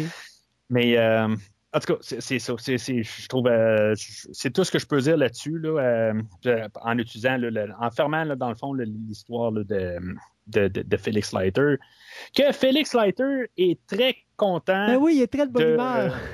Euh, j'ai perdu ma femme, mais hey, on va se voir bientôt. j'ai perdu un bras de jambe. Ouais, Puis, en tout cas, il n'y a pas de problème. on sait que M a jasé avec avec Félix, puis que peut-être qu'Em a une job pour, euh, pour Bond, mais en tout cas, c'est. En tout cas, c'est beau, ça, clôture l'histoire de Félix. C'est juste qu'il est comme très heureux, là, mais en même temps, bon, peut-être qu'il s'est passé euh, quatre mois rendu là. là on ne sait pas. Ben, Probablement pas bien ben de temps parce qu'il euh, y a encore euh, Loupé et Pam qui sont dans l'histoire. Puis probablement que dans quatre mois de là, ben Bond va être sur une nouvelle histoire. Puis on va y arriver puis on va dire euh, Ouais, Pam, es-tu avec toi? Puis Bond va dire ben, Qui? Qui ça? Pamela Anderson sur Baywatch. Peut-être. en tout cas. Aïe, aïe, aïe. Fait que on a la culture aussi avec euh, l'histoire de Loupé et tout ça. Puis, tu sais, Bond, ça retourne. Euh, t'as le président de, de je sais pas quoi, là, exactement. puis il dit Ah, ben, je te verrai avec elle. Puis, tu sais, à cause que Bond a dit ça, ben, Loupé va, va virer les yeux sur euh, ce personnage-là. Puis, c'est ça. Fait qu'on va finir avec, dans le fond, la scène du bateau un peu plus tôt où ce que Pam, il avait demandé si tu me le demandes, ben, dans le fond, on va avoir le, revers de cette situation-là. Ça va être Bond qui va dire là, euh, If you ask me. Là. Puis on va finir par une, euh, une chanson là, de générique. Ah, if you ask me too. Oui, c'est ça. Ben, dans le fond, c'est ça le lien avec euh, le, le, lien. Je ne sais pas si tu as remarqué. Là, Bond, il va dire Why don't you ask me? Mm-hmm. Puis après ça, ben, c'est Pam. Patty Labelle qui nous chante If You Ask Me Too avec un poisson qui nous fait un clin d'œil. Puis, tu sais, tu as une photo fixe qui fait très, euh, je sais pas, ça, ça fait TV movie, là. Puis après ça, tu as tout Mexico City, là, euh, dans le fond, c'est juste un plan, il n'y a même pas de montage, rien. Je trouve que le générique, ça fait comme. Euh, on manquait d'argent ou quelque chose de même. Là, je sais pas, on faisait. Euh, je, je, sais pas, la, la, photo fixe en partant, je, comme, je, me dis, ça finit-tu là? Mais après ça, c'est ça. sais On essaie de réutiliser des choses qu'on a filmées, comme qu'on était habitué pareil. Là, comme dans Fire Eyes Only, là, on avait comme toutes les, structures grecques euh, qui, étaient dans le fond de l'eau. On essayait de faire un montage avec ça. Euh, dans View to a Kill, ben, on avait le montage de, du Golden Gate Bridge. C'est correct, là, mais du coup, c'était, c'était pas un des meilleurs génériques qu'on avait vu. Là. Mais si on retourne à la tune euh, de, de Patty LaBelle, honnêtement, ben, je pense que Céline Dion l'a fait mieux, même si c'est genre la même tune, c'est juste la voix qui change. Euh, genre, Céline, c'était genre un an ou deux plus tard, elle avait fait un petit peu mieux, mais en tout cas, c'est comme assez générique comme chanson. Je l'aime mieux que la, la tune du la tune propre du film, mais je trouve que c'est quand même euh, j'ai rien à dire. Ce que, juste ce que je peux dire par contre, c'est que des fois, comme quand on parle de If There Was a Man sur euh, la, la tune à la fin de Living Daylights, ben je trouvais que au pire, on avait la tune de Living Daylights qui était une tune un peu plus rock. Euh, puis la, la de fin, ben, c'était plus une balade. Puis là, je trouve juste qu'on a deux balades, puis ça aurait été le fun d'avoir un peu quelque chose qui contraste. Puis je me dis que j'aurais quasiment préféré d'avoir If You Ask Me To comme tune principale, même si je la, je la verrais pas comme tune principale. Mm Je sais pas, moi, tu, je te l'ai dit comme je t'ai dit tantôt, moi, j'ai pas de problème avec euh, License to Kill, puis euh, c'est une tune Bond, fait que ça fait Bond. C'est ça.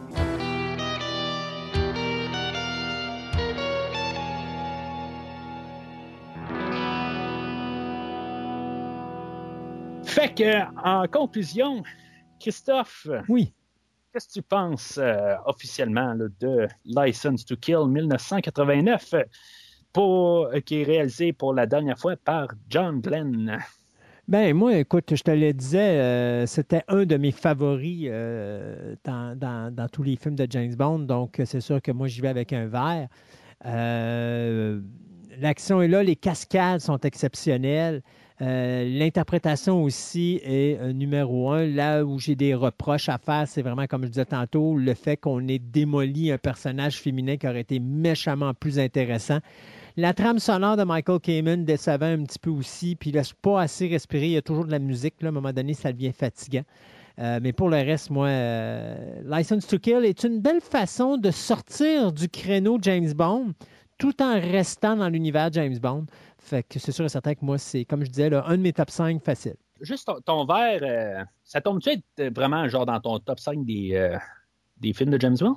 Dans le thème. Juste euh, parce que moi, moi je suis comme la manière que tu, que tu me parles, OK, on sait que l'espion qui m'aimait, c'est genre ton numéro 1. Oui, ça c'est mon numéro 1. For You Eyes Only, avec le temps, c'est glissé dans mon top 5. Parce que c'était un de ceux avec lesquels j'ai eu beaucoup de difficultés au début, mais avec les années, je me suis mis à l'aimer. Euh, après ça, je te dirais To Live and Let Die est un de mes favoris également. Euh, OK, beaucoup de Roger Moore dans les. Oui, ben, c'est ma génération. Puis Goldfinger. Euh, pas Goldfinger, mais GoldenEye et Goldfinger. Fait que, tu sais, il, il, rentre, mais je te dirais, là, juste sortir du top 5, genre là, dans, dans, ton License to Kill va passer un petit peu avant Live and Let Die. Fait que Live and Let Die, je te dirais, c'est mon sixième, là. Mais euh, Goldfinger, GoldenEye, euh, avec bien sûr, euh, voyons, The Spy Who Love Me qui est en tête, là, que lui, je peux pas, je peux pas passer outre, là. Ça fait partie de mon top 5 de James Bond. OK, OK. Bon, c'est bon. C'est ça, c'est ça, je me demandais à quel point, parce que je, je sais toujours que tu l'aimes beaucoup, ce film-là, mais mm. tu sais, il y, en a, sur 28 films, là, on s'entend que tu peux arriver, j'aime le film, mais tu sais, ça peut être dans, dans, dans, ton top 10, puis tu sais, tu l'aimes toujours parce que tu sais, il y en a tellement. Moi, je, je, te seconde là-dessus. Euh, ça ne sera pas dans mon top 5. Euh, euh, il va y en avoir encore plusieurs films qui vont s'en venir aussi, qui vont être dans, probablement dans mon top 5. ça va probablement être dans mon. peut-être mon dixième. honnêtement, c'est, j'ai de la misère des fois à dire est-ce que je l'aime plus que The Living Daylights? pour, pour, différentes raisons. Il y a des choses. Le, le film d'aujourd'hui est assez constant. mais sais, des, fois, là, je, suis comme pas toujours sûr de la, motivation à James Bond. Il, est peut-être un petit peu trop Jigsaw des fois, ou qu'il va peut-être un petit peu trop à l'avant. Mais on a discuté, il y a des affaires que j'ai réussi à, trouver mes réponses à ça.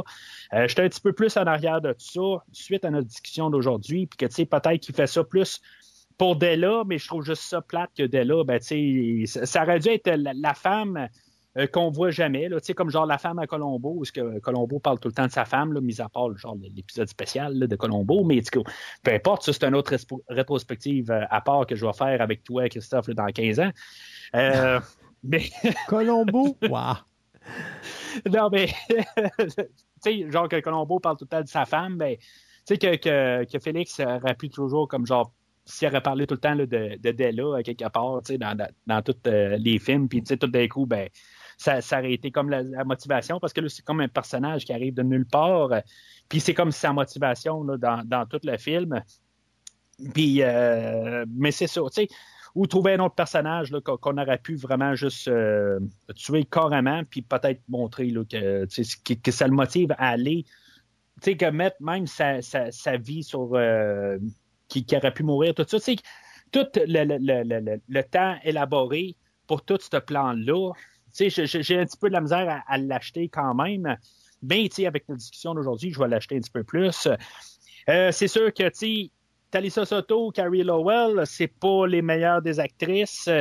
Euh, puis, tu sais, la, motivation de Pam, à quelque part, ben, j'ai un petit peu de la misère à comprendre pourquoi elle reste dans l'histoire. Euh, autant en point de vue histoire, puis autant qu'en point de vue euh, personnage. Là, je ne sais plus exactement pourquoi elle reste là. Puis le couple de Bond et Pam, c'est quelque chose aussi que, que j'ai un petit peu de la misère à embarquer avec, comme que je te disais. visuellement, ils vont bien, euh, pour la photo, mais j'ai vu mieux la, semaine passée là, sur Living Daylights. Mais par contre, là, dans les points forts, là, Sanchez, Dario, euh, je trouve que c'est vraiment dans le top dans, dans, dans, toute la franchise. Euh, T'as pas vraiment mieux que, que, que ce duo-là. Puis même chacun séparé comme euh, méchant principal. Puis dans la, catégorie henchman, c'est vraiment dans les tops. Euh, peut-être Dario, peut-être un petit peu moins dans les tops, parce qu'on a eu quand même des bons dans toute euh, la franchise, mais Sanchez, c'est définitivement dans les trois euh, le, Bond villain préférés. L'humour, je trouve que même s'il n'y en a pas tant que ça, mais le fait que Robert Davy est là, je trouve que ça fait que l'humour est assez bien dosé tout au long du film. Timothy Dalton, euh, mis à part une fois, on n'a pas parlé bien ben de son look. Il y a des fois qu'il y a de l'air. Euh, c'est pas le gars qui paraît tout le temps le mieux. Euh, mais sa, sa, prestation, j'ai jamais rien contre sa prestation dans ce film-là. Puis la, la, la, poursuite des camions citernes à la fin du film, là, je veux dire, c'est vraiment quelque chose. fait que, tu sais, tout le, film en général a une bonne constance.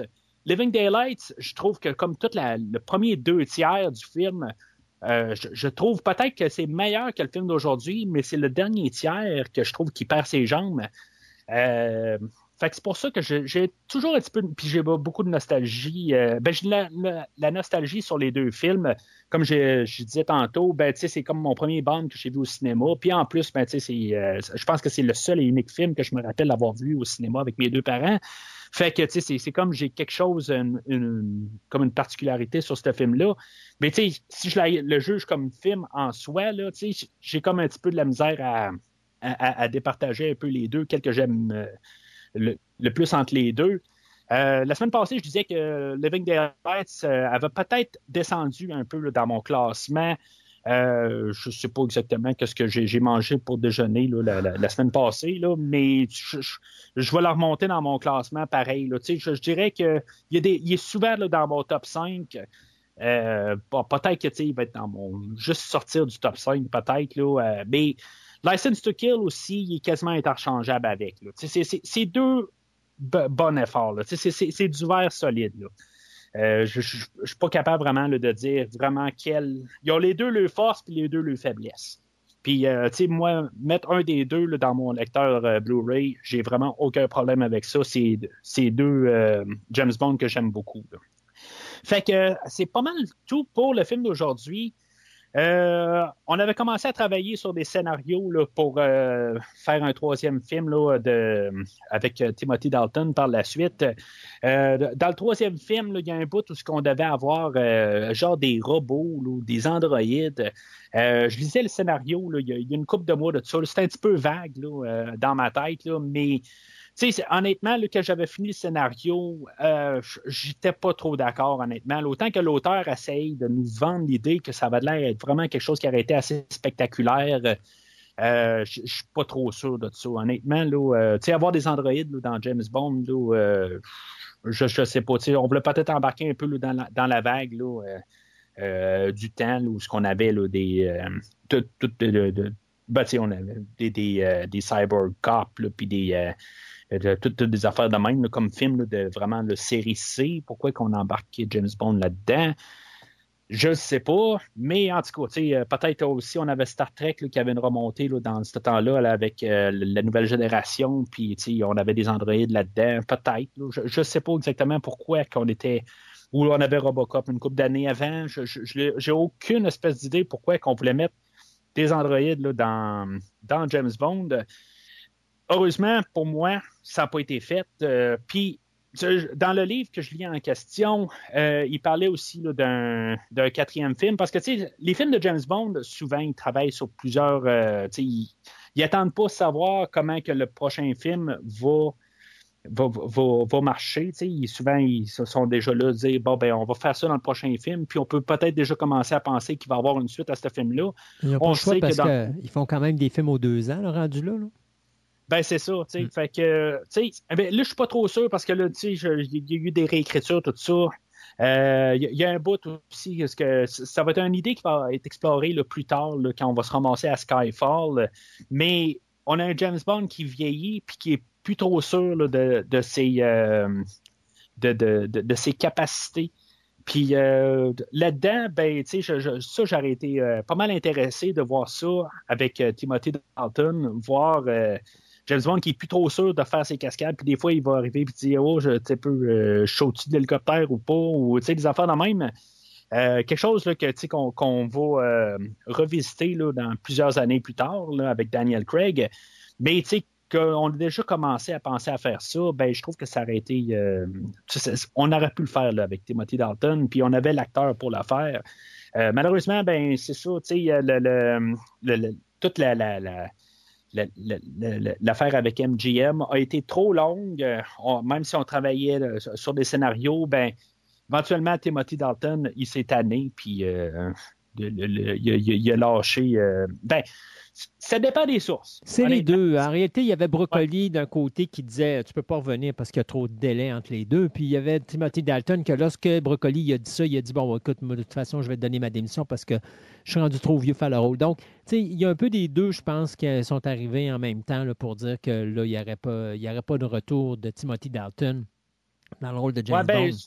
Tu vois, j'écoutais quelque chose au Joe, que c'est ça, euh, Brocoli a été comme forcé dans un coin euh, parce que c'est euh, c'est du monde qui sont quand même tout le temps loyal euh, envers leur, monde, puis que, même s'il il y avait quand même un peu un échec du point vue commercial sur License to Kill, eux autres, ils voyaient quand même Dalton continuer, mais justement, dans, je pense que c'est à MGM où ce qu'ils disaient, là, ben, regarde, on veut un nouvel acteur, on, c'est, ce qu'on veut, puis finalement, ben, ils ont réussi à forcer Broccoli là, à dire, bon, ben, c'est beau. Celui-là que je veux, c'est Pierce Brosnan. En tout cas, selon les sources, ça, ça, varie un peu, là, mais ce qui est sûr, c'est qu'on n'aura plus jamais euh, Timothy Dalton dans le rôle. Euh, peu importe, là, puis euh, je, trouve juste ça plate. Honnêtement, j'aurais aimé ça quand même. J'aurais pas aimé l'histoire d'Android, mais avoir une autre chose, finalement. Avoir un troisième film. Oui, c'est ça, juste pour clôturer. Mm. pendant plusieurs années, là, il va y avoir quand même six ans là, sans James Bond. Ça va être le plus gros euh, trou euh, sans James Bond, même avec euh, No Time to Die. Je pense que ça, c'est cinq ans depuis le dernier film. C'est quand même un gros trou, à moins que ce soit encore reporté à l'année prochaine. On ne sait pas comment qu'on s'en va, qu'est-ce qui va se passer à l'automne. En tout cas, c'est un gros trou qu'il a fait que ça, ça a forcé Timothy Dalton par la force des choses. ça, va d'un côté, ça va être une bonne chose pour la franchise, mais ça me rend quand même toujours triste qu'il n'ait pas eu sa chance de faire un troisième film pour solidifier comme ça, ces trois films. Là. Je trouve que ça aurait été plus légitime s'il y aurait eu ces trois films. Je ne sais pas ce qu'on pense, je veux dire. C'est comme.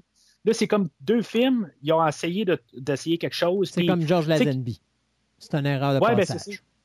c'est ça que ça paraît, hmm. parce que, tu sais, il y a souvent ça, tu sais, euh, Live and Let Die, on, a le nouvel acteur, on ne savait pas euh, quand on écrivait le film, est-ce que ça va être Roger Moore? Ben, est-ce que ça va être Sean Connery qui va revenir? Ça va être un nouveau, tout ça? Fait que le script est souvent écrit euh, pour fitter avec n'importe qui, dans le fond, puis après ça, on l'ajuste rapide avec l'acteur qui arrive. Fait que là, c'était avec Roger Moore. Fait que c'était un film qui était écrit pour Sean Connery, mais peut-être un nouveau, tu sais, on savait pas. Fait que, euh, on, on, va de l'avant avec un script. Euh, l'homme au pistolet d'or, ben, on essaie de, surcorriger des choses là, dans Live and Let Die, puis finalement, ben, on a une bombe totale, tant qu'à moi. Euh, mais dans L'espion qui m'aimait, ben, on a tout corrigé parfaitement pour faire euh, probablement le, film le mieux reçu de l'ère Roger Moore. Mais en tout cas, c'est, le film qui, est probablement mieux, mieux regardé dans toute son ère. Euh, c'était la même chose pour Sean Connery avec Dr. No, bon, bon, baiser de Russie. Puis euh, à Goldfinger, on avait la dose parfaite pour l'interprète. Euh, ça va arriver plus tard aussi avec Daniel Craig. remarquez que j'ai sauté Pierce Brosnan parce que je vais en parler dans les prochaines semaines. Mais toi et moi, ben, de toute façon, on va en reparler dans un mois de ça, où ce qu'on va clôturer l'ère Pierce Brosnan dans sa globalité avec le film de Die Another Day.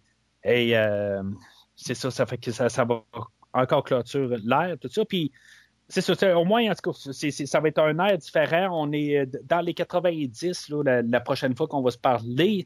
là, on clôturait toutes les, les, 80 qui avaient commencé mm-hmm. avec Roger Moore.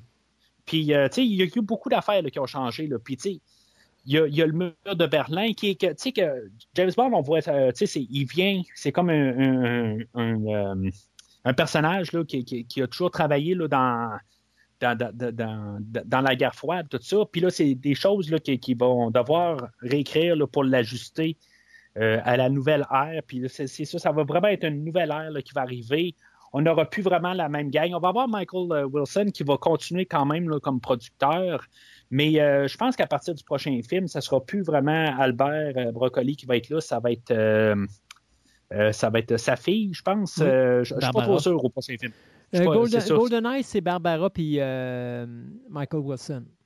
Qui commence, ok, c'est ça. C'est comme on disait au début, c'est vraiment la fin d'un. Euh, quasiment la seule personne qui va continuer, point de vue, que, il va y avoir Michael Wilson, il va avoir Desmond Llewellyn qui va revenir en, personnage de Q, mais c'est tout. C'est rendu toute une nouvelle gang. Ben, il, y a probablement là, euh, d'autres personnes que, je ne suis pas capable de, penser vite de même, là, mais pour la générale, c'est tout euh, dans l'inconnu où ce qu'on s'en va. Euh, tout un rafraîchissement. mais ça, on va en reparler là, dans les prochaines semaines. Alors, Christophe, ben, content de t'avoir eu dans cette clôture de l'ère Timothy Dalton. Euh, malheureusement, on n'a pas pu parler de, plus de films, hein, comme je viens de dire. Mais ça va venir. Et, ça. Euh, oui, ben ça, va venir. Non, mais je veux dire, dans Timothy Dalton, ben, c'est ça. On a juste deux films, mais déjà là, je pense qu'on a eu beaucoup de choses à, parler puis à comparer puis tout ça, juste pour deux films, puis on, a parlé autant, je pense, même dans l'ère Roger Moore. Euh, qu'il y en avait sept films à, mm-hmm. comparer puis à discuter. Puis en tout cas, là, on a parlé de. Mais tu sais, si on compare pareil les films qu'on a fait ensemble, on parle de, Sean Connery, là, toute son air, euh, Roger Moore, toute son air, puis Timothy Dalton. Euh, je pense que, tu dans le fond, si on y va en pourcentage, je trouve que c'est quasiment l'acteur qui a la, meilleure R, si on veut, là, mais c'est sur deux films. Là, fait que c'est comme 50% chaque film. Là, ils, ont beaucoup de poids. Puis, euh, comme je dis, ben, moi, ils tombent quand même dans mon top 7, là, les deux films. Tu sais, je trouve que c'est quand même une très bonne run. Tandis que Roger Moore, ben, il y en a peut-être deux à trois là-dedans qui tombent dans mon, euh, dans mon top euh, dans mon top 7 même. Puis ça fait que c'est genre 50% de ses films. Puis euh, Sean Connery aussi. Là. Fait que l'autre, c'est 100% des films. Tu comprends ce que je veux dire, juste au prorata. Mais moi, tu vois, Living Daylight, je l'avais pas tripé dessus parce que je trouvais qu'il n'était pas écrit pour Timothy Dalton. Euh, moi, Timothy Dalton qui essaie de faire de l'humour, ça marchait pas. Euh, puis mm-hmm. je te dirais, je, le trouvais aussi un petit peu macho comme, comme individu. Fait que j'ai pas vraiment embarqué avec Living Daylights. Il y avait le, film comme tel, qui était quand même intéressant, mais je veux dire, comme tel, j'ai beaucoup de misère encore aujourd'hui à rentrer dans le film quand il commence. Euh, mm-hmm. je, te dirais, là, ça, prend un méchant bout avant que je commence à apprécier Timothy Dalton, mais même encore quand le film finit, Timothy Dalton, c'est pas, c'est pas un film fait pour lui. Contrairement à License to Kill, dans lequel j'ai vraiment accroché, parce que License to Kill est écrit pour Timothy Dalton, et c'est la grosse différence entre les deux films. Fait que, tu sais, moi, mm. pour moi, j'ai autant tant de difficultés dans la, Living Daylights avec Timothy Dalton que j'en ai actuellement avec Daniel Craig et les James Bond. Mhm. Euh, c'était carrément ça. Pour moi, c'était pas pensable. Alors qu'un gars comme Pierce Brosnan qui va arriver avec GoldenEye, lui, j'embarque tout de suite parce qu'il a la shape de James Bond, mais il n'est pas sorti du personnage. Au contraire, on avait tous les acteurs en un. Je continue à dire que c'est plate à dire, mais le meilleur acteur James Bond, c'est Brosnan. C'est juste qu'il n'est pas arrivé dans la bonne période. Euh, j'aurais mhm. tellement aimé le voir avec d'autres euh, films, d'autres concepts, d'autres histoires. Euh, que ce qu'on a vu. Tu sais, GoldenEye, je pense que c'était vraiment parfait pour lui. C'était vraiment le meilleur qu'il a fait pour la raison pourquoi. Parce que c'était un bon Bond, avec une bonne mhm. histoire, un bon scénario. Mais après ça, on dirait, je pense qu'il aurait peut-être dû prendre une année de plus à l'écriture du scénario, lui nous pitcher des films aux deux ans. Là. Puis mhm. euh, finalement, oublier le concept du film, puis juste nous balancer n'importe quoi, puis faire en sorte que dire, ouais, là, on a un acteur qui fait très bon, qui va aller chercher de l'argent anyway, on n'a pas besoin de se forcer. Et c'est ce que ça l'a donné, malheureusement, la génération Brosnan. Ça l'a donné l'impression qu'au niveau de la production en arrière, la production n'était pas en arrière de leur acteur. Euh, on était plutôt dire, ah, c'est l'acteur qui soutient les films et non pas les films qui vont aider l'acteur à, euh, passer une, période beaucoup plus intéressante dans les James Bond ça revient à ce que je te disais tantôt avec la séquence euh, de. Ben, qu'en bout de ligne, il, s'assit sur le laurier. Quand euh, ah, ça marche avec Pierce Brosnan, parfait, c'est beau. Fait que on peut laisser ça aller. Euh, c'est vraiment dommage. Puis tu as touché aussi une affaire, tu, parlais là, de, qui aurait dû peut-être attendre un an. C'est drôle pareil parce que quand tu recules en 62, tu sais, le premier film, le Doctor No, en 63, tu as, le deuxième film, 64, 65. Euh, là, après ça, il commence à sauter deux ans. Euh, puis là, tu sais, aujourd'hui, on est minimum trois ans entre chaque film. Puis je, pense que, tu sais, je pense que c'est un, bon temps. Normalement, là, deux ans, euh, même un an à deux ans, c'est souvent le garoché comme film. Ben, trois ans, je pense que c'est une, bonne moyenne. La seule façon de procéder aux deux ans, c'est un peu comme fait Pixar. Pixar, ils ont trois équipes de travail. Ils travaillent sur trois films en même temps. Alors, tu as le film qui sort dans l'année, tu as le film de l'année d'après, puis tu as le film de l'autre année d'après. Euh, et chaque équipe travaille ensemble. C'est-à-dire que, mettons un exemple, on va arrêter, on va montrer à la deuxième et à la troisième équipe ce qu'on a fait pour au niveau de la première équipe. là, les deux équipes vont arriver, vont dire Ouais, ça, ça serait peut-être mieux, ça, ça serait peut-être mieux, ça, c'est pas bon, ça, enlève ça, ta, ta, ta, ta, ta. Puis on fait ça pour mhm. toutes les équipes. Alors, qu'est-ce que ça fait? C'est que ça fait que tu prends le temps de bien développer ton produit, puis tu ne fais pas juste garrocher quelque chose. Là, mm-hmm. en étant. on a quand même été chanceux parce que les autres films de James Bond peuvent se faire aux années. Pourquoi? Parce qu'on a quand même les histoires de Brocoli en arrière. Euh, pas de Brocoli, mais de Fleming, en arrière. Donc, on a une base pour travailler les James Bond beaucoup plus rapidement. Quand on arrive à Brosnan, il n'y a plus rien de ça. Alors, Brosnan, c'est de l'invention. Alors, c'est bien beau inventer, mais c'est parce que Si vous inventiez comme du monde, ça vous aurait pris une meilleure équipe de travail, puis ça vous aurait pris une meilleure technique. Et justement, peut-être de rajouter un an de plus, ça aurait permis de vraiment retravailler le scénario adéquatement, puis vraiment prendre le temps d'aller chercher le top qualité au scénario, puis de nous arriver avec des histoires euh, d'espionnage beaucoup plus intéressantes que ce qu'on a eu. Et il y a des affaires qui sont inspirées de, certains livres, mais en tout cas, on, va en parler mm. la, prochaine fois qu'on va parler, là, toi et moi, mais vraiment, en général, il n'y a rien de Fleming dans, les quatre films qui s'en viennent. Non. Fait que c'est pas mal tout pour aujourd'hui. À moins que tu aies quelque chose à rajouter. Non, je pense qu'on a pas mal passé à travers. je hein. pense qu'on a pas mal. Hein. Euh, juste si vous pouvez, euh, comme j'ai dit un peu plus tôt dans, le podcast, ben, suivre premier visionnement sur euh, Facebook et Twitter. N'oubliez pas de commenter sur le film d'aujourd'hui. Si maintenant vous préférez License to Kill à, Living Daylights, ou dans le fond, peut-être que pour vous, Timothy Dalton, je veux dire, ça a été une erreur de parcours comme George Lazenby. N'hésitez pas à laisser votre commentaire, votre opinion. Je veux dire, dans le fond, plus on en parle, plus c'est le fun. Puis en même temps, ben, en likant le post, ben, ça donne plus de visibilité à d'autres personnes. Puis justement, à se joindre à la discussion. Alors, euh, Christophe, ben, je, te remercie d'avoir pris euh, ce genre de cinq heures pour euh, parler de, Timothy Dalton sur deux films. Alors, moi, ben, au podcast, j'essaie toujours de, de faire apprendre euh, deux choses euh, aux gens, ben, est-ce que tu sais c'est quoi? Ben, tu vas me le dire. De jamais laisser l'adversaire te voir saigner. Et numéro deux, de toujours avoir un plan d'évacuation. Oh, Merci d'avoir écouté l'émission d'aujourd'hui. J'espère que ça vous a plu. We have an old saying too, Yogi. And you're full of it. Rendez-vous la semaine prochaine pour parler James Bond dans le prochain film de la rétrospective. Ou rendez-vous sur premiervisionnement.com pour écouter d'autres rétrospectives dont John Wick, Star Wars, Halloween et les films de l'univers DC incluant Batman, Superman, Wonder Woman et bien d'autres films. Vous pouvez écouter Premier Visionnement sur toute plateforme de balado-diffusion dont Podbean, Spotify, Google Podcast, Stitcher, Pocket Casts et bien d'autres. Take a giant step for mankind. Prenez soin de vous et rendez-vous au prochain épisode. Keep my martini cool.